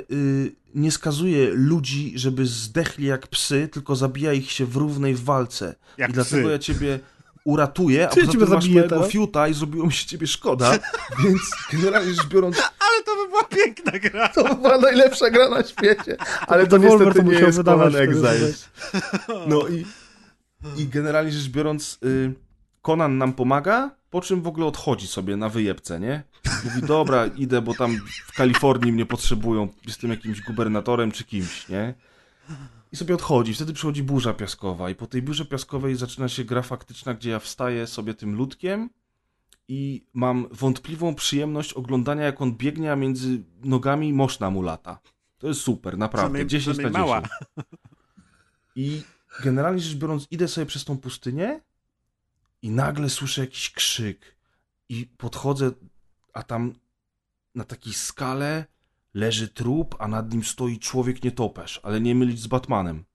Z tych wszystkich tam chyboriańskich opisów i tak dalej, taki kurwa wielki ze skrzydłami nietoperz humanoidalny, który jak mnie widzi, to się odwraca, tak wyje, podnosi głowę, wyje i odlatuje. A ja mówię, ło, ale będzie gra! Mówię, ale zajebisty klimat w ogóle, nie? No i podchodzę do tego trupa, co tam leży na skale i pierwsze, co znalazłem, to była notatka, nie? I mówię, o kurwa... Nie umiem czytać. Nie umiem czytać, jestem barbarzyńcą. Chyba koniec. Koniec gry, napisy. Też nie umiem czytać. Nie, ale słuchajcie panowie, ta gra w tym momencie się zaczyna i mówi, i pojawiają się takie odnośniki. Tam nie ma czegoś takiego jak questy, jakiś dziennik zadań, tylko się pojawia tak. Idź, biegnij, skocz, wspinaj się. I jak piosenka to... Taką na fibę. I jak to robisz, to zalicza ci te wyzwania. I nagle się pojawia, zbuduj sobie łóżko. I ja tak mówię, kurwa, ja nawet gaci nie mam. Kurwa, jakie łóżko w ogóle? Skąd ja mam to łóżko wziąć, nie? Ale jest jeszcze, napij się i zjedz coś. Mówię, o kurwa, teraz to im pokażę, nie? Tam jest strumyk, ale im pokażę, ty. Idę do tego strumyka, słuchaj. I tak sobie idę dziarsko z tą gołą dupą. Już ta pustynia się zmieniała w taką, wiesz, lekką dżunglę z trawą nad rzeczką i tak sobie podchodzę i w tym momencie się okazało, że za skałą było dwóch typa z mieczami, tarczami, z armorami i sobie zrobili ognisko. Jak mnie zobaczyli, to mnie zajebali. I to jest... Ale im pokazałem. Pokazałem im rzeku. I najśmieszniejsze jest to, że odpaliłem wersję, uwaga, bo to jest nowość i to jest akurat wielka zaleta moim zdaniem, że nie musisz wchodzić do MMO, tylko możesz odpalić single player łamane na koopa, czyli grasz ty, jest świat i możesz zaprosić ziomków do współpracy. Zajebiste MMO. Ja mówię, no to fajnie, to będę się dobrze bawił. I jak mnie zajebali, to wtedy stwierdziłem, że chyba jednak nie będę tam szedł i pójdę na drugą stronę przez most. I wspiąłem się na ten most, ale patrzę, że on jest jakiś taki nad tą rzeką, bo to w sumie nie jest strumyk, to jest taka duża rzeka, że ten most jest na końcu taki zniszczony, on chyba się w połowie drogi kończy. No i podchodzę do tego mostu i nagle faktycznie widzę, że on jest zerwany, ale pojawiła się taka niebieska smuga, pojawili się niebiescy ludzie, którzy przechodzą przez ten most i ja mówię, to jest jakaś magia albo, nie wiem, inny wymiar, no to przejdę po tym moście. No i postawiłem kroka, spadłem w dół, przepaść, zabiłem się, zajebało mnie. Reset. I zaczynam znowu na samym początku gry. I biegnę z tą gołą dupą, nie? Mówię, kurwa, no... Trafiłem znowu na jakiegoś barbarzyńcę, nie było szans, żeby z nim wygrać w ogóle. Oni mają miecze, tarcze, wszystko, a ja mam gołe pięści i siusiaka małego. I wiesz, i po prostu... Nawet ich nie możesz zastraszyć. Nawet nie mogę ich zastraszyć, nie? Wychlastać po twarzy. I wiesz, i kurczę, mówię, co ja teraz zrobię? No nie wiem, może pójdę w inną stronę. To podszedłem do jakichś skał, i faktycznie on zaczął po tych skałach wchodzić. Animacja muszę ci przerwać. Windows jest naprawdę bezczelny. Właśnie wyświetliło mi się okno. Uruchom nową aktualizację teraz. Tak, zamknę, generalnie nagrywam, a ja włączyłem program. Nie klikaj tego po prostu. To się nic nie stanie. Nie powinno cię zmuszać. Może jednak zobacz, co się stanie. Ciekawe. Nie chcesz mieć aktualnego Windowsa? Ja już gry mówiłem, to tam pozdrowienia wam zostaną. Więc... Słuchajcie. Wchodzę po tej skale i teraz to jest najlepsze, bo ja nie jestem w stanie opisać animacji wspinania się, musicie zobaczyć to sami, nie? I on wchodzi po tej skale, ja tak sobie myślę, przecież on jest nagi, słońce napierdala na tej pustyni, przecież on całego Wacka teraz ociera o tą skałę, jak on się wspina. Jezus Maria, jak to musi boleć. No i jak wszedłem po tej skale, to się okazało, że kolejne osiągnięcie zrobiłem, wespnij się, to się wspiąłem, mówię, zajebista gra, fajne questy. Pokazałem im. I tam trafiłem na jakichś upośledzonych żabo ludzi, którzy chodzili sobie bez ładu i składu i okazało się, że jestem ich w stanie pokonać pięściami. I sobie myślę, ta walka nawet nie jest taka zła, bo mogę zrobić rolkę, mogę przyblokować, mogę mocniej uderzyć, słabiej uderzyć. i mogę się kurwa wyżyć, więc ich tam napierdalam, wiesz, I mówię, co za gówniana gra, czemu mi kazaliście w to grać? Pokonałem ich, mówię, o coś się dzieje, zobaczymy dalej. Zszedłem na dół do rzeki znowu, udało mi się nawet napić. Jak nie masz, interfejs ci się w ogóle nie wyświetla, masz tylko celownik i wciskasz lewy myszek i on wtedy pije wodę. W pierwszej osobie czy w trzeciej? W trzeciej osobie. I słuchajcie, on wtedy pije wodę, tylko nie ma żadnej animacji picia wody, nie ma nic, on stoi dalej po kostki w tej wodzie i pojawia się pasek, że masz już wypite na maksa i spoko. Słuchaj, a może ty nie zainstalowałeś tej wersji 1.0, tylko w Early Accessie dalej grałeś? Alfę jakąś masz może? Nie mam pojęcia. Nie, naprawdę, uwierzcie mi. Po czym, jak już się napiłem wody, to mnie zjadł krokodyl. Zajebało mnie od nowa. I znowu biegnę na golca po tej pustyni, już mam dosyć, już znam każdy skwerek, już wiem, gdzie jest, kurwa, Grove Street, gdzie jest wszystko, nie?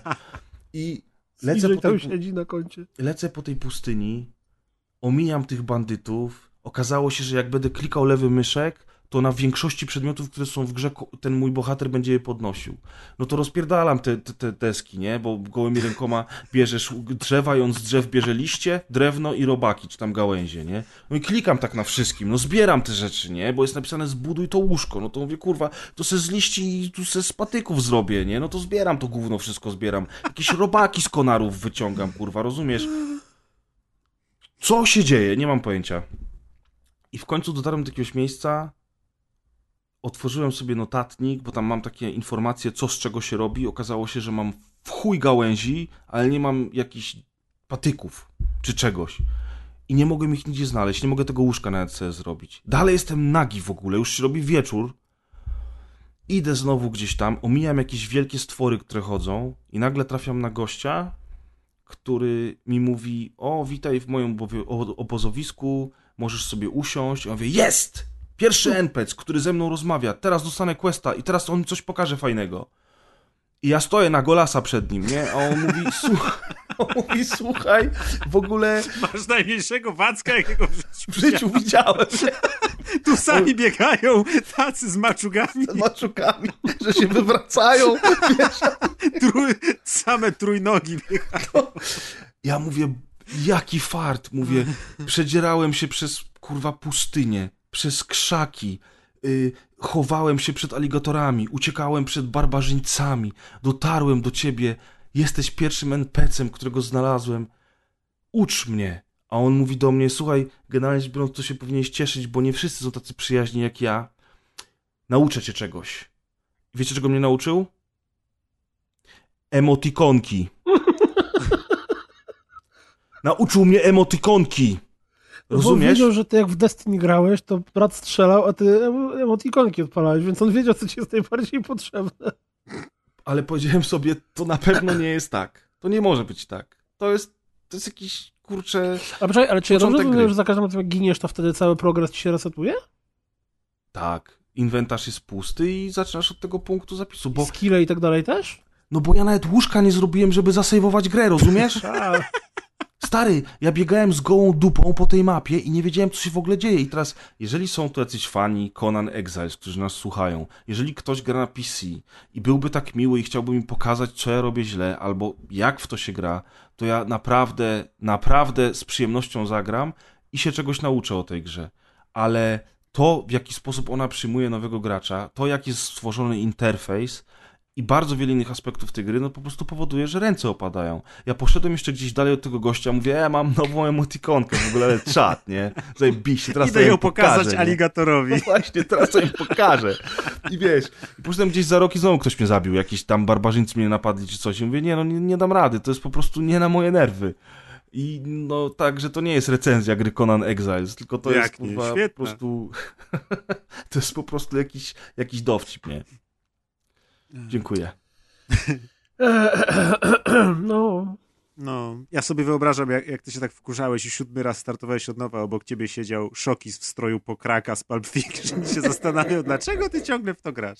Nie, Szokis mówi, gramy w Konana, wyszedł z powrotem na korytarz i wrócił nago. I usiadł obok. Jestem gotowy, grajmy. Dlaczego sobie zrobiłeś postać z najmniejszym fiutem na świecie? Ja, może to jest jakiś troll twórców, może na przykład tym fiutem wybierasz niby wielkość, ale też poziom trudności i ty wybierając najmniejszego wziąłeś sobie najtrudniejszy poziom. Starzą gifa z tej gry. Pokaż. No. Obejrzyj sobie gifa. Cooldown już po... Jezus, no właśnie o tym jest ta gra. Właśnie o tym jest ta gra. Musimy wrzucić tego gifa w rozpiskę. To jest okładka odcinka i w ogóle nowy gif na grupę, ale tych i na stronę. Jest i cała masa, szczerze mówiąc. O, ja bo gify, jest dużo gifów, które sprawdzają fizykę prącia. No właśnie fizyka jest świetna, moim zdaniem. Znaczy, muszę wziąć lustro, żeby to sprawdzić, ale wydaje mi się, że jest okej. Ojej, ojej. No to ten, rozgrywka party, 17, a propos. 14, a propos prąci i suwaków od penisów. 14 lipiec 2018, Disco VR, zapraszamy serdecznie. Jest wydarzenie na Facebooku, można się dodawać, klikać i... Wejściówka jest za darmo, czy trzeba płacić? Tak, wejściówka jest za darmo, za nic, za alkohol. To się plebs zleci. Zapraszamy wszystkich chętnych, nie tylko. Kilku przywieziemy siłą. Realnie. Po drugie, polecamy wam zajrzenie na naszego YouTube'a, bowiem na tym YouTubie możecie zobaczyć, jak Maciek gra w Beat Saber.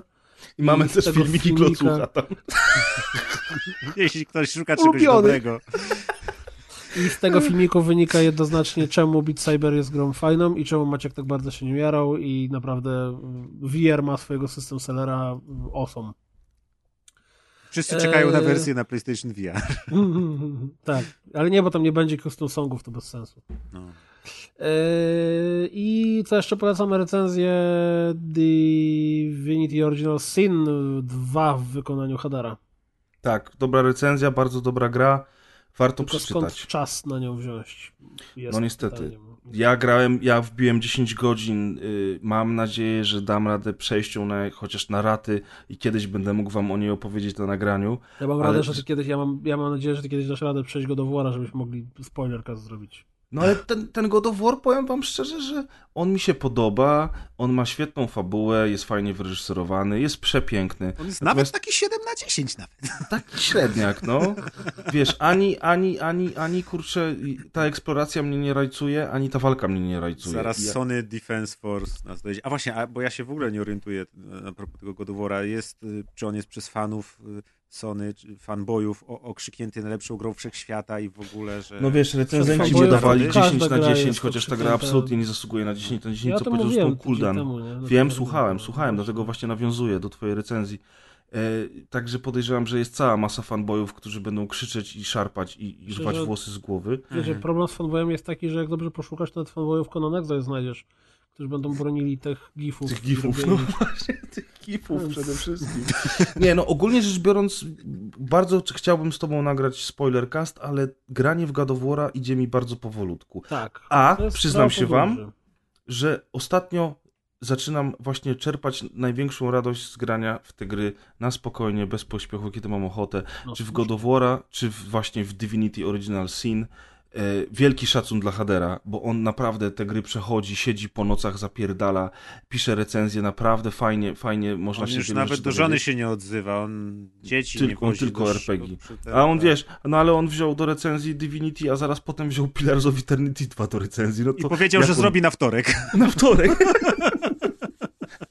W grudniu. No, w każdym razie... Ja po prostu się nie śpieszę. Jak będziesz chciał ten spoilercast zrobić sobie z kimś innym, to ale nie, proszę, nie. Spoilercast nam się nie śpieszy. Przecież jeszcze mamy... Niech ludzie inni przejdą. A Way Out też sobie omówimy, jak kiedyś będzie Adek. A Way Out możemy sobie omówić faktycznie kiedyś. Jak będzie Adek, jak będzie Deusz, którzy też już chyba grę przeszli. Maciek, nie grałeś jeszcze w A Way Out, nie? Szkoda. Taka aż w Originie będzie. Ale wiesz, że jak byłem teraz... O, muszę skasować Origina. Kurde, dobrze mi przypomniałeś. Zaraz pociągnął nowy rok.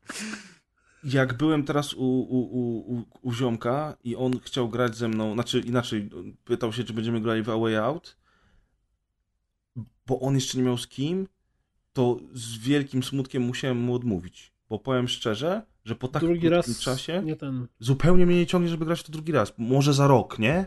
Ale w tej chwili to zupełnie bez sensu grać w to jeszcze raz. No, tak. No, ale to tam sobie na spokojnie też pogadamy w tym spoilercaście. Czy ja mogę przed pozdrowieniami ten temat szybko omówić tylko? Ach tak, proszę, oczywiście. Mamy tutaj taki krótki temat, na poważnie zupełnie, bez hejtu. A propos ostatnich paru żarcików, które się sypały u nas na grupie i myśmy się z tego śmiali na podcaście również, że siedzimy w kieszeni tu i tam i to było trochę zabawne.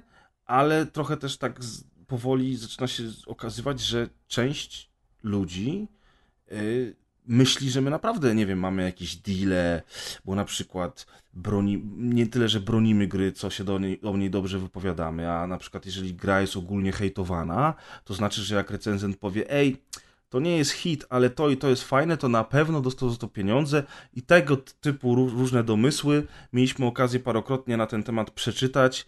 Cały czas wydawało nam się, że to są żarty i że wy wiecie, że to są żarty, natomiast chyba jednak nie do końca nie wszyscy o tym wiedzą, więc po prostu warto o tym wspomnieć tak otwarcie, że podcast, który ma 20 000 odsłuchań odcinka w skali kraju, jest naprawdę małym podcastem i żadnego dużego wydawcy ani producenta nie interesuje, bo to nie są youtuberzy, którzy mają miliony subskrypcji.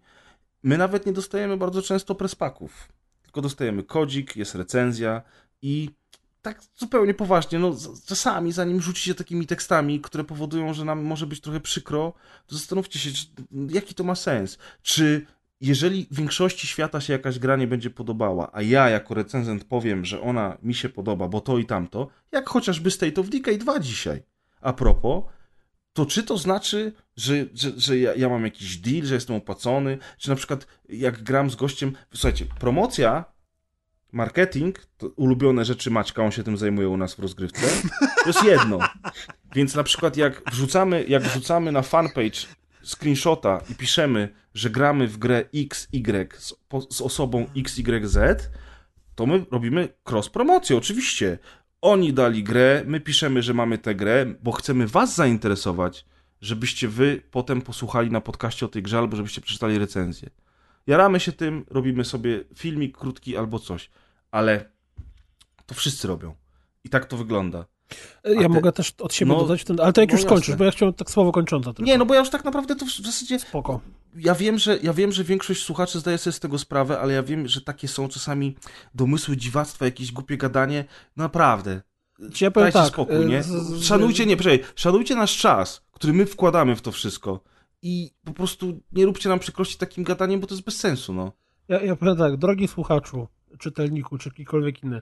Następnym razem, kiedy uznasz, że jakaś recenzja, którą zobaczyłeś, przesłuchałeś na podcaście, czy w internecie, na jakimś portalu, coś tam jest na 100% przekupiona, to postaraj się znaleźć jakiś duży kawałek ściany i z jak największego rozbiegu przypierdol w nią głową.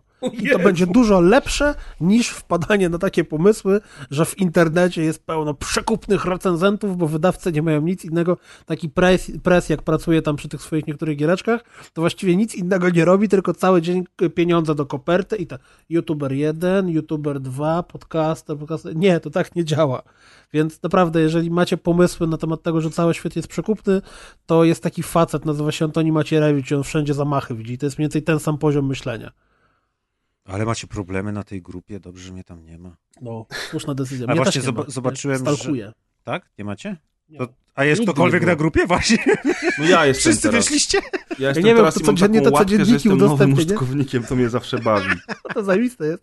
A w ogóle grupa jest teraz super, Facebook jest wspaniały, bo tak powoli Facebook daje nowe możliwości moderacji i odkryłem ostatnio, że można kogoś zmiutować, można kliknąć nie pozwalaj umieszczać komentarzy ani postów na 12 godzin albo na 24 godziny. Miło.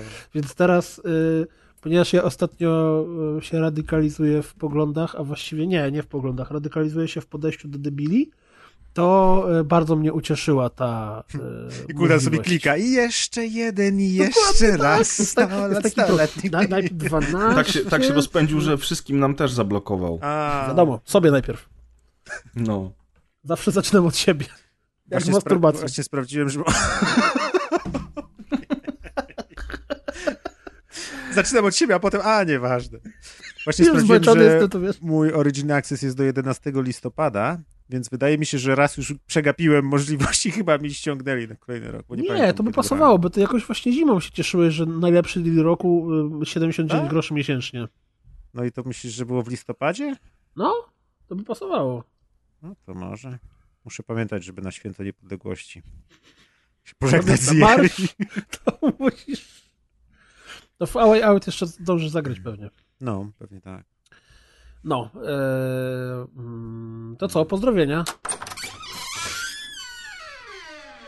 Krwawa Mary, rozumiem. Nie, Marcin Man 11.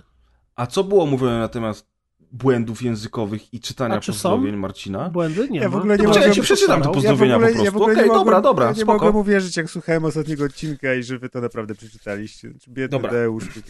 Lecimy. Marcin pisze tak.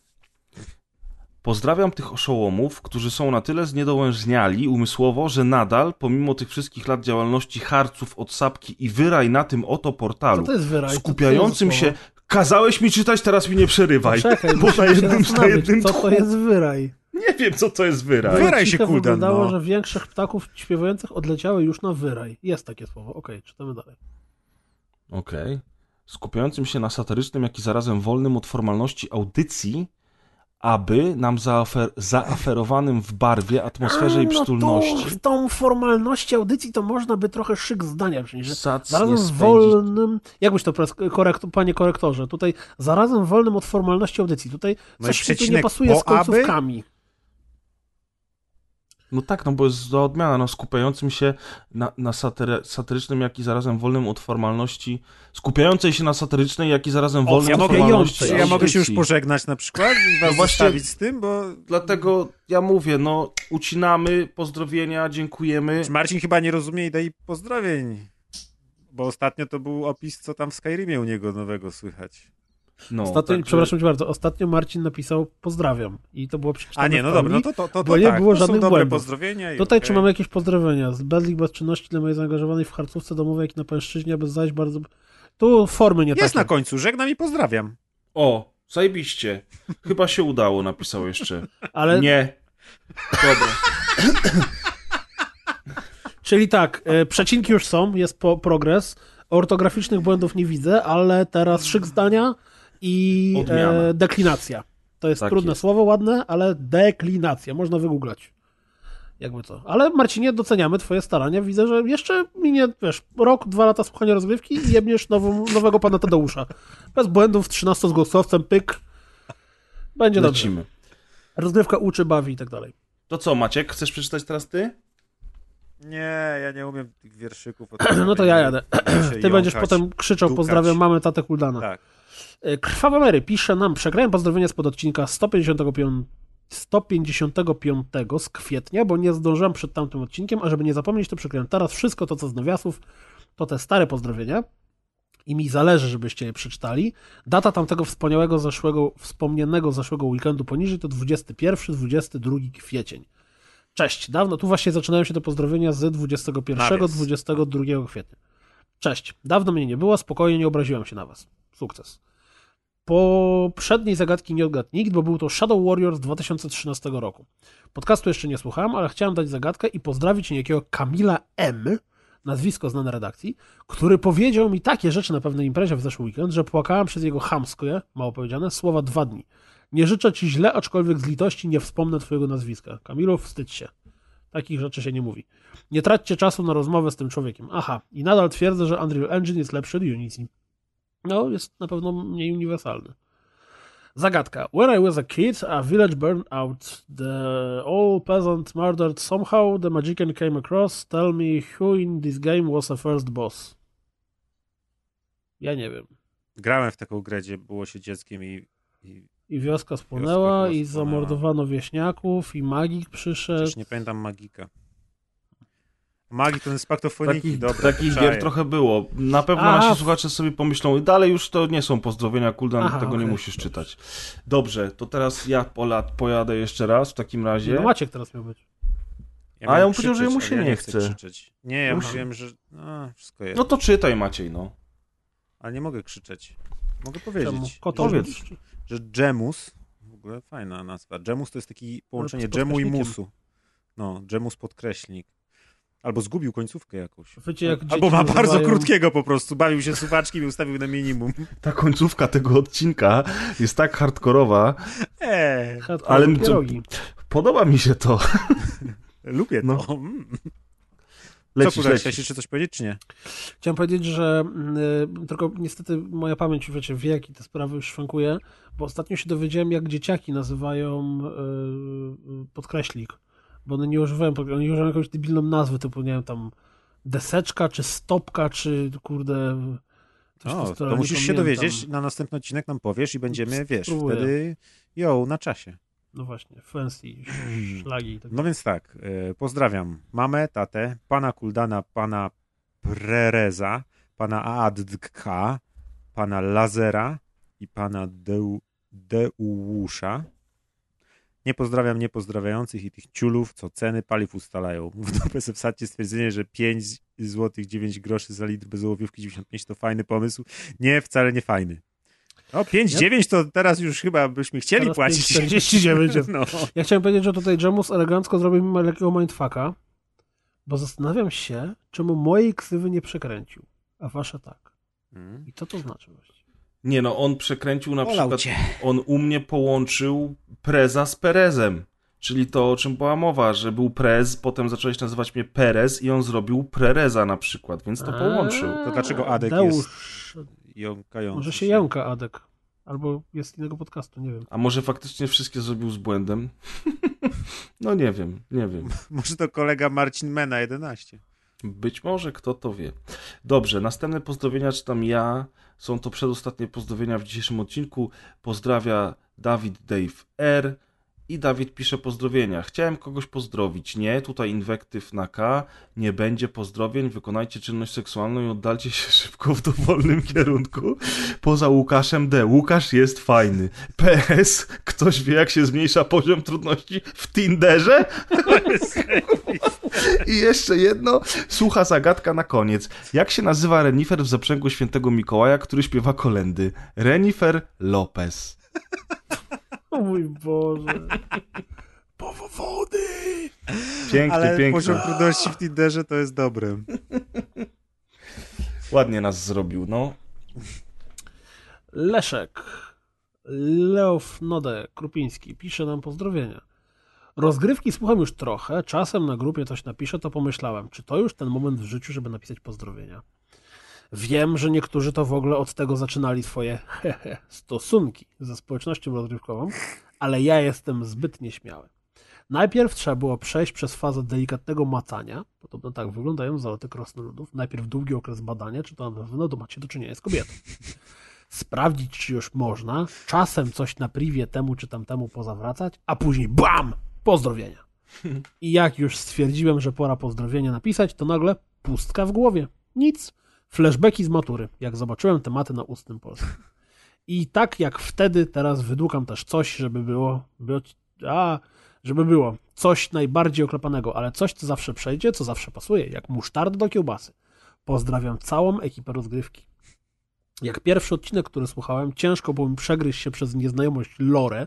Powinny być jakieś podręczniki, wprowadzenia, może broszury. My myśleliśmy kiedyś o wyjazdach wakacyjnych, żeby się uczyć lore. Wspólne czytanie w lesie, na polanie, tak przy płonącym stosie. Kamp rozgrywka. Tak później poszło już z górki. Nie wiem dlaczego kamp rozgrywka to brzmi jak jakiś, wiesz tam, Guantanamo albo coś w tym stylu bardziej. Camp Kill Yourself. I tak wciągam każdy odcinek nosem. Oprócz pierwszego pierdololo, bo mnie po pół godzinie pierdolowania zmęczyło, ale wybaczam. Jak będziecie nagrywać kolejny odcinek, to będę pewnie wysoko nad ziemią, słuchając grubych rozmów i grając w gry, albo już w miejscu docelowym na emigracji tymczasowej. Ale wiedzcie, że będę o was myślał i tęsknił. Aż do następnego odcinka. Bardzo to były miłe pozdrowienia. Pozdrawiam ciebie. Ale to by było zarąbiste, jakby grube rozmowy miały moc zakrzywiania rzeczywistości i wpływu na grawitację i na przykład Leszek by leciał samolotem, odpala grube i nagle samolot zaczyna spadać, nie? Wiedziałem, że on to powie. I wiesz, pauza, wlatuje do góry, nie wiadomo o co chodzi, nie? To by było fajne. Koniec. Idealnie według planu. Pierwsza w nocy. 7 godzin nagrania. Ale tak statystycznie rzecz biorąc, to widzę, że były i większe produkcje, i mniejsze, i były takie, na które narzekaliśmy, i takie, na które nie narzekaliśmy. W życiu bym się nie spodziewał, że najlepszą grą będzie Conan Exile. Ale tak się cieszę, że był. To było tak, zdecydowanie perełka odcinka. Warto było czekać te nudne 3 godziny. Taka właśnie wisienka na torcie rozgrywkowym. Tak. Z bitą śmietaną i moimi kutasami. Okej. Ja już się boję, co ja będę musiał napisać w opisie tego odcinka, nie? I w co będziesz musiał na przyszły odcinek zagrać, żeby też było coś dobrego. O, Grzegorz, już takie gry sobie szukuję na przyszły odcinek, ja tam widziałem u niego. God of War. Boy. Boy. O boy. Boy, to najmniejszy kutas, jakiego widziałem. O mój Boże. No ładnie, ładnie. To co, rozgrywka party, 14 lipiec 2018 roku, Disco VR. Powinienem się kiedyś nauczyć ulicy, na której ona jest, żeby jak się mówi o Disco VR, to żeby mówić Warszawy w każdym razie. Tam, gdzie było w zeszłym roku, jest event na Facebooku pod nazwą Rozgrywka Party 2018, nie, Rozgrywka Party 5.0. 5. Tak. Swoją drogą to jest szokujące, że to już jest 5. rok, nie? 5. rok rozgrywek party, a rozgrywek? Który rok? O, panie. A który rok internetu? Jeszcze bardziej. A internetu? O, a który rok? Konanów? I no, w ogóle. No. Albo Marcina. Menon. 2018 rok w sumie, to wiadomo. Marcin, ale według... Marcin, właśnie, napisz nam, jak będziesz próbował następne pozdrowienie bez ten, bez błędów napisać. Już przecinki spoko i ten. Jesteśmy strasznie ciekawi twojego wieku. Nie musisz, możesz na przykład. Gdzieś pisał, że obchodzi tam 10. raz 8. no urodziny. Właśnie, czy tam jakoś coś tak było. Tam. Tak coś było. No. Człowiek zagadka. Ale już samo to jak mówisz, Marcin, napisz nam, to już mnie to rozśmiesza. Się śmiejecie, rozgrywka uczy i bawi. Właśnie, jeżeli rzeczywistość, taka zapowiedź, teaser, PR, Maćku, nie wymiotuj, proszę. Jeżeli rzeczywistość się stanie tak, jak ma się stać, to najprawdopodobniej od następnego albo od jeszcze kolejnego odcinka wraca do nas kącik komiksowy. Wow. No proszę. Przeczytałeś, taka zapowiedź. Przeczytałeś pornowersję bajki dla dzieci? To zawsze. To wyście mi wrzucili link do tego, ja nie wiem nawet jak można było wpaść na ten komiks, ale szanuję. Pinokio? No, to szanuję. To jest chyba znany komiks, ta Pinokio dziewczynka, bo tam chyba było tak, nie że wiem. Oni chyba w pierwszym momencie aresztowali tego typa, bo uznali, że czemu naga nastolatka jest u niego. Znaczy w sensie no. tego, co ją... I dlatego ona się pieprzy ze wszystkimi na każdej stronie tego komiksu. Przecież to jest no. porno zwykłe. No jest porno. No, to jest francuski komiks erotyczny, no. No dobra, komiks to już jest, wiesz, przekonaliście mnie. A, okej. Okay. A propos, to jeszcze też na przyszłym odcinku opowiemy trochę o planszówkach znowu, bo mam taką fajną, prostą grę i będę chciał o niej pogadać. Także komiksy, planszówki. Grałem w świetną grę, opowiem w przyszłym odcinku. To jest tak, to by było niezłe zaskoczenie, nie? Nikt by się nie spodziewał. A ja w karciankę. Wojna! Ale musisz kolekcjonerska. Ale musisz zasady opowiedzieć bardzo dokładnie, żeby no, wszyscy zrozumieli. Są super. PvP takie. A właśnie, co tam w czołgach? Nie wiem, nie mam czasu na czołgi. Uncharted grałem. Z Uncharted'a grałem. Fajny jest Uncharted. To też w następnym odcinku, a propos. Zapowiedzi do następnego odcinka. Nie ma co gadać. Dobrze, nie zawijamy do brzegu. Tego. No, to co? To pozdro 600. Cześć. No, na razie. Hej. Ola.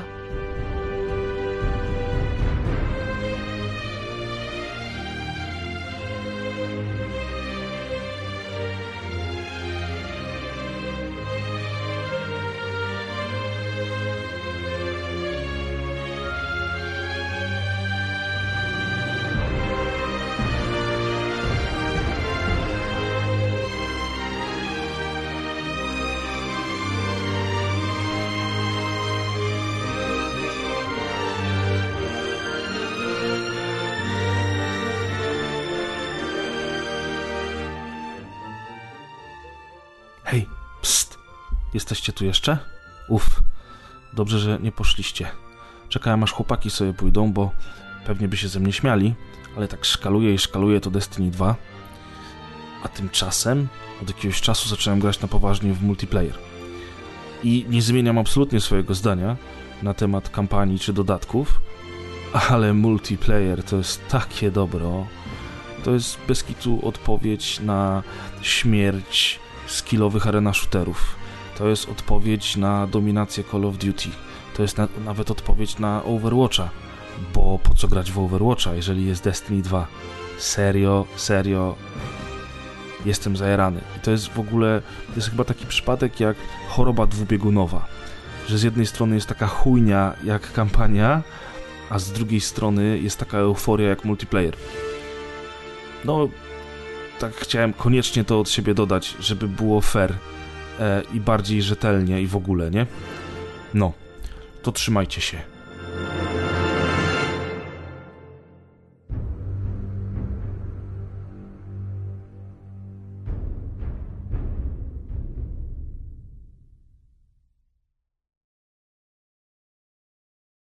Nieźle. A więc Xbox Game Pass wygasa 29 września 2018 roku. To jest niemożliwe. Niemożliwe. Mówię, jeszcze dwa dokupię, tak żeby było do października. Kurde, będziemy do 70 Game Passa. Microsoft dwa razy zbankrutuje, a on jeszcze będzie mieć. Będziesz kiedyś tak jak Tartak o kasę od EA, to ty będziesz się od Microsoftu. No ale ty się śmiejesz, ale wiesz, promocja z 40 na 16 Game Passa, to on zawsze będzie pierwszy w komentarzach. Skandal! Dokładnie tak. No dobra, dzieci śmieci, to co? 1, 2, 3, Hasselhoff? Powinno być nasze hasło przed każdym nagraniem. Czemu Hasselhoff? No bo to zajebiste hasło. 1, 2, 3, Hasselhoff! Ja, to ogólnie rozumiem.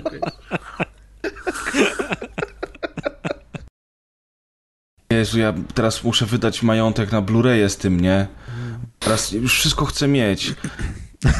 Zobaczysz, będziesz ostatniego skauta nie narzekaczem i kiedyś to było lepiej w ogóle. Ostatniego skauta, aha, że będę... Tak. Ostatniego skauta, Trespass, Pierwszy snajper, Harley Davidson i Marlboro Man, Man at Work, kurwa, przecież to majątek będzie kosztowało, nie? Kupuj sobie DVD.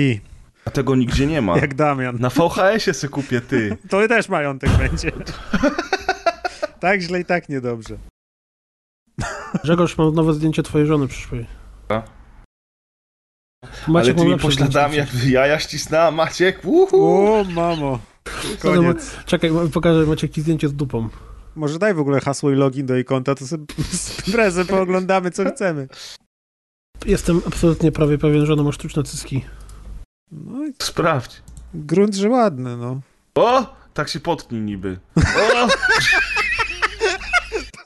Presja, jakie już obcykane techniki. Spróbuj na potknięcie.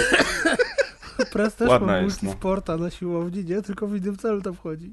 Oh, wow. Pres się potyka o wszystkie rzeczy, które stoją na siłowni. To jest jedno fajne zdjęcie. Tak. Ale podobało mi się, jak oni wszyscy zagrali, bo i sam Neil fajnie zagrał i ten rudy skurwysyn. To był on? Tak, ze Star Wars. Ten Hitler, rudy Hitler. Skurwysyn ze Star Wars. Ja strasznie lubię tego aktora, uwielbiam go, podrzucę wam parę dobrych filmów z nim, ale ja nienawidzę tej roli jego w Star Warsach. Bo to jest naprawdę rudy Hitler, nie? Kim jest ta czarna dziewczynka, która stoi koło Karola? To jest matka panny młodej. Panna młoda jest czarna? No? Masz pełen wybór muzyki w sumie do intra. Jak to? Bo masz, zobacz ile gier było. Aha, że z gier. No tak, ale ja nie znam żadnej muzyki z State of Decay, BTH, Total War'a, o, z Gwiezdnych Wojen znam. O, no to na przykład. Albo z tego Konana... Farm Manager jest fajna muzyka. Dobra. Albo strogi Photoshop. Chciałem powiedzieć, dobra, dzieci śmieci, a prawie mi się wymsknęło, dobra, szmaciarze. Już jestem zmęczony. Kurwa, to tak jak ten żart, nie? Co było ten... Polo, nie? Możesz mi podać sura, bo tak. Tak. Zniszczyłeś mi życie, ty stara kurwa. No, dokładnie, kurwa. Są życiowe pomysły. Dobra, szmaciarze, znaczy... No. A skąd jest w ogóle to hasło o dzieciach śmieciach? A nie wiem skąd ja... Też to skądś mama znam, tak kiedyś do mnie nie mówiła, czy... Nie wiem. Nie, a nie, mama mówiła do mnie szmaciarzu. Sorry. Patronami montażu są Łódzki Dom Kultury, Las Jedi 84, Rumiński i Faza.